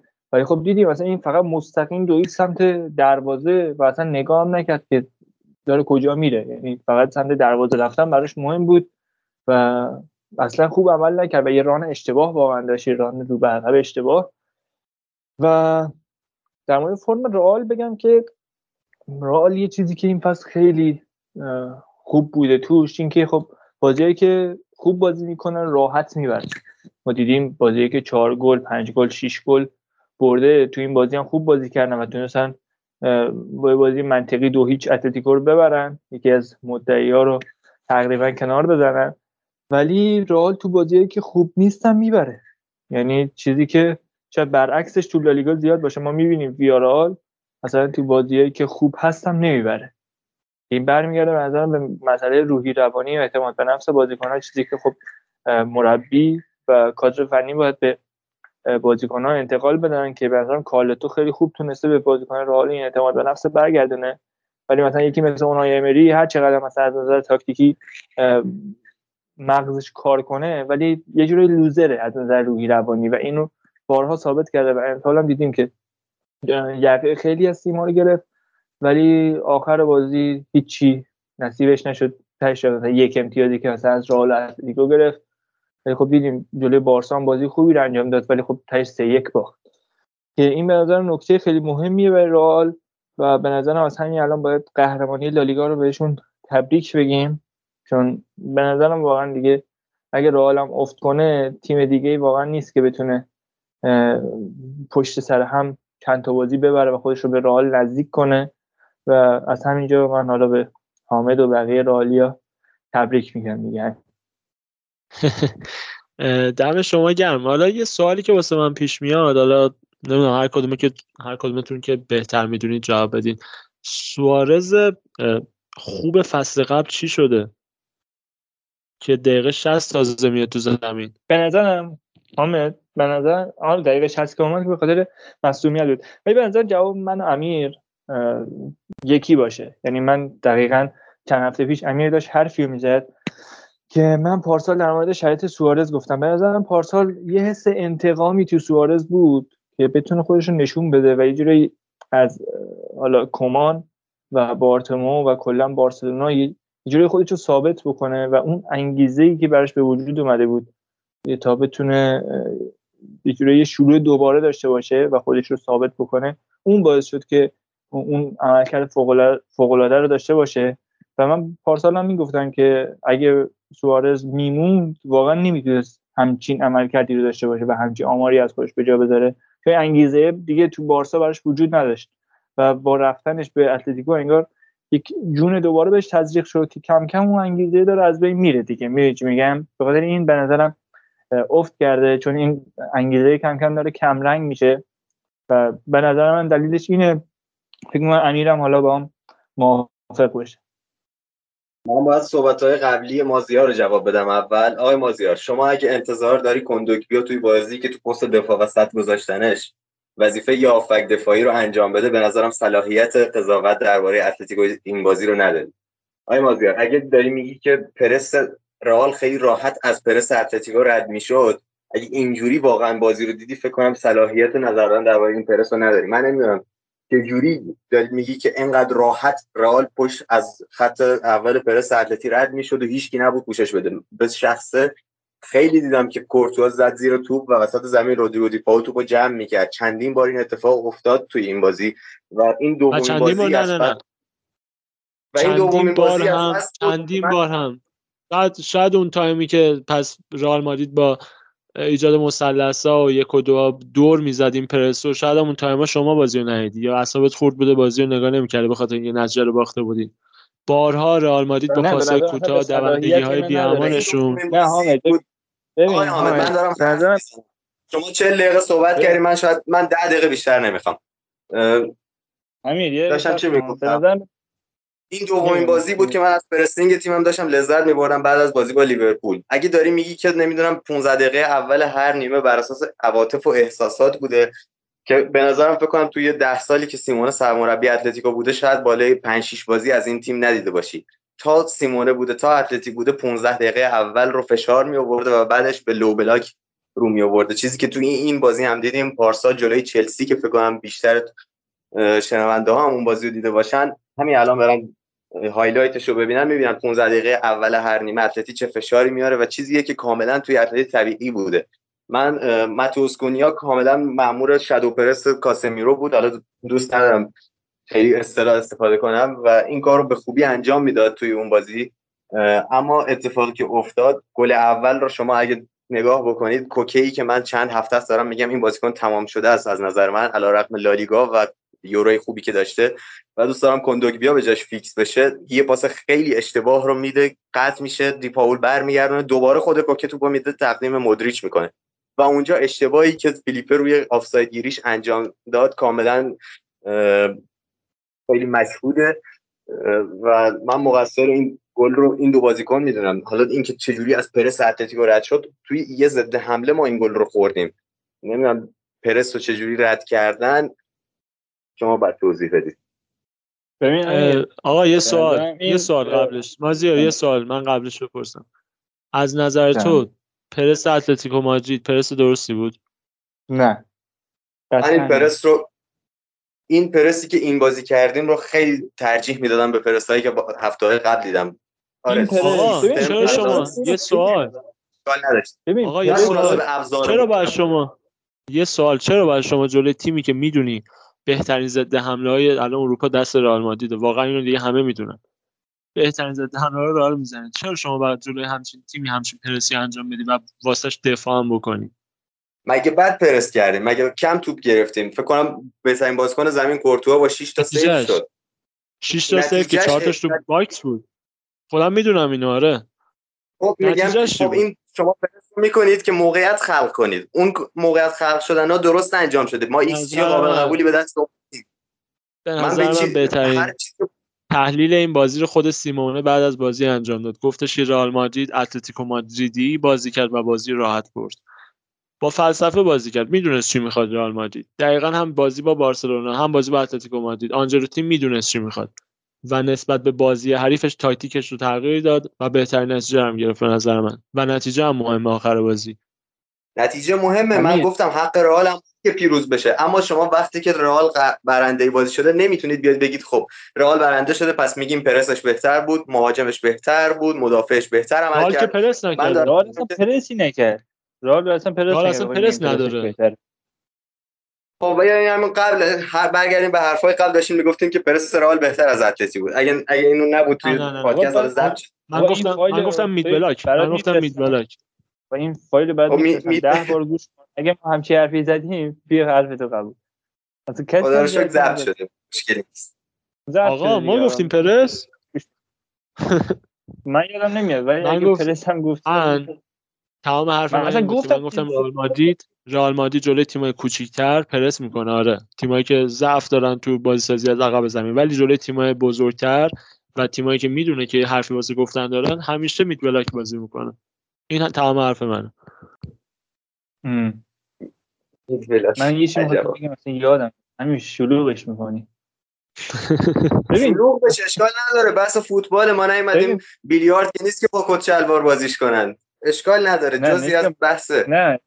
نه اون که اصلا فدا سرت. یادم رفت می آها می‌خواستم بگم که بابا ببین بارسا هم جلوی اتلتیکو امسال داشت های بلاک بازی می‌کرد های پرس بازی می‌کرد. ولی چه فاید دو تا توپ رد شد دو تا رفت تو گل. خب نباید اینجوری باشه. به نظر همین تو پرس خوب نخوردی به میگن اصلا تو چیز خوب نخوردی. تو پرس خوب نخوردی نمی‌دونی. میلان میلان رفت و برگشت جلوی ما پرس خوب بازی کرد.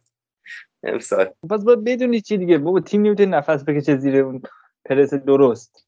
پرسی که پرس درست می‌دونی چیه؟ تنها تیمی که تونست رئال مادرید خوب پرس کنه سیتی بود. پدر تیم رو در آورده بود. که البته فکر کنم تقریبا یه سال سیتی هم دیگه اونجوری برس سال اخراج نشه. برس خوب رو سال دیگه می‌بینید انشالله. انشالله. ما که بخیر میگه سال بعد با اتلتیکو انشالله پرس خوب می‌خوریم. میگه ما که بخیر نیست انشالله و در مورد کندوبیا که گفتی اینه تا حالا تازه یادم اومد. ببین درست میگی ولی ببین فوتبالی که ما داریم می‌بینیم و تیمای بزرگ دارن انجام میدن پلی نیست که بازیکن از سر پست خودش تکون نخوره. خب بازیکن باید با توجه به شرایط به نظرم باید جایگاه خودش رو انتخاب کنه. می‌دونی مثلا تونی کروز وقتی تیم اوورلود میشه سمت چپ نمی‌تونه بگه خب من چه می‌دونم هافک وسط هم نمی‌تونم برم سمت چپ باید سر پست خودم بمونم. خب نه این میاد سمت چپ تا مثلا دفاع چپ بره بالا همچین کارایی و بیا وقتی دید که بنزما خالیه و اون فضای خیلی خوب در اختیارش هست به نظرم حالا نه بیا حالا هر بازیکن دیگه اتلتیکو من بیا مثال زدم. یکی بالاخره باید می‌رفت بنزما رو بگیره. خودت گفتی 6 تا بازیکن 5 5 6 هر کی. 5 6 تا بازیکن اتلتیکو تو box بودن. هیچ کی نرفت سمتش. من کندوگبیا چون داشتم بازی می‌دیدم کندوگبیا روش زوم کرده بودم برام عجیب بود که این مستقیم دوری رفت سمت دروازه و اصلا به بنزما نگاه هم نکرد که اونجا وایساده بود منتظر مون تو توپ بیاد سمتش رو توپ بزد تو گل. و به همین سادگی معما چون گشته وینیسیوس اومدی خواست مستقیم بزنه. باید تمام شرایط در نظر بگیری. حالا درسته که بن... این, این یکی به بنزما رسید. درست من خودم گفتم 6 نفر تو box بودن کسی نگرفت. ولی اون یه نفر کندوگبیا نبود. من میگم اصلا بیار مثال زدم من. تو ببخش. خواهش می‌کنم. کلا میگم یکی با بالاخره بنزما رو اونجا می‌گرفته. تو عصبی میشی از دست کندوک بیا و من. اگه صحبت دیگه هست بگین در مورد دربی مادرید. یه نکته که میمونه دوباره باید اشاره کرد آنجلوتی واقعا احیا کرده بعضی از بازیکن‌های رئال مادرید و نمونهش آسنسیو چقدر خوب داره بازی می‌کنه آسنسیو. قطعا امین الان با من مخالفه ولی آسنسیو چقدر خوب شده. تو یه موقعیت 100 درصد اومد سر توپ بزنه که واقعا من اونجا به امین حرف زدم نه دیگه پیش میاد ولی این آسنسیو با آسنسیو فصل قبل اصلا قابل مقایسه. من دقیقا می‌خواستم به این نکته خوب شد که واقعا گفتی من این نکته نزدیک بود یادم بره. اول اینکه تو آنجلوتی به نظرم رو پیشرفت تک تک بازیکن‌ها حالا وینیسیوس از همه بیشتر bold شد آره بیشتر bold شد وینیسیوس. ولی به نظرم تک تک بازیکن‌ها تو کیفیت پاس تو سر بالا بازی کردنشون و کلا اصلا همه چیشون اگریسیو بازی کردنشون همه چیشون اصلا یه تاثیر مثبت داری می‌بینیم. همه بازیکن‌ها دارن خوب بازی می‌کنن درست بازی می‌کنن. و داره تلاش می‌کنه که تمام بازیکن‌ها رو رفرش بکنه. مثلا داره الان تلاش می‌کنه که یوویچ هم برگردونه به ترکیب. آفرین. یوویچ اتفاقا من نیمه دوم اومد. همون دقایق اول یکی دو تا توپو تحت فشار از دست داد. گفتم الان کار رال سخت میشه چون بنزما نیست که حالا بتونه توپ از اون شلوغیات در بیاره یه جوری یه پاس خوب بده یه فضا سازی بکنه. ولی تو ادامه می‌بینیم یوویچ هم واقعا چند تا صحنه خوب توپو از شلوغی در آورد و توپو تبدیل به یه جوری موقع ضد حمله درست کرد برای رئال. و یه مسئله دیگه که ما همیشه از خط دفاع رئال می‌گفتیم و می‌گفتیم که چقدر خط دفاع ضعیفی داره. به نظرم با برگشتن فرلان مندی و کارواخال یه اون شکل درست خودش رو گرفته. البته هرچند که هنوزم مشکلات زیادی داره ولی نسبت به اول فصل که یه چیز فاجعه ای بود واقعا الان خیلی بهتر شده که اگه مصدوم نده نظر همینجوری خوب ادامه خواهند داد با حالا زوج آلابا و میلیتاو و همینطور کارواخال و فرناندی که فولبک چپ و راست بازی می‌کنن. و یه جوری تقریبا میشه گفت همه سر جای خودشونن دیگه. حالا لازم نیست یه بازی ناچو چپ باشه چه می‌دونن آلابا چپ بشه اینا جاشون عوض بشه. اصلا اون دوره واقعا رال تو خط دفاعی خوب نبود و مشکلات زیادی براش به وجود اومد. امیر نکته داری در مورد این بازی و حالا شرایط تیم تو لالیگا؟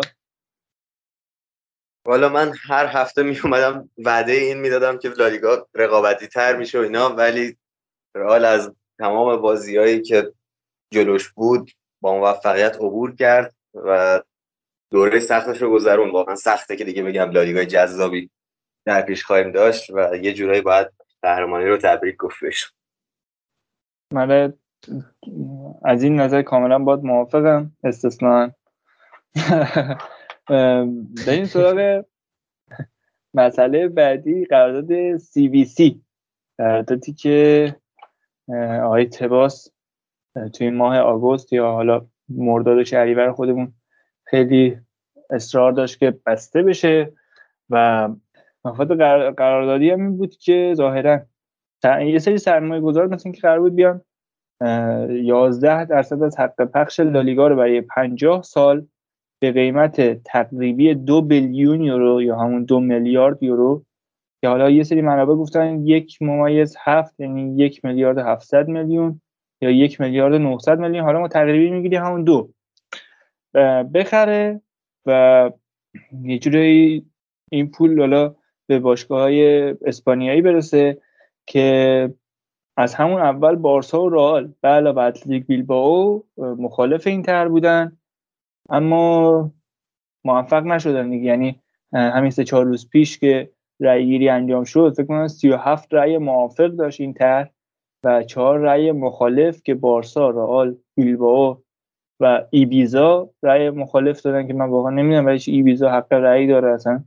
و یک رأی ممتنع که در نهایت این طرح دارن به تصویب رسید.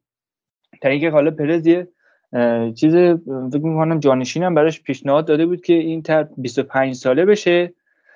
و حالا اون درصد قراردادی که مثلا 11 درصد بود حالا مثلا به 20 و خورده درصد برسه و اینطوری حالا مثلا یه تغییر ایجاد کرده که مورد موافقت تباس هم قرار نگرفت. اینجوری یه که لجبازی پرز پرز تباس داریم می‌بینیم دیگه. یعنی شاید هیچ کدوم براش مهم نباشه که مثلا دقیقا مفاد قرارداد چی باشه؟ یعنی می‌خوام هر حرف خودشون باشه و مثلا وارد یه لجبازی شدن که نمی‌دونم حالا بودش آخر سر تو چشم کی قراره بده بره و لاپورتای لاپورتایی که تو این قضیه کاملا همراه پرز بود و ظاهرا باشگاه ها از هفته بعدی به 400 میلیون یورو از این پول دسترسی دارن که باید 70 درصد از اون رو برای زیر ها صرف کنن.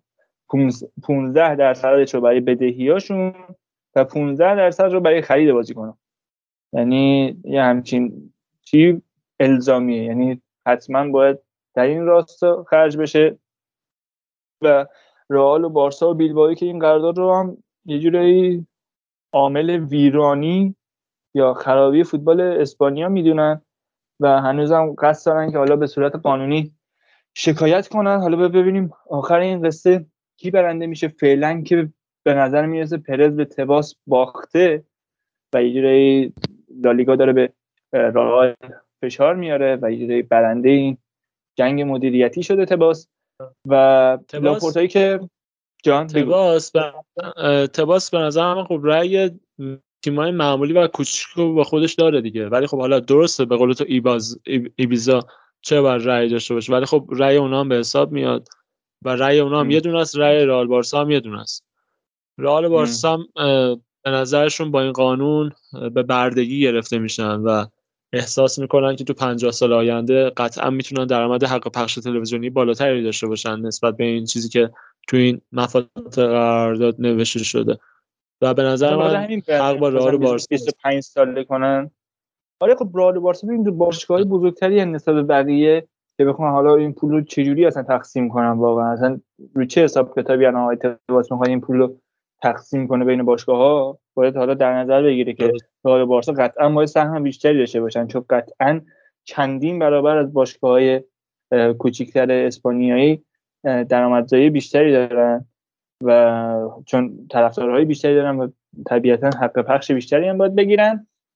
و آقای لاپورتایی که یه جوری مسی رو قربانی این قرارداد سی بی سی کرد. حالا باید ببینیم واقعا چی می‌خواد جواب بده. حالا من که واقعا خیلی موافق موندن مسی نبودم. دلایلش هم بارها گفتم دیگه حوصله ندارم دوباره بگم که حالا ما این دوره گذارمون چند سال به تاخیر میافتاد و اینا. خودتون بریم و اون اپیزود مخصوص مسی رفت رو گوش کنین و کامل حرفامو بشنوین.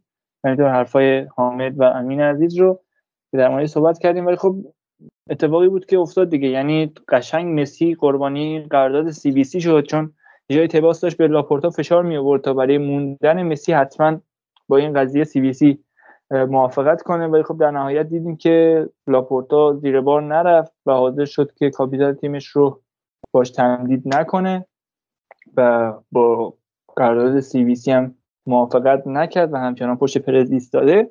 و تباس هم حالا یه خیلی ایرانی طور رفتار کرد و توی یه توییت یه ایموجی پینوکیو گذاشت و نوشت که حالا فلورنتینو پرز باشگاهی رو که موقع آماده سازی سوپر لیگ نادیده گرفته بود به یاد میاره. یعنی جوری تیکه انداخت که این فقط باشگاه بزرگ مد نظر پرز بودن و خب الان باید باشگاه کوچیک‌تر هم ببینه که یه جوری خواسته به نظرم نظر تیمای کوچیکتر رو جلب کنه به خودش دیگه. حالا بقیه باشگاهی که یعنی همون سه تا باشگاهی که گفتم بیرد با رال بارسا یه نامه حالا به اصطلاح سرگشاده دادن و قصد دارن که از مراجع قانونی شکایت کنن از آی تباس و لالیگا به خاطر حالا این قرار داد و چیزی که باش مخالفن. حالا باید ببینیم چی میشه دیگه. حامد اگه نظری داری در مورد این قرارداد سی بی سی بگو. نظر خاصی ندارم. فقط من روز شماری می‌کنم که تباس هرچه زودتر دوره مدیریتش تو لالیگا به اتمام برسه تا واقعا این سیرک لالیگا که توسط تباس را افتاده هرچه زودتر به اتمام برسه. هرچند اگر این CVC قطعی بشه که تقریبا هم شده بعد از تباس هم احتمالا پابرجا خواهد بود دیگه. مگر اینکه اتفاق خاصی خب بخواد بیفته خیلی داره روش مانور میده اینی که سرمایه گذارایی که دارن حالا به خاطر این قرارداد CVC یه مبلغی رو به لالیگا پرداخت می‌کنن همون سرمایه گذارای لیگ انگلیسن. یعنی خب روی این حساب داریم که خب پروژه ما هم داره یه مثل لیگ انگلیس پیش میره و ما هم قراره یه لیگی مثل اون لیگ داشته باشیم. نمی‌دونم واقعا برای آخر این ماجرا به کجا برسه. امیر تو اگه صحبتی داری در مورد سی وی سی و قراردادی که بسته شده حالا اتلتیکو موافق بود فکر می‌کنم با این ته و حالا نظر شخصی خودت می‌خوام بدونم. که داخل باشه خبر ندارم. فقط بگم که دلیل موافقت با اتلتیکو این بود که بعد از ساخت ورزشگاه واندا می‌خواستن که این پروژه رو توسعه بدن و اون 70 درصدی که اختصاص داده شده بود به توسعه رو. اتلتی خیلی نیاز داشت چون که داره شهرک ورزشی کنار متروپولیتانو و یک پارک جنگلی رو داره توسعه میده و فکر می‌کنم یکی از دلایلی که این مبلغ رو پذیرفتن همین بود. چون مبلغی که به درد نقل و انتقالات می‌خوره فقط 15 درصدش که 200 میلیون گیر اتلتی در کل اومده فکر کنم 15 درصد چیز نزدیک 30 میلیون میشه و ارزش نقل و انتقالاتی خاصی نداره. فکر کنم دلیل پذیرفتن این قرارداد برای اتلتی همین توسعه شهرک ورزشیش بوده. حالا اگه به نظرم 11 درصد از حق پخش لالیگا رو تقریبی در نظر بگیریم هم. حالا خیلی چیز گنده ای در نمیاد برای تیم ها رئال بارسا می‌تونن حالا از اون 11 درصد یه چشم پوشی کنن به ازای این مبلغی که دارن می‌گیرن. اما خب میگم دلیلش به نظرم این دعواییه که بین مدیرا به وجود اومد دیگه. بعد از حالا سوپر لیگ و اون حالا ماجرایی که مثل اینکه تباس رفت این پروژه رو به سران یوفا لو داد و یه مقدمه چینی کرد تا به موفقیت نرسن. و این لج لجبازی از اونجا شروع شد و هنوزم داره ادامه پیدا می‌کنه و گفتم فکر نمی کنم خیلی حالا برای مدیرا مهم باشه که حالا اون 11 درصد چند میلیون یورو بیشتر بگیرن یا کمتر. و نکته دیگه اگه نیست بریم سراغ بقیه بازی ها یه سری بازیهایی بود که آره ما به یه سری تیمون کمتر توجه کردیم. امسال اما خب الان که فرصتش هست یه مقدار بازی رو مرور می‌کنیم. والنسیا این هفته تونست دو یک الچه رو ببره و تا رتبه هفتم اومد و بالای سر بارسا ایستاد. بارسایی که هشتم متاسفانه. و سویا با این هفته با بیلباو بازی داشت. بازی که من واقعا خیلی دوست داشتم ببینم. و کلا من جذاب بود این تقابل سویا بیلباو یه جورایی لوپتگی مقابل مارسلینو. ولی خب واقعا هر چی گشتم اصلا تو لینک های اسپانیایی search کردم انگلیسی search کردم فارسی search کردم هر چی search کردم واقعا هیچی نیومد. من حتی از این بازی live ببینم ولی خب توماس دلینی دقیقه 38 تک گل سویا رو به ثمر رسون تا سی... تا سویا یه برد دیگه به دست بیاره و روند تقریبا خوب امسال خودش رو تو لالیگا تداوم ببخشه و تو رتبه دوم بایسته نزدیکترین تعقیب کننده رئال شمرده میشه و تو بازی دیگه که برگزار شد.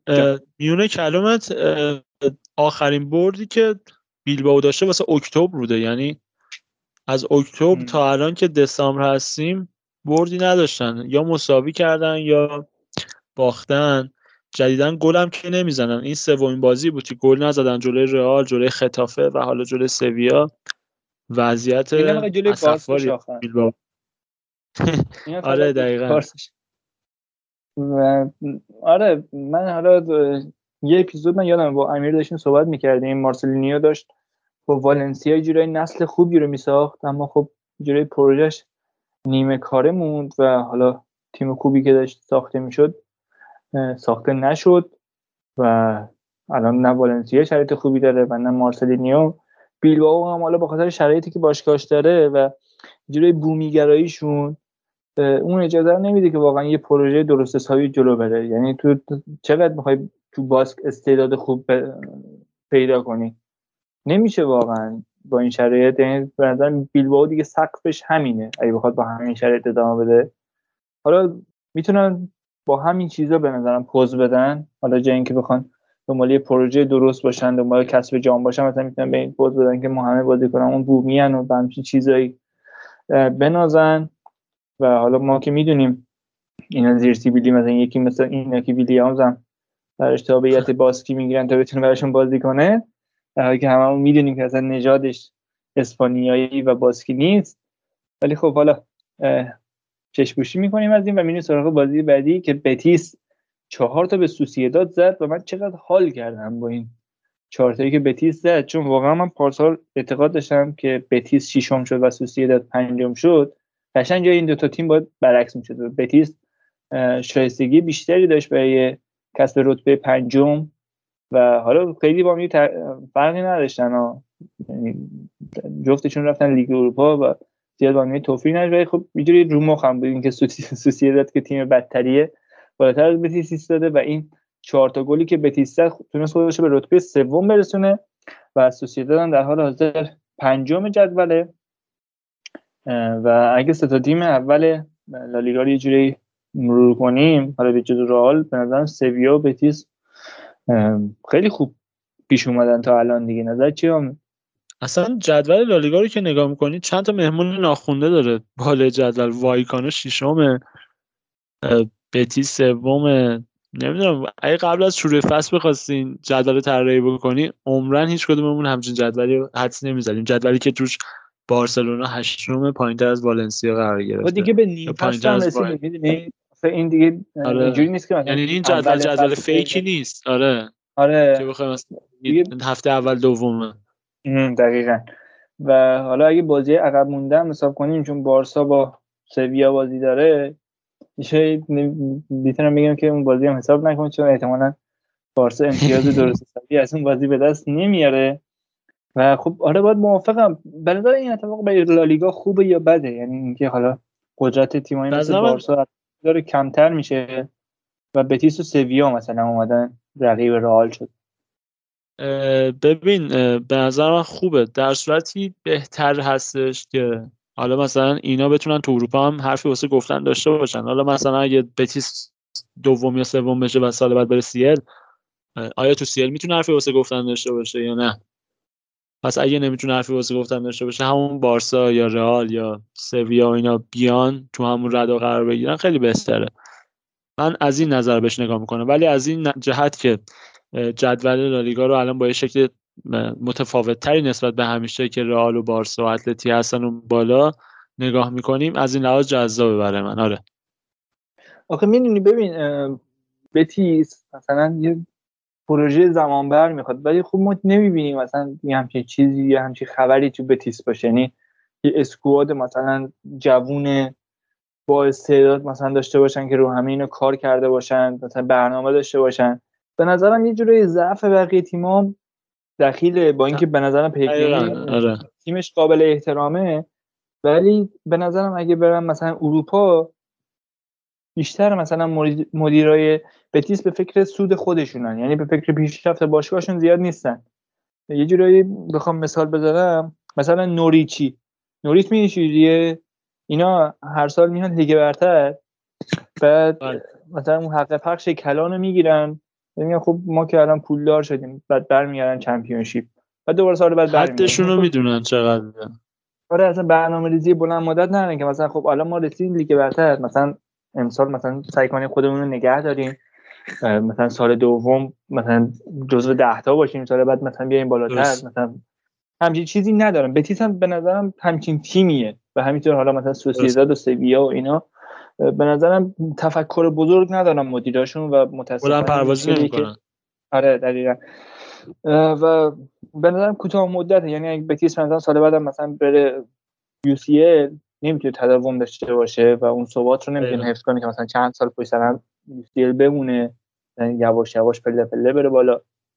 حالا امید داشتم که این قرارداد سی بی سی حالا شاید مثلا برای بارسا و رئال و اتلتیکو مثلا 200 میلیون یورو مثلا به عنوان بودجه نقل و انتقالاتی خیلی چیز نون و آبداری نیست. مثلا برای این مدت طولانی که برای این پول بیاد ولی خب مثلا برای همچین تیمایی می‌تونه مثلا خوب باشه دیگه. برای بودجه نقل و انتقالاتی مثلا می‌تونن خودشونو یه سرسامون بدن. از این نظر نظر می‌تونه برای لالیگا خوب باشه. هرچند که بازم بازم بودجه اونجوری نیست که مثلا بتونی یه انقلاب مثلا توی یه باشگاه کوچیک به وجود بیاری. و خب بازم می‌تونه مثلا یه محرک باشه. یعنی چیز. از اینا بگذاریم اگه موافق باشی بریم سراغ بازی آخر.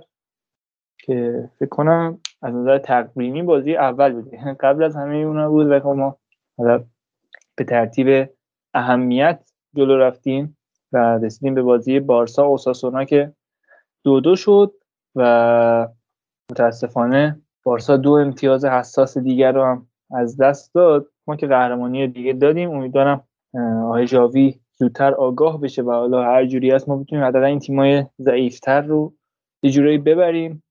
و خودمون رو حالا به اون تاپ فور نزدیک کنیم و حداقل سهمیه رو بگیریم. چون واقعا مهمه این گرفتن سهمیه. ما اگه هر حرکت نقل و انتقالاتی بخوایم انجام بدیم تو تابستون به نظرم بسته به همین سعودمون به لیگ قهرمانانه.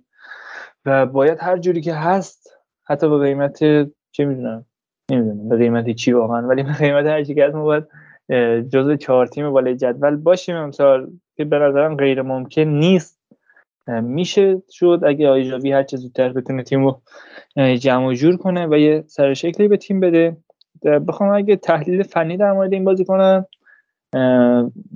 اون سه چهار سه که حالا همیشه امین ازش صحبت می‌کرد من دارم بالاخره بهش رسیدیم و آیجاوی بازی کرد. اون سه چهار سه رو که سه دفاع تشکیل شده از آراخو پیکه و آقای اومتیتی که جلوشون چهار تا هافبک به اسمهای آقای بوسکس که رو دستش گاوی و نیکو بازی می‌کردن و یه خط جلوتر از اونها فرانکی دیونگ بود و سه بازیکن جلوی زمین بارسا که سه نفر جلوی زمینم آقای ازلزولی دمبله و لوک بود. یه چیزی که تو این بازی برای چندمین بار به من ثابت شد این بود که ژاوی خیلی به تقارن تو فرمیشن تیمش اعتقادی نداره. یعنی حتی اگه این سه چهار سه در حالت کلی که ما می‌بینیم شاید یه تقارنی حالا وجود داشته باشه تو این شکل چیدن بازی کنه ولی خب ما اگه به بازی دقت می‌کردیم میدین انجام وظایف بازیکن با هم دیگه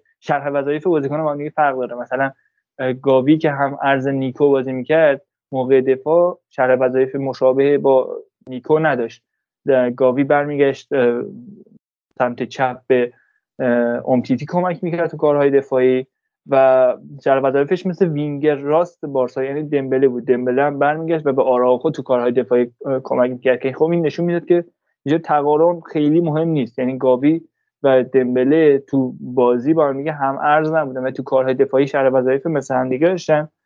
و این و مازیار میونه کلامت جاوید وین بک های مناسبی واسه ترکیب سه دفاعش انتخاب نکرده بود. نیکو و گاوی تو حملات شاید حالا خوب به half space اضافه می شدن چون دمبله و ازلزولی بیشتر flank می شدن ولی خب تو دفاع به نظر من خیلی به آراخو و اومتیتی نتونستن کمک برسونن و همین هم باعث شد که اوساسونا بتونه از اون gap ها استفاده بکنه و ضربه بزنه به بارسا.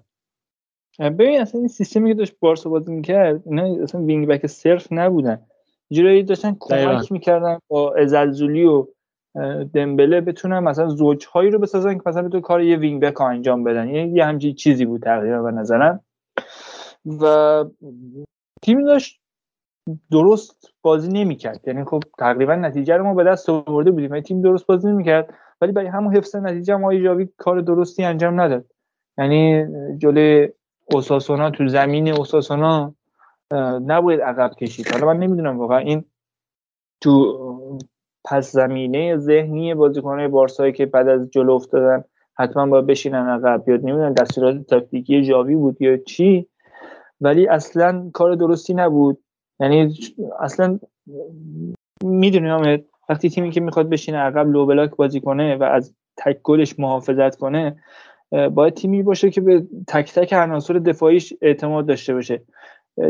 تیمی که 75 درصد از عناصر دفاعیش رو آقایون مینگوزا اونتیتی و پیکه تشکیل میدن واقعا چه اعتمادی بهش هست که بتونه مثلا چند دقیقه حتی من اصلا نمی‌تونم اعتماد کنم این ده دقیقه بتونه دووم بیارن زیر فشار. اصلا این خط دفاعی باعث شده که ترشتگین هم اوف کنه. اصلا این گلر اصلا اون دروازه‌بانی نیستش که ما هم میشناختیم.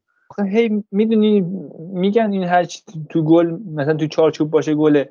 و خب واقعا نگاه کنید بعد تو چارچوبای بد می‌زنه یه جایی می‌زنن که این بنده خدا نمی‌تونه بگیره.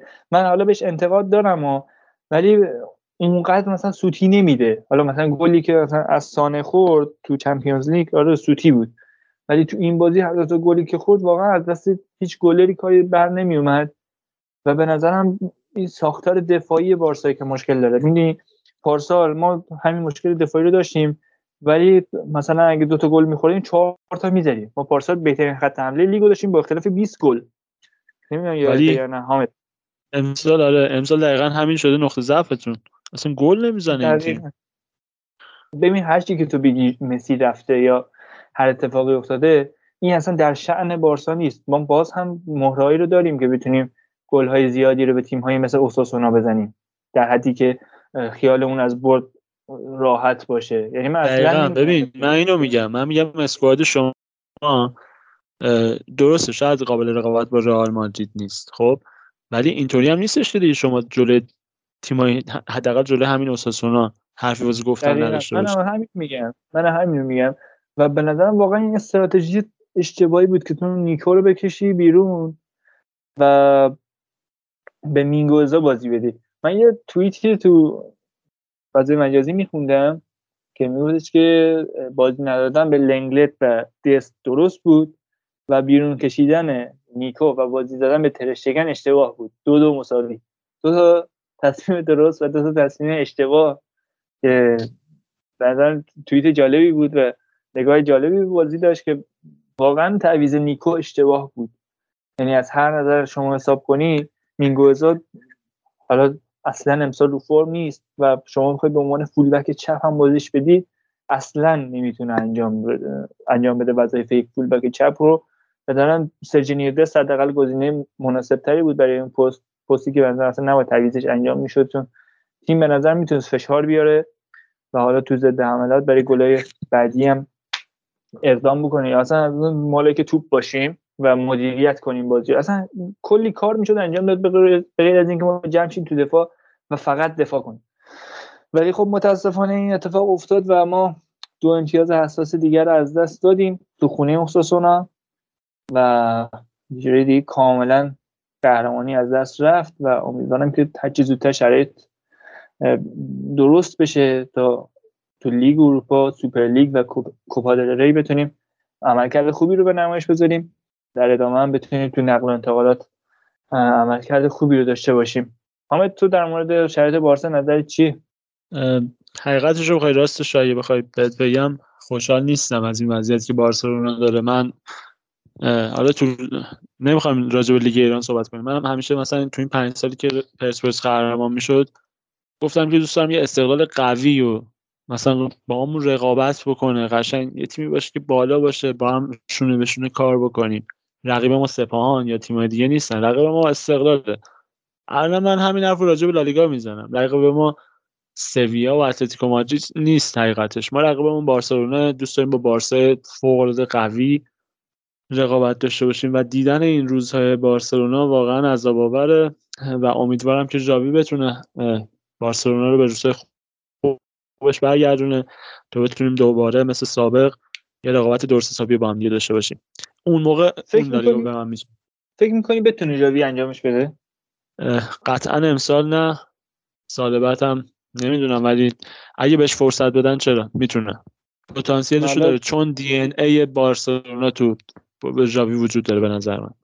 به نظر من نمی‌تونه. یعنی من کلا آدم بدبینی نیستم. یعنی کسی که من بشناسم می‌دونم که خیلی آدم خوشبینی من میگم اگه فرصت بهش بدن می‌تونه. نه به نظر من فرصت بدن. اتفاق خیلی ویژه‌ای قرار نیست بیفته و بارسا به نظر من فقط یه جوری یه چجوری میگن گارد بود. یه شیلد بود برای خوان لاپورتا که خودش یه جوری از زیر فشار در بیاره و از محبوبیت جاوی یه جوری استفاده کنه تا فشارها رو از خود از رو خودش برداره به خاطر شرایط بد باشگاه. من نمیگم مقصر این وضع صد درصد لاپورتا اتفاقا من کمترین تقصیر رو به خوان لاپورتا میدم. ولی اینکه به خاطر فشار بره جاوی رو بیاره جاوی که واقعا کارنامه درخشانی هم تو الصد نداشت. یعنی ما هر چقدر میگیم دی ان داره. ولی واقعا نمی‌تونیم چشم خودمون رو واقعیت ببندیم که خب جاوید با اون همه خرج و اون همه سرمایه گذاری تو الصد واقعا هیچ کار خاصی نکرد. تو ACLی که حالا هممون دنبال می‌کردیم و می‌دیدیم که شرایط تیمش چجوریه. و تو این چند وقتی هم که گذشته تو این پنج شیشته بازی که سرمربی بارسا بوده چیز خاصی رو اضافه نکرده. یعنی حداقل انتظار داشتم یه مقدار پیشرفت تو تیم ببینم اما هیچ پیشرفتی این بود که تنها تلاشش این بوده که به بازیکنه کمتر شناخته شده بازی بده. آره. و نمی‌دونم واقعا قراره چی بشه؟ امیدوارم که حالا هر چه زودتر ما برگردیم به دوران اوج خودمون و بارسا به اون شکوه خودش برگرده. و خب این بالا پایین جزوی از فوتبال دیگه. می‌دونی؟ همه باشگاه دارن. دقیقا پیش میاد. دقیقا پیش میاد. همه باشگاه دارن. حالا میلان خیلی وقته که درگیرشه. آرسنال هنوز درگیرشه. منچستر چند سال درگیرش بود. حالا کم کم داره بیرون میاد از اون شرایط. لیورپول که واقعا شرایط بدی داشت. همه این باشگاه باشگاهی بودن که حتی بایر مونیخی که ما اصلا شاید کمتر افتش مثلا تو این چند سال دیده باشیم فکر کنم سال مثلا 2006 2007 یا 2007 2008 نمی‌دونم کدوم فصل بود مثلا لیگ اروپا بود اصلا. یعنی اون سالی که مثلا وردر برمن و وولسبورگ و اینا قهرمان بوندسلیگا می‌شدن مثلا تیم مثل بایر مونیخ هم این شرایطی داشته. خب نباید به این خیال بمونیم که چون اونا داشتن ما هم باید چند سال تو همین دور یه جوری سیکل باطل بمونیم و باید هر چه سریعتر خودمون رو از این شرایط بیرون بکشیم و خودمون نجات بدیم که به نظرم جاوی اون شخصی نیست که بتونه بارسا رو نجات بده. به نظرم یه شخصیت کاریزماتیکتر و یک تاکتیسیان قویتر نیاز داریم. مثلا چی چی می‌دونم؟ مثلا یورگن کلوپی لیوزن کسی بیاد به نظرم می‌تونه کم کم این تیم رو به شرایط خوبش برگردونه.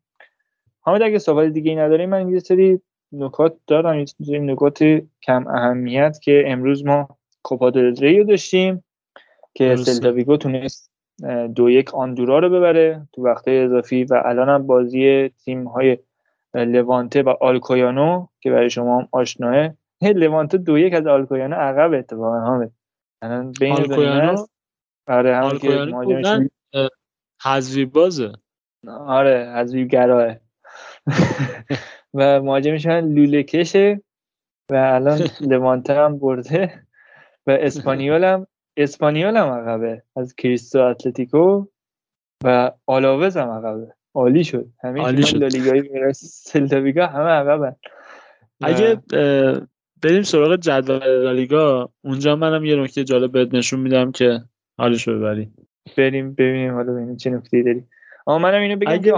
که جام ببخشید میونه کلمه. تو جام یاد بود دیگو مارادونا که این شب هم برگزار شد بارسا یک یک کرد با بوکا جونیورز که تو پنالتی کشی چهار دو باخت که واقعا اهمیتی نداره. واقعا اهمیتی نداره. فقط اون 3 میلیون یورویی که قرار بود به باشگاه برسه اهمیت داشت. من نمی‌دونم واقعا برای چی بود برای 3 میلیون یورو خیلی که پاشیم بریم تو عربستان و واقعا با 3 میلیون یورو می‌خواستیم چیکار کنیم؟ من نمی‌فهمم. و بگو اینه قراردادایی که میبندن و بعدا توش میمونن دیگه. خب بریم آره سراغ جدول اگه موافق باشی. آره آره. بریم. جدول اگر نگاه کنید رئال اوله. ولی اگه با فیلتر میزبان این کار انجام بدی کی اوله؟ الان رو تو جدول. رایو وایکانو. رایو وایکانو. درسته؟ آره اسپانیال هم سومه. آره. حالا همون فیلتر بکن مهمان. وایکانو کجاست؟ 17 هم 17 هم عجیبه. خیلی عجیبه. خیلی تو زمین خودش خوب بازی می‌کنه وایکانو. حالا این هفته هم دوباره میهمان بود به ویارال باخت اگه اشتباه نکنم. این واقعا نکته از آره وایکانو از نکات جالب این فصل لالیگاست. آره با فالکاو قشنگ پدر عمر دارن در میارن تو خونشون حکم اخراج آیه رونالد کومان هم که امضا کردن. نکته دیگه نیست حامد در مورد این هفته؟ نه هیچ نکته خاصی نیست. همه چی بر وفق مراد قسمت سفید مادیده آره کاملا سفید پوش بالا جدول. و احتمالا همین ایهام داشت. که تو حالا. قره کسی سفید نبودین و بعد از بنفیکا خوردیم به پاریس ولی خب آره شما قسمت غیر منصفانه بود. اون اون قرعه کشی غیر منصفانه بود واقعا. آره. چون رئال اصلا دخلی نداشت اون قرعه کشی می‌تونه سالا همون بنفیکا بمونه ولی خب اما چقدر موافقی ولی این اعتراض به قرعه ها به نظرم شأن باشگاه رو میاره پایین. یعنی رئال نباید اعتراض می‌کرد که خب بابا ما خوردیم به بنفیکا دیگه مثلا چی نکنیم قرعه کشی نکنیم. دیگه شأن مثلا باشگاه رئال انگار میومد پایین که مثلا انگار میترسه بخوره به تیم شأن بازی ها مثلا با این قرعه کشی اومد پایین. این چه بعضی چرا باید اشتباه بشه آخه؟ می‌تونم. مثلا می‌دونی اتلتیکو مثلا این همه سر صدا کرد که آی ما نمی‌خوایم بخوریم به بایرن. یه جای مضحک بود دیگه. یا مثلا آره قبول دارم. میترسن. درسته بایرن ترسناکه ولی آدم حداقل ظاهرش رو حفظ می‌کنه. درسته قبول دارم. قشنگ نه بریم سراغ بازی هفته بعد که بارسا با الچه بازی داره تو نیوکمپ. شنبه ساعت 9 و همون روز دو ساعت و نیم قبل است. سویا آره سویا اتلتیکو ساعت 11 نیم شب من می‌خواستم به بازی سوسییداد ویارال اشاره کنم که اونم بازی قشنگی به نظرم عذاب در میاد. اگه من واقعا لینک بخش زندش پیدا کنم حتما می‌بینم. اگه کسی پیدا کرد حتما تو GP تلگرام برام بفرسته لینک پخش مستقیم این بازی رو. یه سخت پیدا میشه و اگه پیدا بشه حتما بازی می‌بینم. بتیس و بیلباو هم بازی دارن. یک شنبه ساعت یک رو به هفت یا 6 و 45 دقیقه بعد از ظهر. و رئال هم با کادیز بازی می‌کنه ساعت 11 و نیم که به نظر این بازی برای رئال خطرناکتر از بازی سختشه. چون رئال واقعا نشون داده که دوره کادیز و همچین تیمایی همیشه تزلزل بیشتری داره.